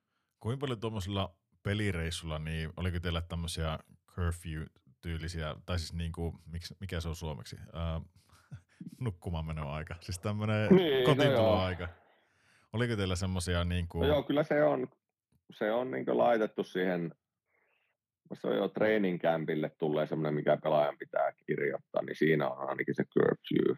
Ja mun mielestä mä nyt ole ihan varma, että onko se tavallaan muuten, onko se jossain säännöissä. Sen mä muistan, että siinä treeningkään paperissa, mikä pitää allekirjoittaa, niin siinä se on, on että tota, kyllä mä uskon, että se on muutenkin, että se kerrotaan jossain, että se on, olisiko se nyt, että se on vaikka, mikä se voisi olla, Kym, no, ei se voi, kyllä se on varmaan joku 11, se on semmoinen, että tavallaan, että ennen sitä pitää olla, olla niin hotellilla, hotellilla peli edeltävänä päivänä ja, ja, ja että sitten sitten monesti kumminkin pelien jälkeen, jos on roadi, niin kumminkin, jos peli loppuu vasta kymmenen jälkeen, mennään puoli yksitoista, yksitoista syömään, että sitten niin sä voit käydä syömässä ja totta kai sitten joku käy välillä jossain viihteellä ja näin, että tota, mun mielestä siihen ei ole sitten enää niin tarkkaa, tarkkaa että se on vähän niin kuin jokaisen oman harkinnan mukaan. Joo. Onko... Mutta mun mielestä peli edeltävänä, päivänä, peli edeltävänä päivänä pitää olla niin kuin mä sanoisin, että pitää olla niin ennen 11 hotellia. Mites, mites tuo sun aikana näkyy tavallaan, en tiedä oliko se silloin 2005 kun menit sinne, niin oliko enää oliko silloin enää sitä, että, että niin kuin pelireissulla tissuteltiin tai, tai otettiin alkoholia ja näin, ja varmaan nykypäivänä sitä ei mä luulen, että ne on aika, aika tietoisia sitten ravinnosta ja unesta ja kaikesta muuta, niin, niin oliko, oliko se vielä, no tämä nyt kuulostaa hölmöltä, meinasin sanoa, että kaljaliika, ei sen kaljaliika ikinä ollut, mutta tämä tarkoittaa, että, että niin kuin jossakin 80-luvulla niin siellä on otettu ihan huolella tota, noin, niin keittoa peli, pelien jälkeen, mutta miten 2005 kun menit, niin oliko siellä mitään semmoista, niin kuin, että tuliko tavallaan yllätyksen, että siellä ei oteta ollenkaan tai että, että siellä otetaankin reippaasti, tai oli, oliko sitä vielä semmoista niin kuin kaljottelukulttuuria siellä? No kyllä mä uskon, että sitä niin jonkun verran oli, että ehkä se nyt oli sitä, että siellä oli se 1-4 pelaajaa per joukkue, mutta että ehkä sitten niin itsekään ei pyörinyt kyllä niissä piireissä, niin itsekin sitten niin vaikea sanoa, että kuinka paljon sitä mm. oikeasti oli siinä vaiheessa, mutta mä uskon, että se on vähän lähe, niin vähentynyt joka vuosi, 80-luvulla varmaan oli aika paljon 90-luvulla, varmaan jonkun verran 2000-luku, varmaan aika paljon vähemmän, 2010-luku taas vähemmän ja nykyään taas vähemmän, mutta ehkä itse vaikea sanoa sitä sitten, mitä oli, mutta kyllä mä uskon, että edelleen on sitä, että joku tykkää ottaa, ottaa dinnerillä yhden kaksi viiniä, yksi kaksi niin olutta, että ehkä se on niin kuin, muutenkin se kuuluu siihen jenkkikulttuuriin, että se on niin ns. normaalimpaa, että mitä se olisi täällä Suomessa, että jos mennään vaikka joukkueena syömään, niin ei täällä niin kuin, oteta se alkoholi on niin nollatoleranssi, mutta sitten jos mennään, ollaan tuolla, niin sitten jos se on jollakin tapaa, he ottaa yhden oluen, se ottaa yhden lasin punaviiniä, että se on ehkä myös enemmän, enemmän mun mielestä vähän se, vähän se kulttuuriero myös, myös mutta että tota, niin, ehkä just, että kyllä varmaan joka joukkueessa oli se yksi vai neljä pelaajaa ja ketään tykkäsi sitten, sitten kun oli, oli vaikka pelien jälkeen roadilla, kun oli seuraava päivänä ei ollut peliä, niin tykkäsi käydä, käydä yössä ja minkälaista se nyt on sitten, kun käydään yössä. Se ei ole välttämättä semmoinen kuin suomalainen, että vetää ihan räkäkänniä ja tulla, tullaan neljältä viieltä ja, viieltä ja seuraava päivänä ihan ohi, että se voi olla sitten, se jenkki voi värittää se samalla lailla, että, että vitsi, että mä olin niin kännissä ja se on juonut neljä olutta ja niin. tavallaan niin, että sitten joskus aina jo kauan jälkeen sitten veettiin suomalaisten kanssa sillä lailla, kun suomalaiset joskus vetää, niin kyllä nekin katteli vähän ihme. että, ja, että, että, että, että, miten sä nyt veet? Mä että no joo, että kauan aikana, niin että ei, ei kannata tätä suomikänniä niin vetää. Että, tota, tota, tota, mutta että niin, se on aina sitten vähän, niillä jenkeilläkin on vähän taipumusta aina vähän värittää, että mikä se on, mikä se on niiden ihan, ihan wasted. Niin, se on kulttuuriero ja sanotaan, että suomalaisilla se tarkoittaa, se on, se on mm. sille, että ei enää silmä, silmänluomi enää nouse, niin silloin ollaan oltu ihan kunnolla, kunnolla mm. kännissä. Kyllä, joo. Tota, sitä mun piti kysyä, että minkälaisia pukukoodeja niin kun nyt tietenkin vähän karatan tästä Dallasin ajasta, mutta niin kuin yleisesti tuolla, tuolla niin kuin NHL-ura-aikana, niin minkälaisia pukukoodeja teillä oli joukkueessa? Säännösteleekö joukkue itse se, että miten pitää pukeutua tai onko se täysin oma harkinnan mukaan? Se on vissiin nykyään, nykyään se on muuttunut jotenkin sille, että ei tarvi vissiin olla edes enää pukuja, mutta miten sun aikana oli? No joo, kyllä se oli aina niin kuin, se aina mun mielestä se GM tai omistaja, missä se tulikaan GM.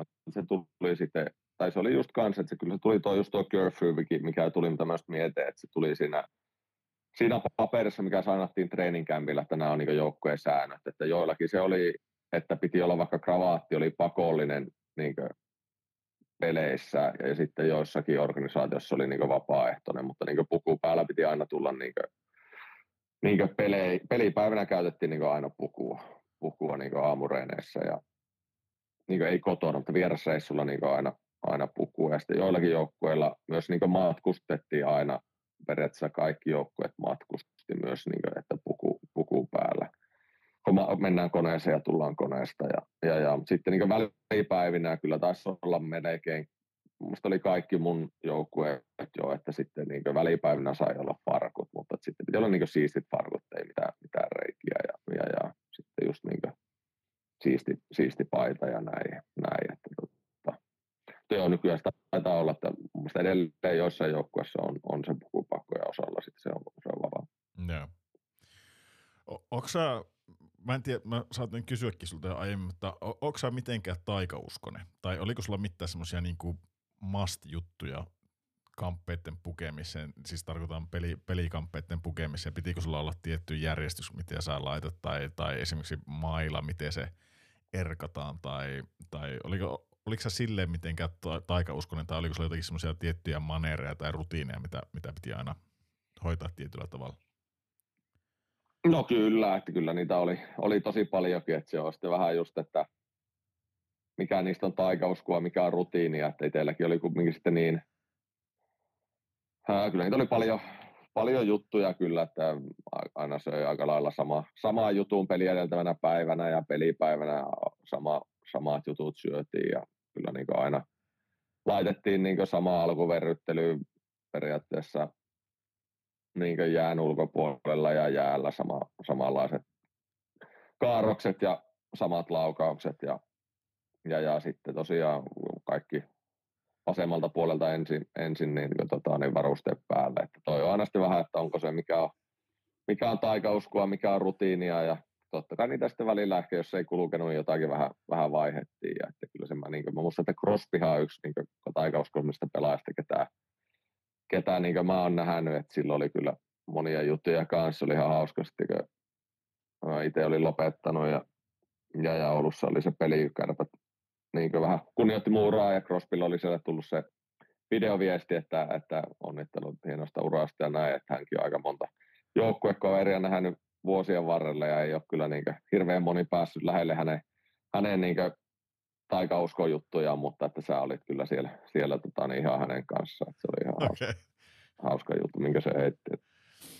No, just menisin kysyä, että kuka sulla on uralla ollut semmoinen, niin kuin, jos et nyt itse sitten ota tuohon, tuohon kategoriaan mukaan, niin kuka on ollut semmoinen taikauskoisin pelaaja tai kellä oli joku niin ihan käsittämätön rituaalityyli, että hanskat on pitänyt vaihtaa joka toiseen vaihtoon tai jotakin muuta, että, että niin kuin, tuleeko mieleen ketään semmoista tyyppiä?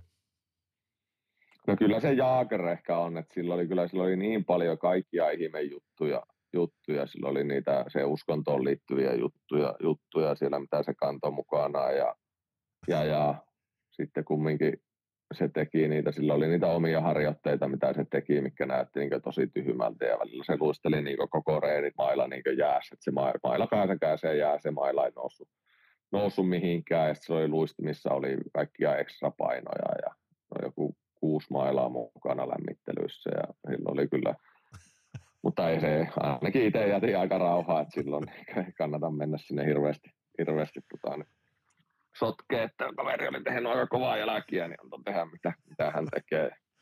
Joo, se, se, tota, se teki ihan ok, ok NR-ura, että siinä ei ehkä voi sanoa, että, että tota, ei sun kannata tehdä tuolla tavalla, että teet toisella tavalla. Joo. Kyllä. Miten sulla yleensäkin, miten sä suhtaudut kaikkiin varusteisiin tolleen? Oliko sulla ne aina kaikki vimpan päälle? Ja miten, miten muuten, jos tuohon Dallasinkin tarttuu ja tuohon sun ruukien kauteen, niin oliko sulla niinku onko ruukie jotenkin semmoisessa asemassa, saako sieltä heti niin kuin, voiko se käyttää niin monta mailaa kuin sä haluat, tai, tai niin monet hanskat kuin sä haluat, tai luistimet tai jotenkin, että onko sitä rajoitettu mitenkään? No varmaan se hetki meni, että itsekin löysi sen oman mailan, millä halu, halusi pelata. että siinä meni niin itsellä, itsellä hetki, että pieniä muutoksia halusin, halusin siihen niin tehdä, että löytyi se oma, oma jäykkyys, kun mailamerkki vaihtui, vaihtui tota Montrealista sitten, sitten tota, niin Eastonin, kun tulin NHL, ja, mutta ei kyllä siellä niin sain, mä oon kumminkin siellä, mä oon samalla mailalla pelannut niin koko ura ja mä oon käyttänyt niin tosi vähän mailoja. Mä sanoisin, että mä oon niin, että mä käytin vähiten mailoja. En, en tiedä kyllä pelaaja, joka käyttäisi vielä vähemmän mailoja kuin mä, että mä pystyn samalla mailalla pelaamaan vaikka 15 peliä, peliä jos ei se vaan niin mennyt, mennyt rikki. Että, että hanskat on semmoinen ehkä, mikä mulle on tärkeä, tärkeä että mulla on, että mä saan niin hyvän, hyvän tatsiin siihen ja mä tykkäsin sitten Musta eka kun Dallasissa mä varmaan vaihoin viien pelin jälkeen hanskoja, että mä varmaan meni 20 paria hanskoja, hanskoja että siinä ehkä huoltajakin vähän katteli, että mikähän kaveri tämä, tämä on, mutta että peli kulukin ne mulle sitä antoi ne niitä hanskoja, ettei ne siitä mulle,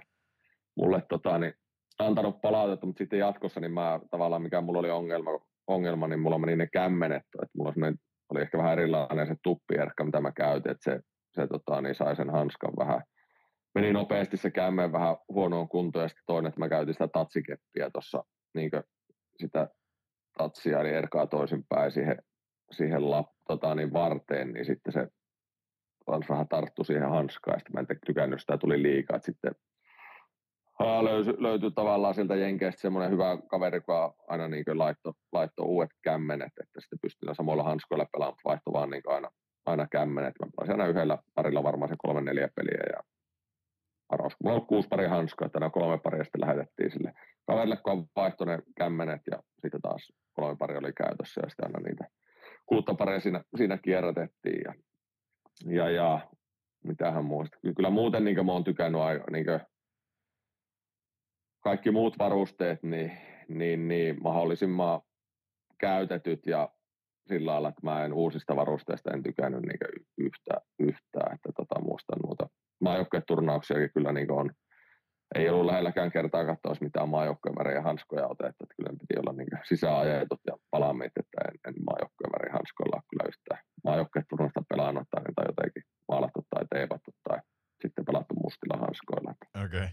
Että, että, ja lu, luistimia, mä muistan muutama eka kausi, mä pelasin vain yhdellä parilla luistimia läpi kauan. kauan. Että ehkä terät on semmoinen, että teriä mä tykkäsin vaihella, vaihella tota, niin aika, aika ripeästi, mutta sitten kaikki muut, muut niin polvisuojat, harttarit, housut, niin samoilla harttareilla pelasin niin koko uraa mun mielestä. Niitä aina korjattiin ja parsittiin, mutta tota, en halunnut missään nimessä uusia ja polkkareita kanssa. Tosi varmaan ne kolmen neljän vuoden välein, välein vaihoin. Ja, ja, ja, että muuten kyllä tykkäsin sitten, niin kuin, että ne oli hyvin sopeutunut jo oma, omaan kroppaan. No ne, niin, ne oli niin kuin kropan jatke suoraan, että ei sitten niin kuin tuntunut yhtään, mm. yhtään vieralta. Mitä luulet, jos nykypäivän nuorille antaisi sun, sun hartiasuojat tai, tai tota noin niin polokkarit, että veivappa näillä, niin tota, tulisiko sanomista tai varmaan laita päälle?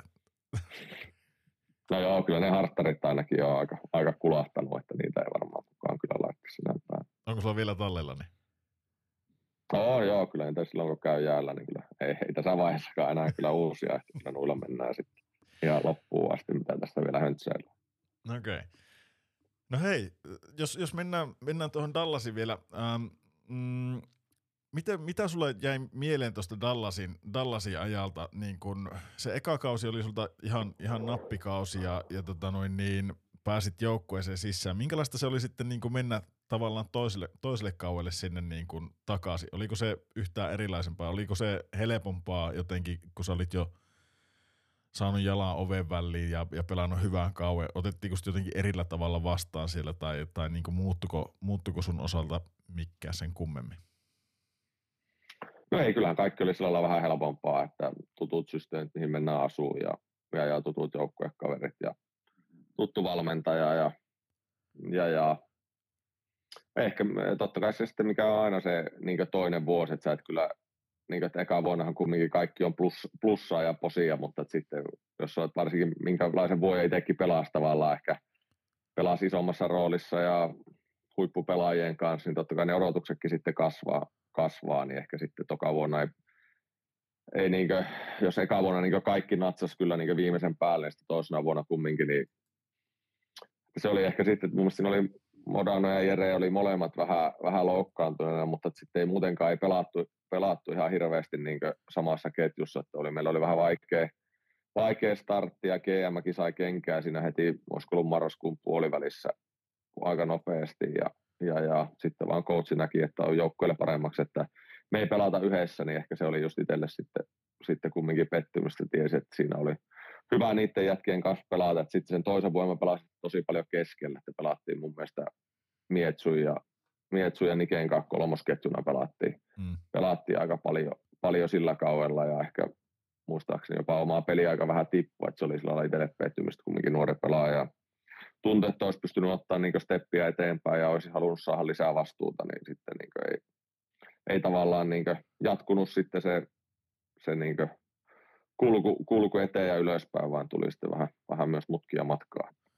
Pistettä valossahan se ei ollut juurikaan sen, sen tai ei ollut paljon heikompi kuin se ensimmäinen kausi, seitsemän pistettä vaan vähemmän, että se eka, ekalla kaudella teit sen 81 peliin 55 pistettä ja, ja toisella kaudella täydet 82 peliä ja 48 pistettä. Ei se, ei se niin sillain, sillain niin näyttänyt siltä, että siinä mitään niin romahusta olisi tapahtunut, mutta että tuo tietenkin kun sanoit, että, että tuntui, että peli aika väheni ja, ja ei saanutkaan pelata enää siinä ja ehkä se fiilis olisi ollut, että nimenomaan steppejä eteenpäin ja, ja nimenomaan siellä ykköskentässä sitten painaa niiden kanssa, niin ymmärrän, ymmärrän hyvin tuo. Miten tota, tuli tuosta mieleen, mutta se ei ollut vielä se. No, mä vielä sanoa tavallaan, mikä itsellä tuli just niin mieleen, että ehkä, ehkä just niin sitten tavallaan kun katsoo noin niin sanoikin jälkeenpäin, että pelasi paljon keskellä, että kuinka paljon kumminkin tuo NHLkin keskushyökkää, niin se on aika kova, kova liika, niin, niin, niin ehkä sillä lailla just ehkä se omaankin toisen kauden niin ehkä se siinä vaiheessa just tuntui, että ei ollut niin hyvä kausi, että ei pystynyt ottaa steppiä eteenpäin, vaikka olisi halunnut, niin kumminkin, että jos se peliaika oli aika sama tai vähän pienempiä pelas, pelas ehkä kolmoskentässä ja pelas keskellä, että tavallaan niin niihin faktoihin niin pohjautuen sitten itsekin, että kyllä se toinen vuosi oli oikeasti sitten kans, kans niin ihan, ihan hyvä, että kyllä siihen niin on tyytyväinen, mutta ehkä siinä vaiheessa tosiaan, että se Työtehtävä. se nälkä kasvaa syödessä, että niin, t- nälkä kasvaa syödessä, olisi halunnut, halunnut niin pelata enemmän, pelata isommassa roolissa, tehdä enemmän tulosta, mutta sitten kun jälkeenpäin katsoo, niin, niin että se on ollut ihan, ihan hyvä kausi kyllä. Se. Niin, kyllä, kyllä. Eikö mä just mietin, tuota, että jos olet sentterinenkin pelannut, niin kyllähän siinä niin kuin puolustusvelvoitteet on varmaan vähän kovemmat ollut siinä kohtaa sitten kuin laiturillakin, että, että se varmaan on syönyt, saattanut syödä tehoja siitä pois ja, ja muutenkin. En tiedä, onko näin, mutta että voisin kuvitella, että se on raskaampi paikka muutenkin pelata, siis niin kuin fyysisesti. Joutuuko, no kerro sä, onko se raskaampi kuin laiturin paikka? No joo, ehkä itselläkin kumminkin se, vaikka just tykkäsin pelata molempia, niin kyllä se ehkä just keskellä itsellä meni sitten vähän, kumminkin se tota, luistelu ei luomaan vahvu, niin vahvuus, niin se meni ehkä välillä niin vähän jopa liian puolustusvoittoiseksi se, se oma pelaaminen, että tota, sillä lailla totta kai pystyi siinä myös käyttämään omia vahvuuksia, pelikäsitystä ja sitä syöttötaitoa ja, ja aloituksissa on aina ollut ihan hyvä ja tykännyt niitä ottaa, että ne siinä oli, mutta ehkä sitten ei aina kerennyt, kerennyt niin niin, niin hyökkäyksiin mukaan ja välillä olisi ehkä voinut ajatella myös niin hyökkäys, hyökkäyspeliä vähän, vähän enemmän, että varsinkin keskellä tuntuu, että se oma ajatusmaailma oli välillä jopa liian niin puolustusvoittona, että sillä lailla tuntuu, että kumminkin, kumminkin sitten niin varsinkin kun mentiin sitten, sitten NHL ja näin, niin, kuin, niin, niin kyllä se niin laituri oli itselle, itselle semmoinen peliä tekevä laituri, se, siihen semmoinen sentteri, kuka on hyvä luistelee ja monipuolinen, että semmoinen semmoisessa ketjussa sitten itse saa itsestä parhaan irti. Joo. Jos mä kysyn sulta Jusa tämmöisen päivämäärän kuin 16. marraskuuta 2007, niin tiedätkö, tiedätkö kysymyksen, mitä mä aion kysyä tähän? Tai onko se sulle... No kyllä, mä tiedän. Tiedätkö? Se, se, se, on aika monen peli sulta. Se on tota... No joo, kyllä, että neljä maalia samaan peliin. Niin. Joo, se on sun ainut neljä, neljän maalin ilta NHL, minkä oot tehnyt se mua nauratti, kun mä katsoin, katsoin tätä silleen, että tota, sä oot pelannut 11 minuuttia, 11 minuuttia saanut peliaikaa siinä pelissä ja neljä maalia paukuttanut. Mitä sä muistat tuosta illasta? Muutako, muutako sen, että sulla oli käyt koko ajan kohti kattoa? No totta kai hyvä. Siinä oli itsekin vähän painunut niin tehottomuuden kanssa. Oli vähän just, että niin tuossakin tulee se ilmi, että se oma peliaika oli pienempää, mitä moisin halunnut, se on. Totta kai niin valmentaja antaa sen, miten hän näkee parhaaksi, mutta se mä muistan just siitä kauas senkaan niin itse tuskaili ja muusta seuraavan kesänä sitten sopimusneuvottelussa sitä niin puhuttiin ja väännettiin ja ehkä jopa väännettiin liikaa, saattoi olla osa syy, että itse sitten niin mut reidattiin jossain vaiheessa, mutta kumminkin tuntuu, että olisi halunnut sitä steppiä, olisi halunnut vastuuta, mutta että sitä ei niin kuin, niin kuin tullut sitten, sitten tuonne enempää, mutta että ja itsekin tuskaili tehottomuuden kanssa, niin sillä muista, että se oli tuohon paikkaan niin tosi iso, iso onnistuminen. Muista, että GM oli just vaihe, tuosta ollut meidän eka tai toinen peli GM-vaihon jälkeen, että sillä lailla hyvään paikkaan niin tuli, tuli onnistuminen ja kyllä noin on harvinaista, että ei kumminkaan suomalaisiakaan neljän maalin miehiä ihan hirveästi NHL on, niin tuntuu, että silloin, silloin, silloin niin onnistui kaikki, että Haakman ja Miettisen kanssa muista, että pelasi sen pelin ja sitten ylivoimalla taisi tulla pari maalia, että siihen ainakin Suuppovi taisi kaksi kertaa laittaa aika hyvin, hyvin kiekkoa lapaa. Joo, joo se, se on.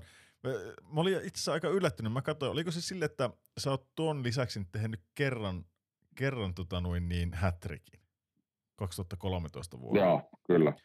Joo. Ja, ja tota, muutamia tuommoisia, tai no muutamia oli niitä nyt useampia noita kahden maalin iltoja sitten, mutta, mutta se, tuo, tuo, oli jotenkin jännä. Mä jotenkin, mulla oli semmoinen mielikuva, että se oli useampikin hätrikki sieltä, mutta en mä löytänyt tosiaan yhden, yhden hätrikin sieltä sitten, mutta sitten oli yhden tämmöinen neljän maalin rykäs. Mä ajattelin, tie, satukko tietämään, jos, jos annan päivämäärän. Näköjään, näköjään hyvin, hyvin muistit. No.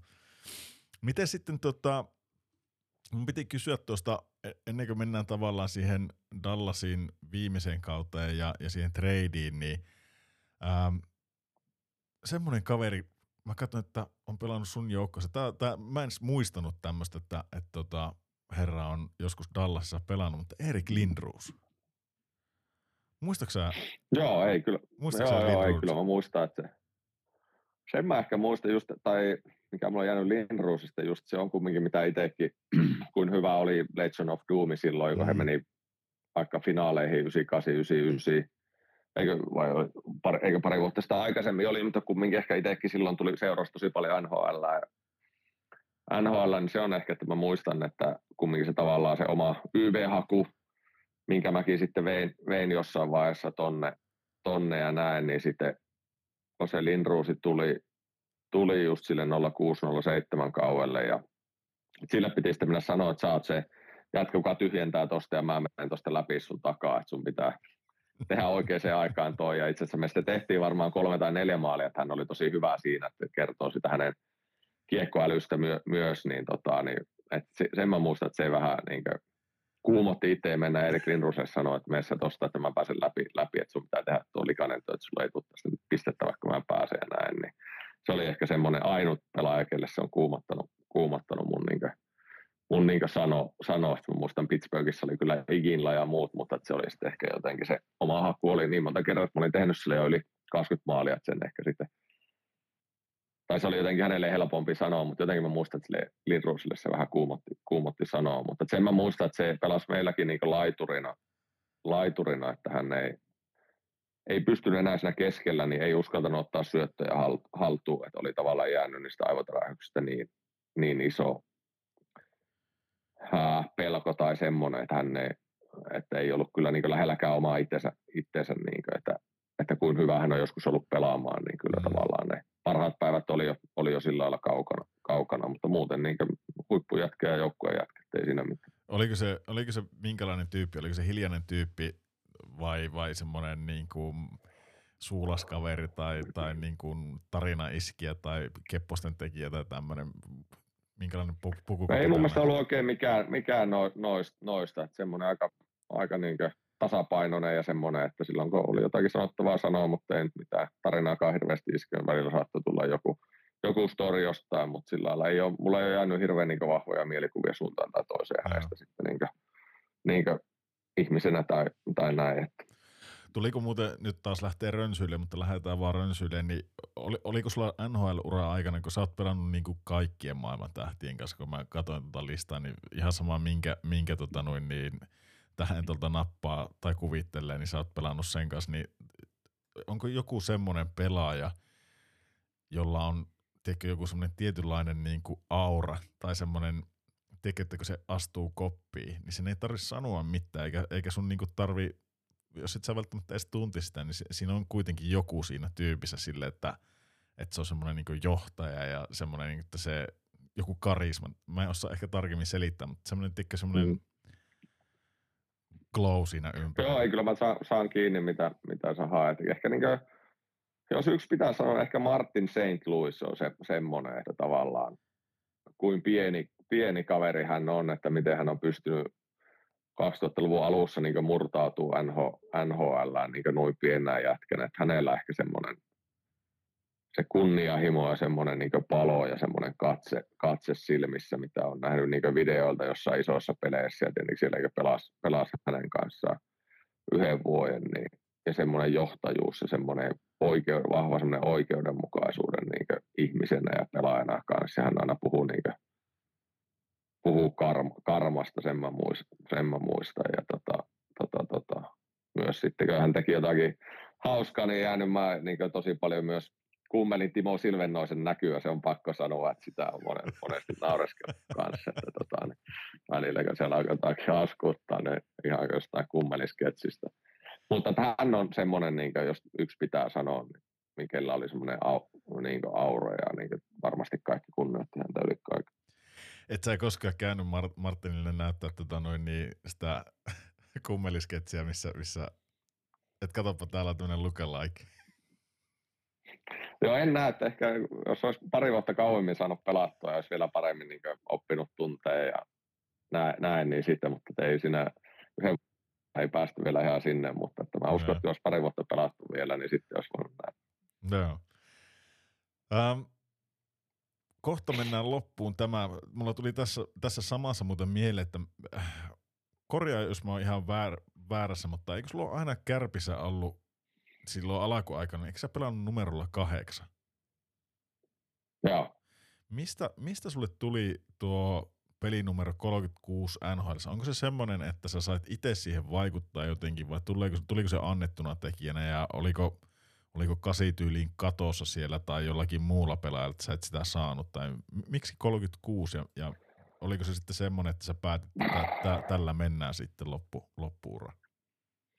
Joo, joo, kasi oli Dallasissa katossa ja, ja, ja mä muistan, niin ei sitä numeroa kyllä missä vaiheessa kyselty, että kyllä mä muistan sen, että kyllä sieltä jonkun harjoitushalli ihan kolmos kopin niin kulmapaikalla, siellä oli pyykkipussi kolmikutona ja sieltä lähettiin, lähettiin tota, niin, kaivaa itteen lähemmäs sinne, sinne tota, niin, oikean joukkueen koppia. Siinä oli aika paljon miehiä matkalta, mutta sieltä, sieltä lähettiin, että se lähti sillä kolmikutoiselle homma toimii, niin kyllä siitä tuli sitten sillä rakas pelinumero itselle, että sitä ei sitten haluttu kyllä vaihtaa.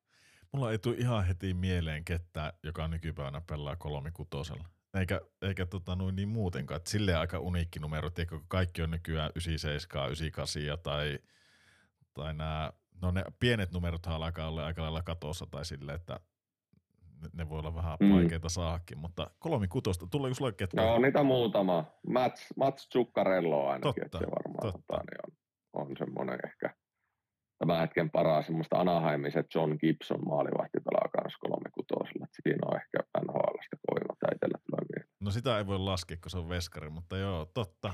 Sukkar, no, sukkarilla se on vähän sama, sama kuin sinussa. Toki se on vähän pienempi kuin sinä, tai aika paljonkin pienempi kuin sinä, mutta – siinä on myös semmoinen kaveri, jolla on ihan jäätävä peliäly kyllä. Että, että joo, ehkä kyllä, se vaatii, joo, vaatii, se, niin, vaatii sen sitten, että jos pelaa kolmikutosella, niin se peliäly on oltava kohilla.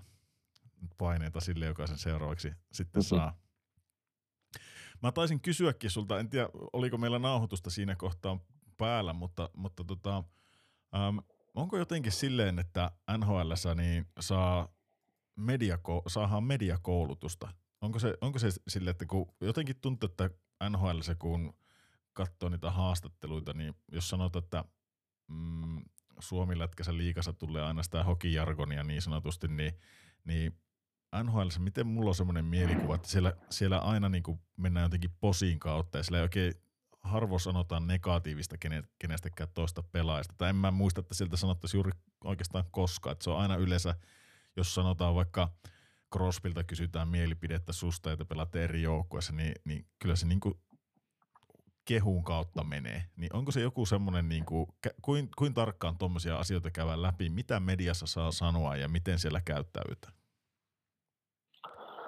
No en mä muista, että mulle olisi niin koko nhl aikana niin mitään, mitään mediakoulutusta niin ollut. Ehkä muistan niin jostain maajoukkueelle ja joskus 15 vuotena ollut ekat maajoukkueelle, että siellä on varmaan jotain, jotain juttuja ollut, ollut mutta ehkä nyt sitten se tulee jostain noista varmaan, niin kuin, varmaan se tulee myös monen niin kotikasvatuksesta ja näinkin, että niin kuin, sillä lailla, sillä lailla, että kumminkin mennään tonne, niin harvoin kyllä aika fiksuja jätkiä sillä lailla on, ettei ihan, ihan niin huonoja ihmisiä tai sillä lailla, ketä on, niin ei ymmärrä isoa kuvaa ja semmoista, niin ei niitä ihan hirveästi, hirveästi ole, että ehkä se jossain sitten NHLn pelaajien kokouksia tämmöistä, että ollaan niin just niin kuin, että yritetään yhdessä kasvattaa tätä peliä, että mitä enemmän niin kuin,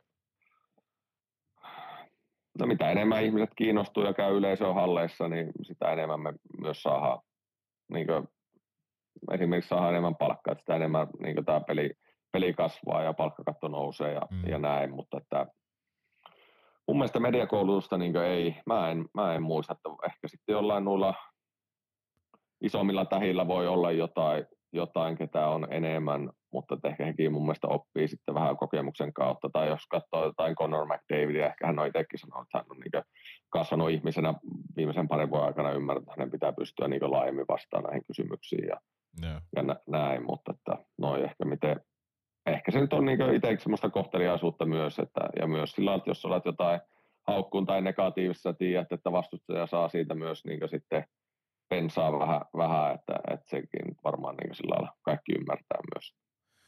Kuin, kuin paljon sä niin jouduit miettimään sitä, mitä sä puhut tuolla, niin kuin, oli, oliko sulla niin semmoinen, mm, ei varmaan pysty kaikkea antaa tulla, se oli varmaan välillä tietoisestikin aika pidättäytyvästä se, niin kuin mitä, mitä haluaa antaa. Oli, oliko sä silleen niin kuin, sä miettinyt sitä koskaan silleen, että, että mitä kaikkea sä niin haluat antaa itsestä esimerkiksi julkisuuteen sen kautta, että, että miten sä sitten käyttäydyt haastatteluissa tai, tai niin kuin, niin, jossakin televisiossa? No, no joo, kyllä ehkä. No kyllä itse niin varmaan niin varsinkin sitten myöhemmin, että sillä lailla ihan tarkoituksilla itse aika, aika niin tylsän ja pidättyväisen kuva on, on niin median kautta halunnutkin antaa, että en on sillä lailla niin vältellyt mitään, mitään ylimääräistä hässäkkää tai kohua, mitä voisi vois tulla niin lausunnoista. Et sillä lailla yrittänyt vastata varmaan niin peliä pystyn omasta mielestä analysoimaan ihan, ihan hyvin, mutta nekin jos on se sitten playoffsarja tai joku muu, niin vaikka mä oon jotakin nähnyt, mistä voisi tulla kohuun, en ole sitä sitten halunnut sano, sanoa, että kyllä mä sillä lailla aika perushokijargonia jargonia vetänyt, vetänyt että, tota, että se on ollut kyllä niin tavallaan aika tietoinenkin valinta, että en ole sillä lailla halunnut medialle ihan hirveästi niin itsestäni itsestäni antaa, että en ole tavallaan siinä nähnyt, nähnyt niin mitään hyötyä, mitä mä voisin siitä niin sitten saada. Totta kai nykyään niin varsinkin yksilöurheilijat ja näin, niin he kasvattaa omaa brändiä ja haluaa seuraajia ja sitä kautta tehdä, tehdä rahaa ja se osa, osa ehkä tämän päivän maailmaa, minkä ymmärrän, ketä sinne haluaa lähteä, mutta ehkä niin noin syyt, mitä itse sanoin, niin sillä lailla tietoisesti niin sillä lailla pidättyväisen ja tylsänkin kuvan niin halunnut antaa. Joo. Mites tota, um, sulla on kuitenkin käynyt sellainen pieni lapsus, että joskus, mä en tiedä, onko sä tietoinen siitä, mutta, mutta su, kai sä oot, sä oot siitä palkinnoinkin saanut. niin sä oot, Karolainassa, kun sä oot pelannut, niin sä oot saanut tämmöisen palkinnoinkin siitä, että sä oot ollut mediaystävällisin pelaaja. pelaaja. Onko sulla semmoinen palkinto tallessa? Tiesitkö sä, että sä oot saanut semmoisen? Joo, on se. Itse asiassa just laitoin jotain, jotain itselle tärkeitä tauluja tuohon autotalliin seinään tuossa jossain vaiheessa, kun loppu uraa, niin, niin, niin, se tuli vastaan. Se aina jostain, jostain tulee kerran vuodessa vastaan, että tämä on tämä Media Good Guy Award, awardi osaan. Kyllä mulla siitä semmoinen taulu, taulu löytyy tuolla jossain varasto pohjalla. Mä uskon, että se oli kumminkin silloin jos se väärin, musta oli 09 2010 kauan jälkeen, niin ehkä se oli kumminkin, itse silloin 30 maalia ja oli vaikea kausi muuta ja itsellä kumminkin peli kulukin ihan hyvin, niin siinä on varmaan muut luikkinut mediaa pakoon. Siitä, kun on tullut tappioita, niin itse jäänyt, jäänyt sitten antaa haastatteluja, niin ehkä jotakin sitä kautta, en, en mä muista, niin, mutta että kyllä mä sillä aina, jos niin on haastattelu, kyllä mä oon sillä lailla pelin jälkeen monesti niin jäänyt, jäänyt, että se on kumminkin vähän, että varsinkin isommilla marketeilla, niin sitten kumminkin tähillekin sitä painetta tulee, he haluaa joskus vähän niin huilata ja sun ei ole pakko antaa kommenttia, niin ehkä itsellä nyt kumminkin se on sitten ollut, että, että on siinä sen peliä jos, jos joku haluaa jotakin kysyä, niin pystyy sen oman tavallaan kommentit siitä, siitä pelistä antaa ja varsinkin sitten mitä, mitä vanhemmaksi tuli ja oli sitten kumminkin vanhempia pelaajajoukkueissa, niin sitten myös koin, että se on tavallaan mun velvollisuus, että, että tota, niin vastata niihin vaikeisiin kysymyksiin sitten. Joo. Tota, nyt me lyön tuo Dallasi kohta pakettiin, mutta tota, ennen sitä niin mun on pakko ottaa tuokin vielä esille. Ähm, tuon Dallasin, oliko se sun ensimmäisellä vai toisella kaudella, kummin se nyt tulee, tuo Torinon olympialaiset? Tuliko se niinku ekaa kaudella? 2006, joo. joo.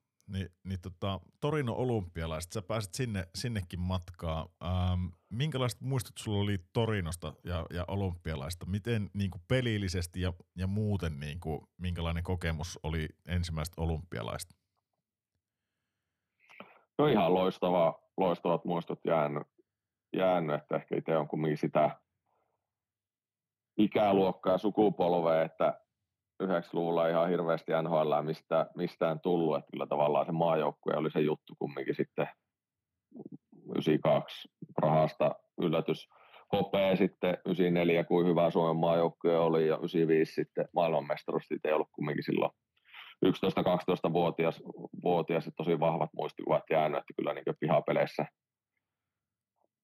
leikittiin enemmän, että ollaan olympiafinaalissa tai M-finaalissa kuin sitä, että ollaan Stanley Cupin seiskapelissä tai näin. Mm. Että kyllä se oli niin meidän ikäpolvelle niin ihan suku, sukupolvelle niin ihan, ihan selvä, selvä, että se, me haaveiltiin sitä Suomi-pajasta enemmän. Että kyllä tavallaan se Suomi-paita ja maajoukkue on ollut niin itselle eri, erittäin tärkeä ja, ja, ja, tosi iso kunnia, että saanut, saanut niin monta kertaa laittaa Suomi-pajan päälle ja olla hienossa joukkueessa ja voittaa, voittaa sitten mitaleita MM-kisoissa ja olympialaisissa. Että sen mä muistan, että tavallaan kun siihen kauteen lähti, niin kyllähän ne olympialaiset, mä niitä tavallaan miettinyt ja muistanut, että ne edes on, että tavallaan kaikki keskittyminen oli siinä NHL, NHL niin kauessa. Ja, mutta sitten kun se lähti kumminkin niin hyvin, hyvin liikkeelle ja itse aika puskista tuli, tuli niin kyllä tavallaan sitten silloin sitten marraskuussa ne valinnat, mä muistan tehtiin niin joulukuu, joulukuu lopussa sitten, niin sillä lailla varmaan jossain vaiheessa näytti niin jopa niin todennäköiseltä, että, että ehkä mut valitaan, mutta sitten mä muistan, että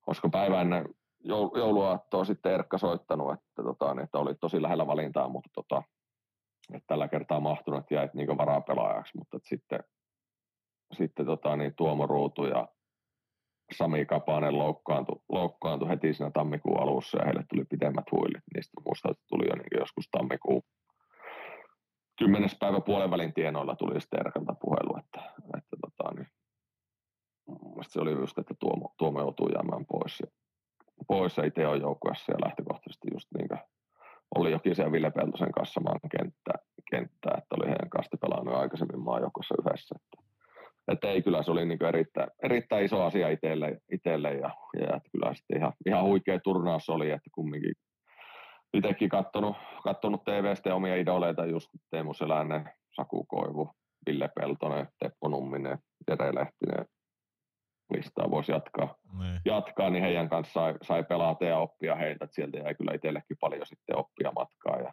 ja, ja että kyllä me ihan, ihan huikea turnaus niin joukkueena pelattiin, että, että tota, niin, tuntuu, että olisi ehkä ansaittu, ansaittu enemmän, mutta tota, Meistä niin, kaikista tuntuu. Siihen finaaliin, niin. Finaaliin sitten ehkä ei niin muuten pelattiin ihan huikeita lätkää, ja se finaali nyt oli, ei se huono peli ollut, mutta että, että sillä lailla ok peli ja Ruotsi pelasi hyvä, hyvän pelin ja päästyi ihan parhaimpaan ja, ja maalin peli ja hävittiin, hävittiin niin totta kai se.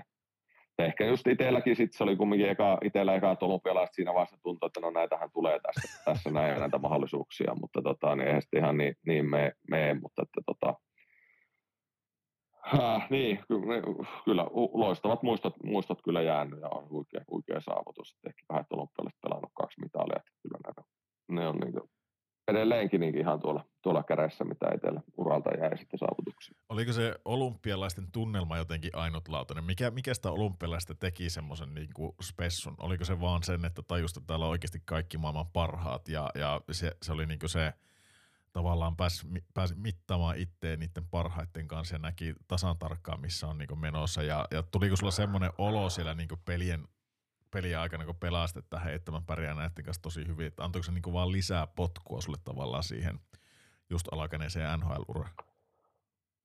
No joo, kyllä siinä oli, kun oli pelannut jo niitä vastaan NHL, kyllä se niin tavallaan tiesi, että kyllä mä tällä pärjää, ettei sitä niin tarvinnut jännittää. Ja ehkä sitten vielä kumminkin Sotsissa Venäjällä pelasin sitten toista että siellä oli sitten ehkä ne, se urheilukylä ja se muiden, siellä oli hiihtäjät samassa tavalla urheilukylässä ja pikaluistelut, siinä oli enemmän ihmisiä samassa urheilukylässä meillä siellä, siellä tota, niin, Sotsissa, että siinä ehkä se olympiatunnelma oli niin vielä enemmän läsnä, että Italiassa sitten ehkä ne muuten majoitusolosuhteet ja tämmöiset, niin oli vielä ennäs vähän, vähän heikommat ja ehkä niiden muiden urheilijoiden kanssa ei sitä kanssakäymistä tullut niin paljon, niin ehkä se olympiatunnelma semmoinen vielä oli enemmän sillä Sotsissa, mutta että kyllä se kumminkin olympialaissa ehkä se oli enemmän just se meidän joukkue, se yhtenäisyys ja se, että kuin hyvin me sillä pelattiin ja kaikki toimi, niin tavallaan se, se, niin se joukkueen yhteenkuuluvuus, kun hyviä me siellä oltiin, niin ehkä se on jäänyt niin kaikista niiden mieleen sieltä torjunnasta. No. Minkälainen, no sitä nyt ei varmaan tarvitse niinku miettiä, että minkälainen se tunnelma sillä pelin jälkeen oli, se hävitö finaalin jälkeen, ei varmaan ollut tunnelma katossa, mutta, mutta oliko se niin, että oliko Nummisen Teppo, se lopetti silloin, lopettiko se niinku maajoukkueuran siihen? Joo. Mä muistan semmoisen jonkun, jonkun videon pätkä, että, että se antoi jonkun tosi koskettavaa haastattelua. Se oli, se oli tota aika, aika tunteikas se hetki varmaan kaikille, jotka sitä seurasi ja myös Tepolle oli, oli kyyneltä silmäkulmassa ja näin poispäin. Oliko siinä joku muukin, että olisi lopettanut silloin vai oliko se pelkästään Teppo? No mun mielestä se oli pelkästään Teppo. Olisiko Kimeillä, eikö oli Kimeekin vielä tuolla, tuolla, tuolla eikö oli hänen Vancouverissa Kime totta kai oli, joo, joo, tota, Teppo taisi olla pelkästään, mutta siinäkin vaiheessa kumminkin niin Selännekin oli jo, oli jo tota, niin 36 V ja varmaan oletettiin, että Selänne, Selännekin lopettaa, ja lopettaa siihen ja sittenhän se pelasi vielä kahdet olympialait siihen päälle ja näin, että kun oli pyörsi lopettamispäätöksensä päätöksensä ja näin, ja, mutta että tiesi tavallaan, että se oli kumminkin toi ydinporukka oli ollut, ollut, ollut niin kauan, kauan yhdessä ja, ja, ja että oli todennäköisesti oli heidän viimeiset olympialaiset näin. Pitikö Teppo mitään, ei tarvitse käydä sitä sisältöä läpi, mutta pitikö se pelin jälkeen mitään puhetta, puhetta jäähyväispuhetta tai mitään vai, vai niinku, kävittekö te onnittelee sitä tai pystykö sinä vai olitteko te ihan niinku romuna kaikki sille, että se meni Miten se peli jälkeen? No joo, ei kyllä se tuossa tilanteessa, niin kyllä se on se pettymys niin kova, kova että ei siinä, mä muista, että siellä olisi kukaan oikein, oikein mitään, mitään sillä kopissa, kopissa niin puhunut, että kyllä se oli se pettymys, oli niin kovaa, kuin kaikki tiedätti, että, että nyt oli ehkä kaikki aikojen sauma, sauma, sauma että tota, ja sitten ei, ei päästy ihan parhaimpaan sen niukka maalin, maalin tappioon, ei siinä, ei siinä kukaan tainnut sanoa oikein mitään. Joo. Hei, käydään vielä tuo Dallasin läpi, läpi tuo, tuo loppu, tuo viimeinen, ennen, ennen, tai miten tuo trade tuli, viimeinen kausi Dallasissa 2007-2008, 52 peliä kerkesit pelaamaan ja, ja tota noin niin 28 pistettä.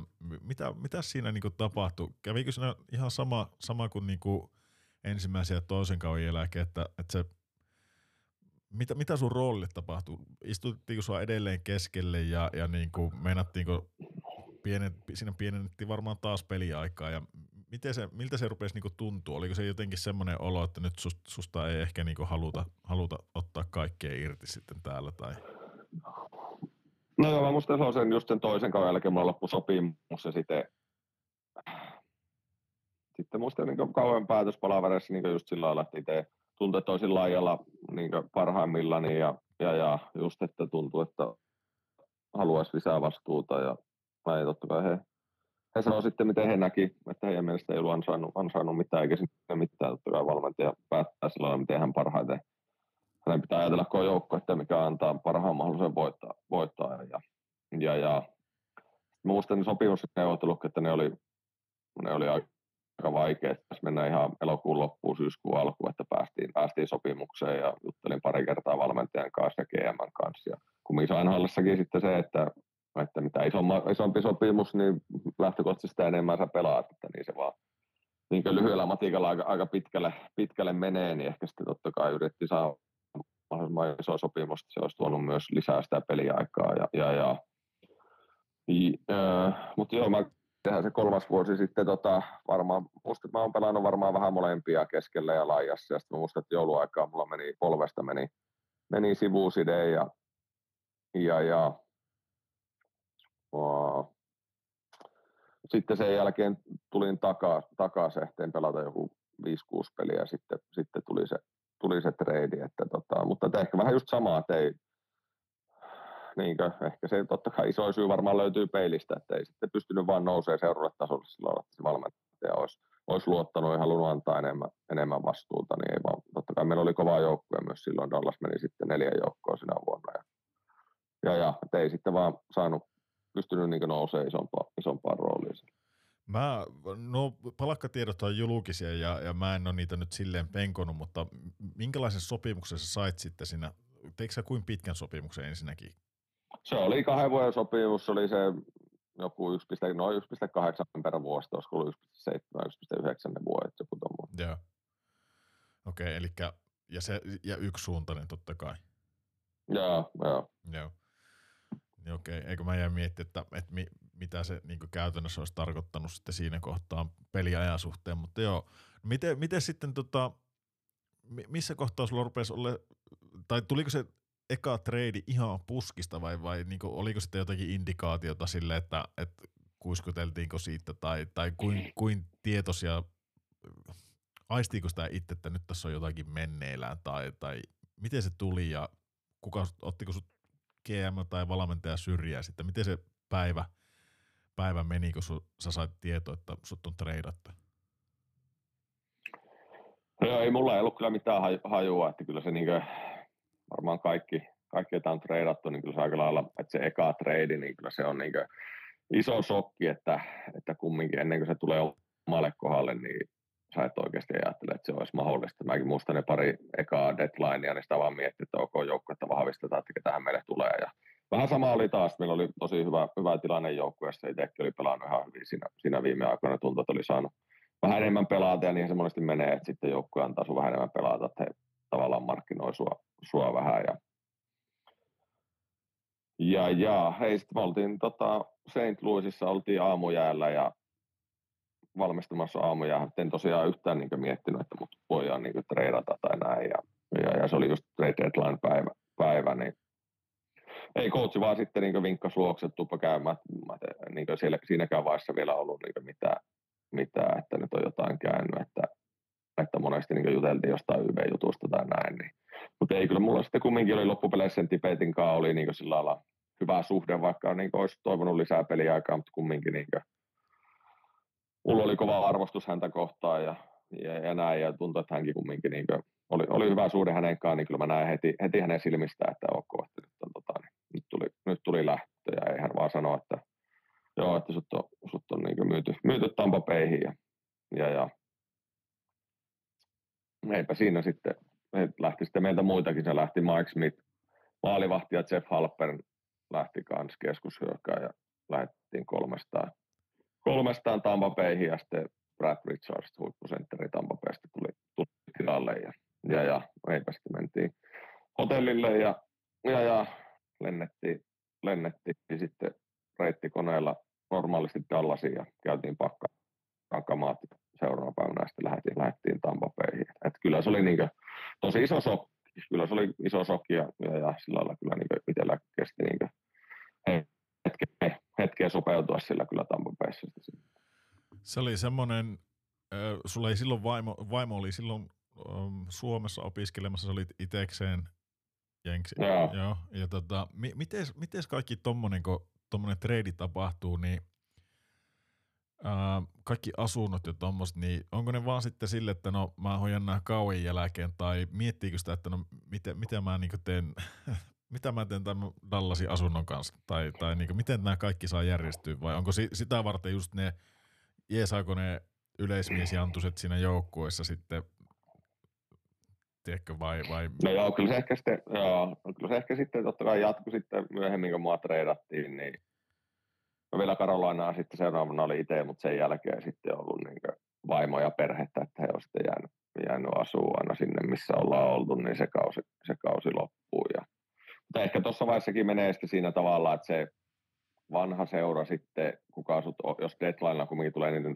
kauppoja, että se, kanssa on se työehtosopimukset, se vanha seura niin maksaa sen, sen kämpän niin loppuun, loppuun, sen kauan loppuun niin tiettyyn, euro, tiettyyn niin dollarimäärään määrään asti. Ja, ja, ja että sitten vaan niin kuin, oikeasti on se deadline tapahtunut, taisi olla niin runkosarjan jäljellä enää, enää 5-6 viikkoa. Ja, et sitten asuin sen loppupätkän Tampa Bayssa asuin, asuin hotellissa ja, ja, ja, ei sitten vaan pakkasin sieltä Dallasista mitä, mitä tarvi, niin pakkasin mukaan ja, ja Tampa Bayhin ja sitten tavallaan kauan jälkeen sitten lensin vielä Dallasiin ja, ja, ja sitten äh, taisin viedä just sitten mitenhän se olisi mennyt, varmaan kamaat niin kuin, oli jonkun verran jo niin huonekaluja näin, niin sitten niin varastoon ja sitten seuraavana syksynä sitten muuttofirma toinen varastosta sinne Tampapeihin. Että, ja on siinä aina, aina sitä säätämistä sitten, sitten mukana, mutta että kyllä se sitten just seura,